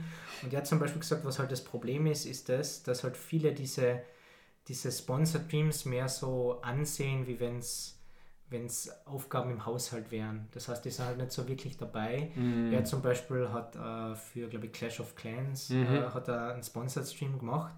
Der hat dann vorher ein Video gesehen auf, auf ich glaube, YouTube. Da hat sich halt einer richtig dumm angestellt, also in, Mhm. Werbung. Und ähm, de, du kannst halt irgendwie bei dem Spiel äh, mit, mit Echtwährung die, die Gebäude fertigstellen. Mhm. Das Gebäude wäre schon fast fertig gewesen und dann hat der das halt sofort komplementiert, obwohl es in zwei Sekunden fertig gewesen wäre. Weil das halt, das ist halt der Ansporn, dass die Leute sich denken, was ist das für ein Idiot, das kann ja ich viel besser. Mhm. Äh, das ist ganz oft so in Werbung, also auch diese... Was, diese das ganzen- ist ein Werbetrick? Nein, nein, nein, da gibt es so diese, diese Handyspiele, wo, dann, wo Mhm. du dann die Leute spielen siehst, irgendwas, was ist so, so kleine Minispiele Mhm. und die, die äh, ist irgendein Puzzle. Und du siehst dann, wie die das zusammenfügen und du denkst dir nur so, na, das Teil gehört da rein nicht und dann ist was der falsch. Dopamin, Dopamin. Genau, na, Ja, und, und das Ding ist das, und die Leute denken sich dann, na, das, was der kann, kann ich besser. Und er hat sich dann für seinen Stream gedacht, ich mache das jetzt genau so, weil das die Leute voll abfuckt und das ist genau das Ding. Du kannst, du kannst auch mit, wenn viele Leute das abfuckt, was du machst im Stream, also gerade wenn du groß bist, kannst du irrsinnig viel Reaction Potenzial ah, ja. generieren, weil die Leute dann in den Chat reinschreiben, Ja, du Idiot, warum machst du das jetzt und so weiter. Der Chat boy. ist aktiver und die ganzen Sachen. Deswegen, ich bin mir bei ihm nicht ganz sicher, ob er in vielen Bereichen nur so dumm tut oder ob er, ob er wirklich oft so ein bisschen blöd Ich ist. hab das nicht durchschaut. Deswegen. Ich habe gleich viel dumm gehalten und bin Und das, das ist aber gleich bei gewissen anderen Streamern. Also zum Beispiel, ich glaube, ist jetzt auf Kick gewechselt, glaube ich. Ich weiß nicht, ob sie noch auf Twitch streamt, die Amaranth. Und da war mal ein ganz interessante äh, Ding. Da hat ja, das ist wirklich OnlyFans-Mensch. Ne? Ja, ja, ja, Ja, klar, klar, klar. Aber ihre Streams macht sie ja gescheit, weil die hat früher ganz viel ASMR gestreamt. Ah. Ja, das liebt er. Die Zeit des Kokosnussreibens ist Gott sei Ja. Dank vorbei. Ne? Ähm, Na, da habe ich es spannend gefunden, weil ein Kollege hat äh, auf ihren Stream reagiert live. Also er, er hat gestreamt, hat sich ihren Stream angeschaut und dann ähm, hat, hat er was, er, er sagt dann irgendwie so, ja, das, das wäre jetzt voll lustig, weil es hat irgendwie, da, das waren dann so komische Ohren, die, die, die, Ja. die leckt man dann ab. Das Ja. macht dann so interessante Geräusche und es gibt Leute, die sich das gerne anschauen, warum auch immer. Verstehe ich auch nicht ganz, aber ähm, und er sagt dann halt irgendwie so, ja, das wäre jetzt, wär jetzt voll witzig, wenn sie eigentlich nebenbei ganz viele andere Sachen macht, Film schaut oder vielleicht sogar seinen Stream oder so. Und du siehst dann nur, wie sie im Video nickt. Und er, er, er sagt dann halt so, schaust du jetzt gerade live meinen Stream? Und sie nickt wieder. Und dann war halt später die Diskussion, also die haben sich dann getroffen und gequatscht drüber und hat er gesagt, also in einem anderen Video dann danach, und sie schaut anscheinend wirklich, während sie diese Sachen macht, schaut sie nebenbei Filme. Sie hat ja Kopfhörer drinnen. Sie schaut nebenbei Filme, sie schaut nebenbei andere Streams, hat dann halt an diese Ohren rumgeleckt und verdient nebenbei Zehntausende von Dollar. Also da denke ich mir dann auch so, ja, die, die Frau kann nicht, kann nicht dumm sein. Wenn man das, Also- wenn man das, nein, niemand sagt, dass da irgendwer dumm ist. Nein, nein, aber Ja, Marketing, Marketing ist halt auf den, auf den Plattformen wie Twitch ist halt alles. Ja. Oh Gott. So, ich schaue ein bisschen auf Ja. die Zeit. Ich habe noch zwei Fragen. Jo. Oder vielleicht drei, aber eher zwei. Erste, äh, ähm, erste der zwei Abschlussfragen. Du hast mir mal erzählt, dass du in, bei so einem Art österreichischen Twitch-Streamer, Schrägstrich Ihnen, nicht Verein, aber doch Verein. ein Verein. Also erzähl einmal, was gibt es da? Also, Ähm, das ist Austrian Entertainment. mhm. Äh, um ehrlich zu sein, bin ich gerade dabei, dort ein Vereinsmitglied zu werden. Ich habe nur gerade meinen Reisepass verlegt. Das heißt, das ist in Österreich immer ein bisschen schwierig. Ja, okay. Und äh, da muss ich jetzt dann sozusagen Verlustanzeige erstatten und das ganze Trara. Deswegen, das dauert jetzt gerade ein bisschen, sonst wäre jetzt eigentlich schon seit Jänner dabei. Und das ist im Endeffekt ein Verein für den Zusammenschluss halt von Streamern. Ähm, ich war jetzt zwar noch nicht Vereinsmitglied, aber wir haben zum Beispiel äh, im äh, Dezember äh, gemeinsam mit denen Spenden gesammelt für die äh, Kinderkrebsforschung. Genau, solche Sachen einfach so ein bisschen vernetzen. Das kann Das nicht erinnern. Du hast da erwähnt, dass da dann quasi auch Kooperationen halt ähm, zustande kommen Genau, können, also wenn die- es um solche Spendengeschichten geht, ursprünglich- Gewinnspiele und so. Ursprünglich hätten, wäre das Ganze ja zusammen gewesen mit einem größeren österreichischen Radiosender, Mhm. aber die, weiß ich nicht, sind dann spontan abgesprungen oder hat es irgendwelche äh, kreativen Differenzen gegeben, keine Ahnung. Habe ich nur am Rande mitgekriegt, weil es war dann die Organisation ein bisschen chaotisch, weil es halt sehr spontan dann nicht mehr geklappt hat. Aber ähm, ja, also so Sponsoring-Sachen und so weiter, das sind natürlich Vorteile, wenn du dann da ein bisschen vernetzter bist. Gibt es da noch Treffen? Also Ja, so, so also- Nerd, Nerdkultur ja, ja. Graz-mäßig, um jetzt wieder mal Werbung zu machen, gibt es dann Ja, also ich glaube, ich war nicht dabei. Streamer-Treffen? Ich, ich war nicht dabei, aber es hat eine Weihnachtsfeier gegeben und ich war jetzt auch schon öfter, obwohl ich eben nicht Mitglied bin, aber man kann auch sozusagen so äh, beitreten, zumindest im Discord. Äh, das, das nennt sich Kaffeekränzchen, das ist immer zweimal im Monat, wo man dann einfach mit den anderen über Discord sozusagen ein bisschen quatschen kann Mhm. und reden und so, sich ein bisschen austauschen über gewisse Sachen. Mhm. Äh, da war ich ein, einmal war ich jetzt dabei. Ähm, Wie groß Ja, ist das so? Also man, wie, wie kann man nicht vorstellen, Österreich, was hat Österreich da zu bieten an Streamer und Streamerinnen? Naja, also der, der größte Diablo-Spieler äh, ist Österreicher aus Graz, äh, ursprünglich Kärntner. Kärnten, auch. genau. Ja. Der Also Jesse, der- der Jesse Rocks, Rocks. ja. Mhm. Genau. Ähm, also wie gesagt, ich würde das jetzt nicht äh, da größentechnisch so einsortieren. Ähm, das ist bei uns, bei uns gibt es auch die größere. Vor allem ist jetzt nach Deutschland gegangen, Shuyoka, äh, Grazer Streamerin, Ah, die ja. jetzt äh, Mhm. überall auf Social Media momentan ist. Kann auch sehr gut anecken, die, die Frau. Genau. Ja. Ähm, aber ja, wie gesagt, seid ihr ja dahingestellt, Ja. was man von ihr hält. Mhm. Ähm, auch Österreicherin. Also ich würde jetzt das da Gibt nicht. so Potenzial bei Äh, uns. Gibt es genug Potenzial. Also wie gesagt, weil Mhm. der ganze Dachraum ist ja im Endeffekt für jeden offen, der auf Deutsch streamt. Ja, ja. Okay. Österreich hat sehr gute Age of Empires Profis. Ja, Die okay, streamen das, auch alles das du selber. dir aus. Ja. Mhm. Nein, das ist mini im Vergleich zu anderen Spielen, Ja. aber ja, das ist trotzdem. Mhm. Ja, Also du musst diese Nation nicht immer so kleinreden, ich verstehe das nicht. Ich will nur einen Überblick bekommen. Aber auf der anderen Seite, äh, weil du jetzt gemeint hast, eben, das, äh, eben den Verein und so, äh, es ist generell relevant, finde ich, auf, auf Twitch sich auch zu vernetzen. Weil, äh, ich weiß nicht, die, diejenigen, die, die, die Twitch nicht schauen, die werden das jetzt nicht kennen, aber es gibt ja das Konzept des, des Raidens. Mhm. Also sozusagen am, am Ende von, von meinem Stream kann ich hergehen und alle meine, meine aktiven Zuschauer, also alle, was halt jetzt gerade da bei mir zuschauen, kann ich an jemand anderen weiterschicken. Und das halt heißt dann sozusagen Raiden. Früher gab es auch noch Hosten, da habe ich dann sozusagen auf meinem Stream von jemand anderem den Stream zeigen können. Also Das geht ich nicht. Das geht jetzt nicht mehr. Das hat es früher gegeben. Äh, das war ein sehr gutes äh, Tool. Ähm, weiß ich nicht, warum sie damit aufgehört haben. Vielleicht Serverkapazitätsleistungen, keine Ahnung. Ähm, aber eben jetzt hauptsächlich gibt es jetzt das Raiden und das muss ich sagen, also gerade wenn man, wenn man anfängt, selbst wenn man nur für ein, zwei Zuschauer jetzt streamt, wenn du dann, ich meine, ich würde jetzt nicht jemanden raiden, der, der, oder ich, ich persönlich raide niemanden, der jetzt irgendwie ein bekannter Streamer ist, weil die, ja, die erwähnen das vielleicht kurz einmal, aber das bist du sozusagen mit zwei Leuten oder drei oder vier. Selbst wenn du jetzt mit zwölf kommst, bist du halt da die Fußnote, wenn der schon für 1000 streamt, dem ist das meistens egal. Manche, Ja. manche haben sogar abgestellt, dass sie es überhaupt sehen. Manche kannst da nicht raiden. mhm. Also, beziehungsweise du kannst da erst ab einem gewissen Zeitpunkt raiden. Schau, das hätten zum Beispiel die, die, die Briten im, äh, im 8. Jahrhundert auch gern eingestellt. Ich kann nicht geradet werden. Sorry, Vikings. Ah, Ähm, aber ja, genau. okay. Und das finde ich eine interessante Funktion. Das ist eine kreative Funktion. Die Das ist erstens eine kreative hat. Funktion und zweitens, cool. es ist eine sehr coole, weil erstens du kannst sozusagen andere Kollegen unterstützen. Deswegen, also ich, bei mir gibt es eigentlich keinen, also bis jetzt, seit ich raiden kann, habe ich keinen Stream beendet, ohne zu raiden, Mhm. weil ich mir dann denke, äh, bei mir sind dann auch oft ein paar Leute da, die vielleicht dann schon schlafen gegangen sind. Und wenn ich die jetzt zu einem anders rüberschicke, dann bleiben die halt bei dem dort. Dann schlafen auch sie halt wenn- da drüben. auch dann schlafen sie halt da drüben ja, Dann weiter. lurken sie da. Genau, dann lurken sie da drüben weiter. Also ich mache das auch ganz oft. Also ich, mein PC, momentan rennt er eh gerade, weil ich, weil ich gerade bei einigen im, im Lurk bin. Mhm. Aber ich, ich schalte am Abend eigentlich nicht meinen PC aus, weil ich ein paar Kollegen habe, die halt bis in die Nacht rein streamen. Mhm. Bin ich halt bei denen im Lurk, bis die, ich weiß nicht, um vier Mal ausschalten oder so. Mhm. Die schalten halt in der Früh meinen PC aus.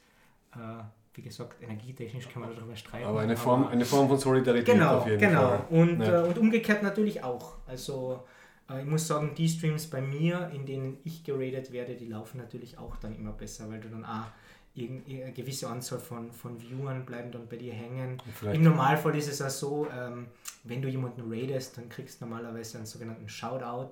Das heißt, da wird dann im Chat wird dann angezeigt dein Kanal und Leute, die dann sagen, ah cool, schau mal bei dem rein, können dir dann auch folgen. Also ich muss sagen, viel von meinem Wachstum, also jetzt Follower technisch und auch jetzt Leute, die bei mir aktiv im Chat sind, habe ich kriegt durch aktives Raiden. Mhm. Einfach. Also deswegen, das ist ein super Tool. Das darf man nicht unterschätzen. Also gerade wenn man jetzt anfangen will zu streamen. Ja. Sollten wir Ja. uns einmal überlegen. Du, also ich bin, ich bin offen. Über, übernommen, in der Pension- übernommen für euch. Ja, ihr, Ja. ihr nennt euch dann unter der Wahrnehmungsgrenze. Ah, Ah, Für die, die Und länger dem- zuhören, die dem wissen, Radar. was damit Ja. gemeint ist. Mhm. Genau. Gut, dann kommen wir zum Abschluss, weil es ist ja nämlich, wir haben alles ein bisschen schlecht geplant, wir müssen nämlich auch noch die ähm, Humanity and Trial äh, Sektion aufnehmen, aber die dauert meistens nur drei Minuten. Und wir müssen dann wir ins müssen Kork. dann noch Bier trinken gehen. Genau. Ganz wichtig, es ist Samstagabend und wir gehen noch ins Kork. Also letzte Frage, am 28. Jänner ist dein Jubiläumsstream. Hast du da irgendwas Spezielles dafür überlegt oder wird es einfach entspannt? Ähm, also der Plan momentan ist, ich werde von 27. auf den 28. Äh, streamen. uh, Wie lange das dann wird, also mal mindestens habe ich mir vorgenommen 12 bist du Stunden. Äh, Wenn es länger wird, schauen wir mal. Es ist, Schauen wir mal. zufällig, es ist zufällig Wochenende, gell? Das Genau, heißt perfekt, Samstag ähm, auf Sonntag, gell? Genau, Samstag auf Sonntag, am Dienstag ist mein Geburtstag. Uh, Genau, aber eben die Woche darauf geht nicht. Ich hätte sonst gern am, am 3. oder von 2.3. das irgendwie gemacht, aber am 4. gehen wir ja gemeinsam Herr der Ringe, Marathon, alle drei Teile von 10 bis 23 Uhr. Danke, dass du sagst. Ich würde es Genau. nämlich ganz am Anfang von der Podcast-Folge erwähnen, habe es vergessen. Das bringen wir Ja. das auch noch unter. Ja, sehr gut. Genau. Und ja, deswegen. Im Kids das ist, Royal, Das ja. ist der, der Plan, genau. Und die, die, die Tickets. Karten Danke sind fürs Tickets gekauft. kaufen. Ja. Und Ich wünsche ja, euch gute Blasen. Und wie gesagt, Eine ähm, Plastikflasche mitnehmen. Du hast So. mir vorher gefragt, deswegen wollte Ja. ich da noch schnell drauf auf, äh, einsteigen, und Mhm. zwar, was ich selber ja schaue. Ja, Und zwar äh, ist es bei mir so, äh, habe ich vorher schon erwähnt, ich schaue selber eher kleinere Streamer. Also momentan habe ich da wahrscheinlich drei, drei meiner Favorites, äh, die sind circa in meiner Größe und streamen halt da ähnliche Sachen, deswegen schaue ich da, gerne den Content. Das ist die äh, Annie is Lost, Lizzie Butterfly und der Provokateur, also Provokateur. ja. Ähm, das sind alles deutsche Streamer. Ja. Äh, wie gesagt, äh, es gibt ein paar Österreicher, ähm, aber da habe ich jetzt erst ein, zwei entdeckt. Da bin ich noch nicht so ganz drinnen, aber äh, gibt es auch, die das, die das streamen, wo ich jetzt ein bisschen öfter mal kurz reinschaue. Aber das war wahrscheinlich im letzten, im letzten Jahr habe ich am häufigsten die, die Anni geschaut. Und die ist ja ein bisschen größer, also die hat glaube ich 1400 Follower oder so, aber ja. Und ist eine, eine sympathische Persönlichkeit. Oh ja, auf jeden Fall. Sehr, sehr cool, zuhört. äh, sehr lustig, sehr lost äh, im Stream. Deswegen sehr unterhaltsam, gerade wenn, wenn man Souls-Content äh, schaut und äh, sich dann selber oft denkt, ah, das hätte ich besser gemacht oder so. Aber es ist halt, es ist halt da die Interaktion. Ich muss sagen, da gibt es. Das ist, ne, das ist bei mir nämlich das Wichtigste, wenn ich sage, ich, ich schaue einen Stream, äh, ich will mit, mit dem Chat interagieren und bei ihr in der Community sind halt sehr viele, sehr, sehr coole, sehr lustige Leute. Äh, einige davon schauen auch bei mir jetzt mittlerweile den Stream und so, die sehe ich regelmäßig. Einer davon ist auch einer von meinen Mods, also die dann äh, mir helfen, ein bisschen den, den Chat zu bändigen, aber habe ich nicht so wirklich Probleme damit. Ähm, ja, also ich habe jetzt drei Moderatoren und meistens ist Oh. einer ist immer da, der liebe Underscore, Mhm. der ist immer bei mir im Chat oder fast immer, also Ja. immer fleißig. Ja, das sind die ITler, gell? Die, die, Genau. die sind halt immer am Computer. Genau. Und, Und wie gesagt, Äh. das ist eigentlich mehr, bei mir ist es mehr so, wenn ich jetzt geradet werde, dass man dann mal einen Shoutout gibt, dass ich das nicht machen muss, wenn ich gerade in der Küche stehe, dass ich zum PC rüber muss oder so. Mhm, Aber so wirklich, bei mir gibt es halt, so blöd das jetzt auch klingt, ich bin ein weißer Cis-Mann, äh, gibt es nicht so wirklich die Probleme im Chat. Also wenn ich mir manchmal da anschaue, was so gewisse Streamer-Kolleginnen da für, für Kommentare reinkriegen, äh, die zum Glück meistens gleich gebannt werden, da denke ich immer dann so, ja, so, solche Leute habe ich zum Glück nicht bei mir im Chat, aber gibt es Ja. halt leider auch und ist halt ein bisschen ein Problem. Weil anonym und alles halt. Wobei, um um jetzt wirklich dann abzuschließen, Ja, ja. Ähm, wa- was war dann quasi das, ähm, die verwerflichste Publikumsanfrage, die du jemals gemacht hast in einem Stream? Hat irgendwer einmal geschrieben, Benjamin, komm, jetzt mach das. Onkel Stoffer, geht schon.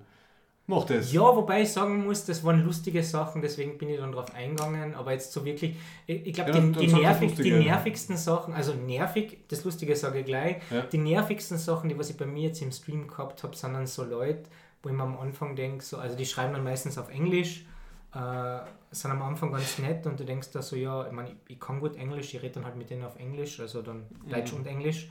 Und dann äh, nach der dritten Nachricht so, ja, willst du nicht irgendwelche Emotes kaufen oder Overlays oder irgendwas, wo man so denkt so, hey, du, du siehst, ich habe schon Emotes und so weiter, bitte hör auf mir irgendwas anzutragen, was ich nicht will. Ja. Das sind die nervigen Sachen, mit denen man auch als kleiner Streamer konfrontiert ist. Ähm, die lustigen Sachen, ja, weiß ich nicht, da war irgendwas mal mit, äh, also ich habe ein paar so Kollegen, also die, die selber auch streamen und dann, wenn ich halt koche, dann habe ich halt die, die Kamera, also eine Kamera über dem Herd und eine Kamera, die ist normalerweise auf mein Gesicht, also vorne die, die Ansicht.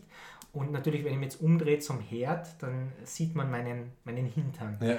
Und ähm, dann hast du natürlich manche Leute, wie gesagt, ich finde es ich find's witzig persönlich, mich, mich stört es nicht, aber wie gesagt, ich bin ein Mann. Also, äh, wenn dann die Komplimente kommen mit boah, geiler Booty oder oh, that's a peach oder sowas oder wann sehen wir endlich mehr von diesem, von diesem Körper, warum machst du nicht Onlyfans oder sowas. Ähm, die meisten Aussagen davon sind jetzt als Scherz gemeint, also ich Ja. verstehe sie als Scherz. Außerdem gehst du ins Fitnessstudio, das muss ja auszahlen. Genau, genau, das muss ich auszahlen. Deswegen, ich, ich für mich werte das als Kompliment. Und da war dann irgendwie mal so, äh, irgendwer hat geschrieben, so, ja, äh, willst, du, willst du dich nicht sozusagen, weil das äh, manche Streamerinnen vielleicht machen in ihren Streams, sich dann irgendwie so bücken oder so lascive Gesten oder sowas. Und dann war halt so, ja, willst dich nicht für ein, für ein geschenktes äh, Sub, willst du dich nicht äh, bücken oder den Löffel ablecken oder so irgendwas. Danke, Das habe ich dann einmal gemacht Ja. und dann war im nächsten Stream irgendwie so, irgendwer hat dann geschrieben so, ah, das habe ich jetzt letztens verpasst. Das war nämlich ein Mädel, die das dann geschrieben hat. Ah, ma, das würde ich auch gern sehen. Und dann habe ich halt gemeint, so, ja, ja aber was der, da hat es schon einen Sub dafür gegeben. Und auf jeden Fall hat dann ein anderer Kollege hat einen Sub dafür verschenkt und dann habe ich halt die, Dann die das noch Erdnussbutter lasziv Oh geschleckt. Genau. Aber ich muss sagen, ich finde das halt, ich finde das witzig und so wie ich es mache und dann äh, glaube ich, meine Gestik dazu ist lustig, also jetzt non-sexual. Äh, und ich glaube, das ist eher das, was die, was die Leute dann einfach witzig finden, dass ich halt bei solchen Sachen auch mitmache und mir nicht, nicht gleich dann so, ja, so in die Richtung tut es mir dann nicht objektifizieren. Ich denke mir dann nur so, ah, es ist just for fun. Ähm, und wenn ich was nicht machen will im Stream, dann mache ich es ja nicht. Dann sage ich den Leuten auch klipp und klar, äh, dass ich das nicht mache. Beziehungsweise, ich bei mir im Stream auch keine, keine fixen Regeln unten drinnen, wo ich sage, das und das ist verboten. Aber wenn es gewisse Sachen gibt, also gewisse Isms, die ich nicht toleriere, Racism, Sexism etc., Welche Ähm, Isms sind dir wichtig? äh, na, die, die, die, die, die, die, die toleriere ich. nicht. Veganism. Also, Na, und deswegen sage ich, aber ich bin, ich bin so jemand, ich denke mir, wenn die Leute sowas bei mir im Chat schreiben, dann sage ich ihnen das einmal, also ich bin da mehr so, ich weise sie darauf hin, dass das nicht okay ist, dass sie sich jetzt gerne dafür entschuldigen können und ansonsten werden sie gebannt. Verstehst dann, Wie im Kindergarten. wie im Kindergarten, Kenn ich auch, gell? gleiche Philosophie. Machen wir auch immer, Benjamin. gell? Ja, So. so in die Art. Wenn man die Leute gleich bannt und, und nicht, also nicht, sie nicht einmal darüber aufklärt, dass sie jetzt Scheiße gebaut haben, dann finde ich, werden die Leute nur noch extremer. Und egal, ob das jetzt irgend, irgendeine sexistische Aussage ist oder rassistische oder so irgendwas, ähm, ja, ich sag den Leuten halt lieber vorher mal, hey, du redest gerade Scheiße, entschuldig dich für deine Scheiße und sonst gibt es mal zuerst ein Timeout und wenn das nicht funktioniert, dann tschüss, Baba, bis Okay. nächstes Jahr, nein. Also dann hoffe ich mal, dass du erstens mal die nächste Zeit, vor allem beim Jubiläum, dann Mhm. 12 Stunden plus Jubiläum diese Leute nicht hast, sondern nur lauter, lauter nette Leute, haben. die nette Sachen reinposten. Ja. Ich wünsche dir ganz viele Subs und Abonnements. Und was Bits? Ja, bitte. Genau. Das alles zusammen. Und ich werde sicher auch reinschauen. Also ich, äh, zu, zu meiner Onkel Stoffer Geschichte, also mei meistens schaue ich es dann nachträglich, halt die Sachen, die halt dann noch, noch on sind, weil halt oft, oft habe ich halt keine Zeit zu der Zeit, wo du streamst. Aber es ist immer sehr, sehr amüsant. Also ich habe den, Thomas, mein, mein, Lieblings, mein Lieblingsbegriff von vor zwei, drei Folgen, den du nochmal gesagt hast, dieses Parasocial Ah. Family, ich glaube, das ist auch ein ganz ein großer ja. Faktor, dass man Ja, dann ja. natürlich Leute, die man mag und kennt, dann so ein bisschen so auch im Raum hat, wenn auch nur virtuell, ist schon. Ja, nein, das Ist muss ich auch sagen. Das ja. ist bei Ich bin mir nicht sicher, ob das, wenn ihr euch kennt, in IRL, ob das dann immer noch Parasocial Ja, dann ist es Dann Social- müsste man nachschauen. Dann ist es Social Plus, nein, dann ist es Analog Plus. das ist vielleicht. IRL Plus. Ja. Ah, okay. IRL Plus ist das. Aber dann. ja, den Faktor habe ich definitiv auch, wenn ich mir Ja. Streams anschaue, dass du natürlich Ja. das hast. Ja, klar. Gut. Und über gewisse Leute im Chat freut man sich natürlich auch immer, wenn man die liest. Auch wenn Genau. das jetzt, wenn man die Leute nicht, also ich habe einige Leute im Chat, die, die ich so persönlich noch nie getroffen habe, aber wenn ich, wenn ich sie liest, dann ist so, yay, schön, dass du wieder da bist. Ein, ein Familien- und Genau. Freundenerlebnis. Also es geht in beide Richtungen, würde ich sagen. Gut. Jo, Dankeschön. Wir schauen, dass wir jetzt noch ganz schnell die Humanity und Child unterbringen und dann düsen. Aber dafür, Benjamin, kannst du dabei sein. You will now answer to the charge of being a grievously savage race. Grievously savage could mean anything. I will answer only specific charges. Ähm, also, so, Thomas, was haben wir, was, womit könnten wir den Q davon überzeugen, dass die Menschheit ähm, äh, schützenswert ist und womit äh, widersprechen wir dem? Wir fangen mit Contra an, damit wir mit dem guten Genau, wir aufhören. wollen immer mit positiven enden. Ne? Contra hat mich diesmal inspiriert, die Netflix-Doku Nothing Lasts Forever, wo es um den internationalen Diamantenhandel geht. Ja. Das ist dermaßen künstlich hochgehalten und es gibt mittlerweile so viele künstliche Diamanten und es wird ein total riesiges Trara gemacht, ob das jetzt ein echter oder nicht echter, obwohl es komplett das gleiche ist. Eigentlich wurscht ist, ja. Und anscheinend sind Diamanten in der Werbung, das ist immer so was, was Spezielles dargestellt. Und eigentlich kommen die extrem oft vor und das ist überhaupt nichts Besonderes. Und dieser größte, der größte Diamantenhändler der Welt haltet anscheinend aber Tonnen von Diamanten zurück und Ah. wirft es nicht auf den Markt, um das zu manipulieren. Ja. Und es werden ganze Landstriche umgraben deswegen. Ja. Es ist so bescheuert, die, sehr- die sehr Doku ist gegen- super, ja. es ist echt extremst bescheuert. Ja. Das war überhaupt die, damals, glaube ich, die genialste Marketingstrategie aller Zeiten. Irgendwer hat sich gedacht, er redet den Amerikanern ein, dass man bei der Verlobung einen Diamantenring schenken muss, so Ja. in die Richtung. Und das war, glaube ich, der Start. Oder Das kommt ganz groß vor. Der, Ja. der, der Betrothal-Ring, also dieser Ja. Engagement-Ring, das ist das wichtigste Ding für, man, für Ja. Diamantenverkäufer. Ja, genial. Und Gleich der, muss natürlich, und der muss natürlich speziell sein und echt sein. Weil wenn das eine, Fail, eine Fälschung ist, komplett dasselbe aus China auf so einer Presse, dann ist das natürlich nicht gescheit, wenn du als Bräutigam das äh, natürlich den billigen Weg gehst. Also ne? dann spürst du es ja. Nein, es Du ist spürst ja. die das Doku ist, so, ist ist die ganze Bioresonanz im Arsch, wenn es dann falschen Ja. Diamanten also diese Finger hast. Kohlenstoffe sind andere als die anderen Kohlenstoffe. Ja. Genau. Äh, ich bin bei Contra Menschheit wieder in Österreich, wie immer. Ganz kurz, der Signa-Kollaps jetzt äh, zeigt wieder mal, wie man im, im jetzigen sozioökonomisch-politischen System es immer noch schafft, ähm, einfach das System auszunutzen, ordentlich Geld zu scheffeln und am Ende dann immer noch gut dazustehen. Und die Allgemeinheit kann halt dann wieder draufzahlen. Und ich weiß nicht, wann wir es endlich lernen werden. Ich hätte mir eigentlich gedacht, dass man so die Bankenkrisen 2008 ist schon wieder Zeit her, alle Jahrzehnte davor hat es es gegeben, aber also alle, alle Jahre wieder einfach äh, passiert das halt. Und ja. Wir werden nicht schlauer. So. Marktversagen. Ne? Ja, genau, das Marktversagen. ah, ein, Sch- ja. Bitte sehr. Pro, ähm, wo wir was gelernt haben. Ja? Das habe ich dir geschickt, diese wundervolle ORF3-Doku über die Vampirjäger der Kaiserin. Oh ja. Äh, die Maria Theresia hat ja in, in den 18. Jahrhundert, wie diese Vampirismus-Geschichten aufkommen sind, so im jetzigen Serbien, ähm, ihren Leibarzt, den Gerard von Sviten, Ja. dort, nach, dorthin geschickt. Das Ja. war so ein aufklärerischer Arzt, um dieses, um dieses Untoten-Thema, die irgendwie Blut saugen, aufzuklären. Ja. Und die Doku ist einfach echt so cool gemacht, weil dieser ganze, wie dieser ganze Vampirismus äh, oder so entstanden ist und dass das total viel mit Übersetzungsfehlern und so weiter auch zu tun hat und einfach Ja. Unwissenheit von Leid. Ja. Kann ich sehr empfehlen und das ist irgendwie so ein, wie sagen, diesen dummen Mythen aufklären und, und ein bisschen mehr lernen, das ist, finde ich, was Positives. Und das passt vor allem mit deinen, Ja. UFO, deinen UFO-Verschwörer-Hass. das passt gut zusammen. Verschwörerhass. Mythen aufklären. Aha, Ähm, Ich habe dann noch pro Menschheit, äh, 2023 war wegen der Inflation äh, einfach gewerkschaftlich und, und arbeitskampfrechtlich sehr viel los in Österreich. Weiß nicht, Deutschland vielleicht auch ein bisschen. Deutschland kommen jetzt die Streiks von, von Deutsche Bahn und Bauern und so weiter.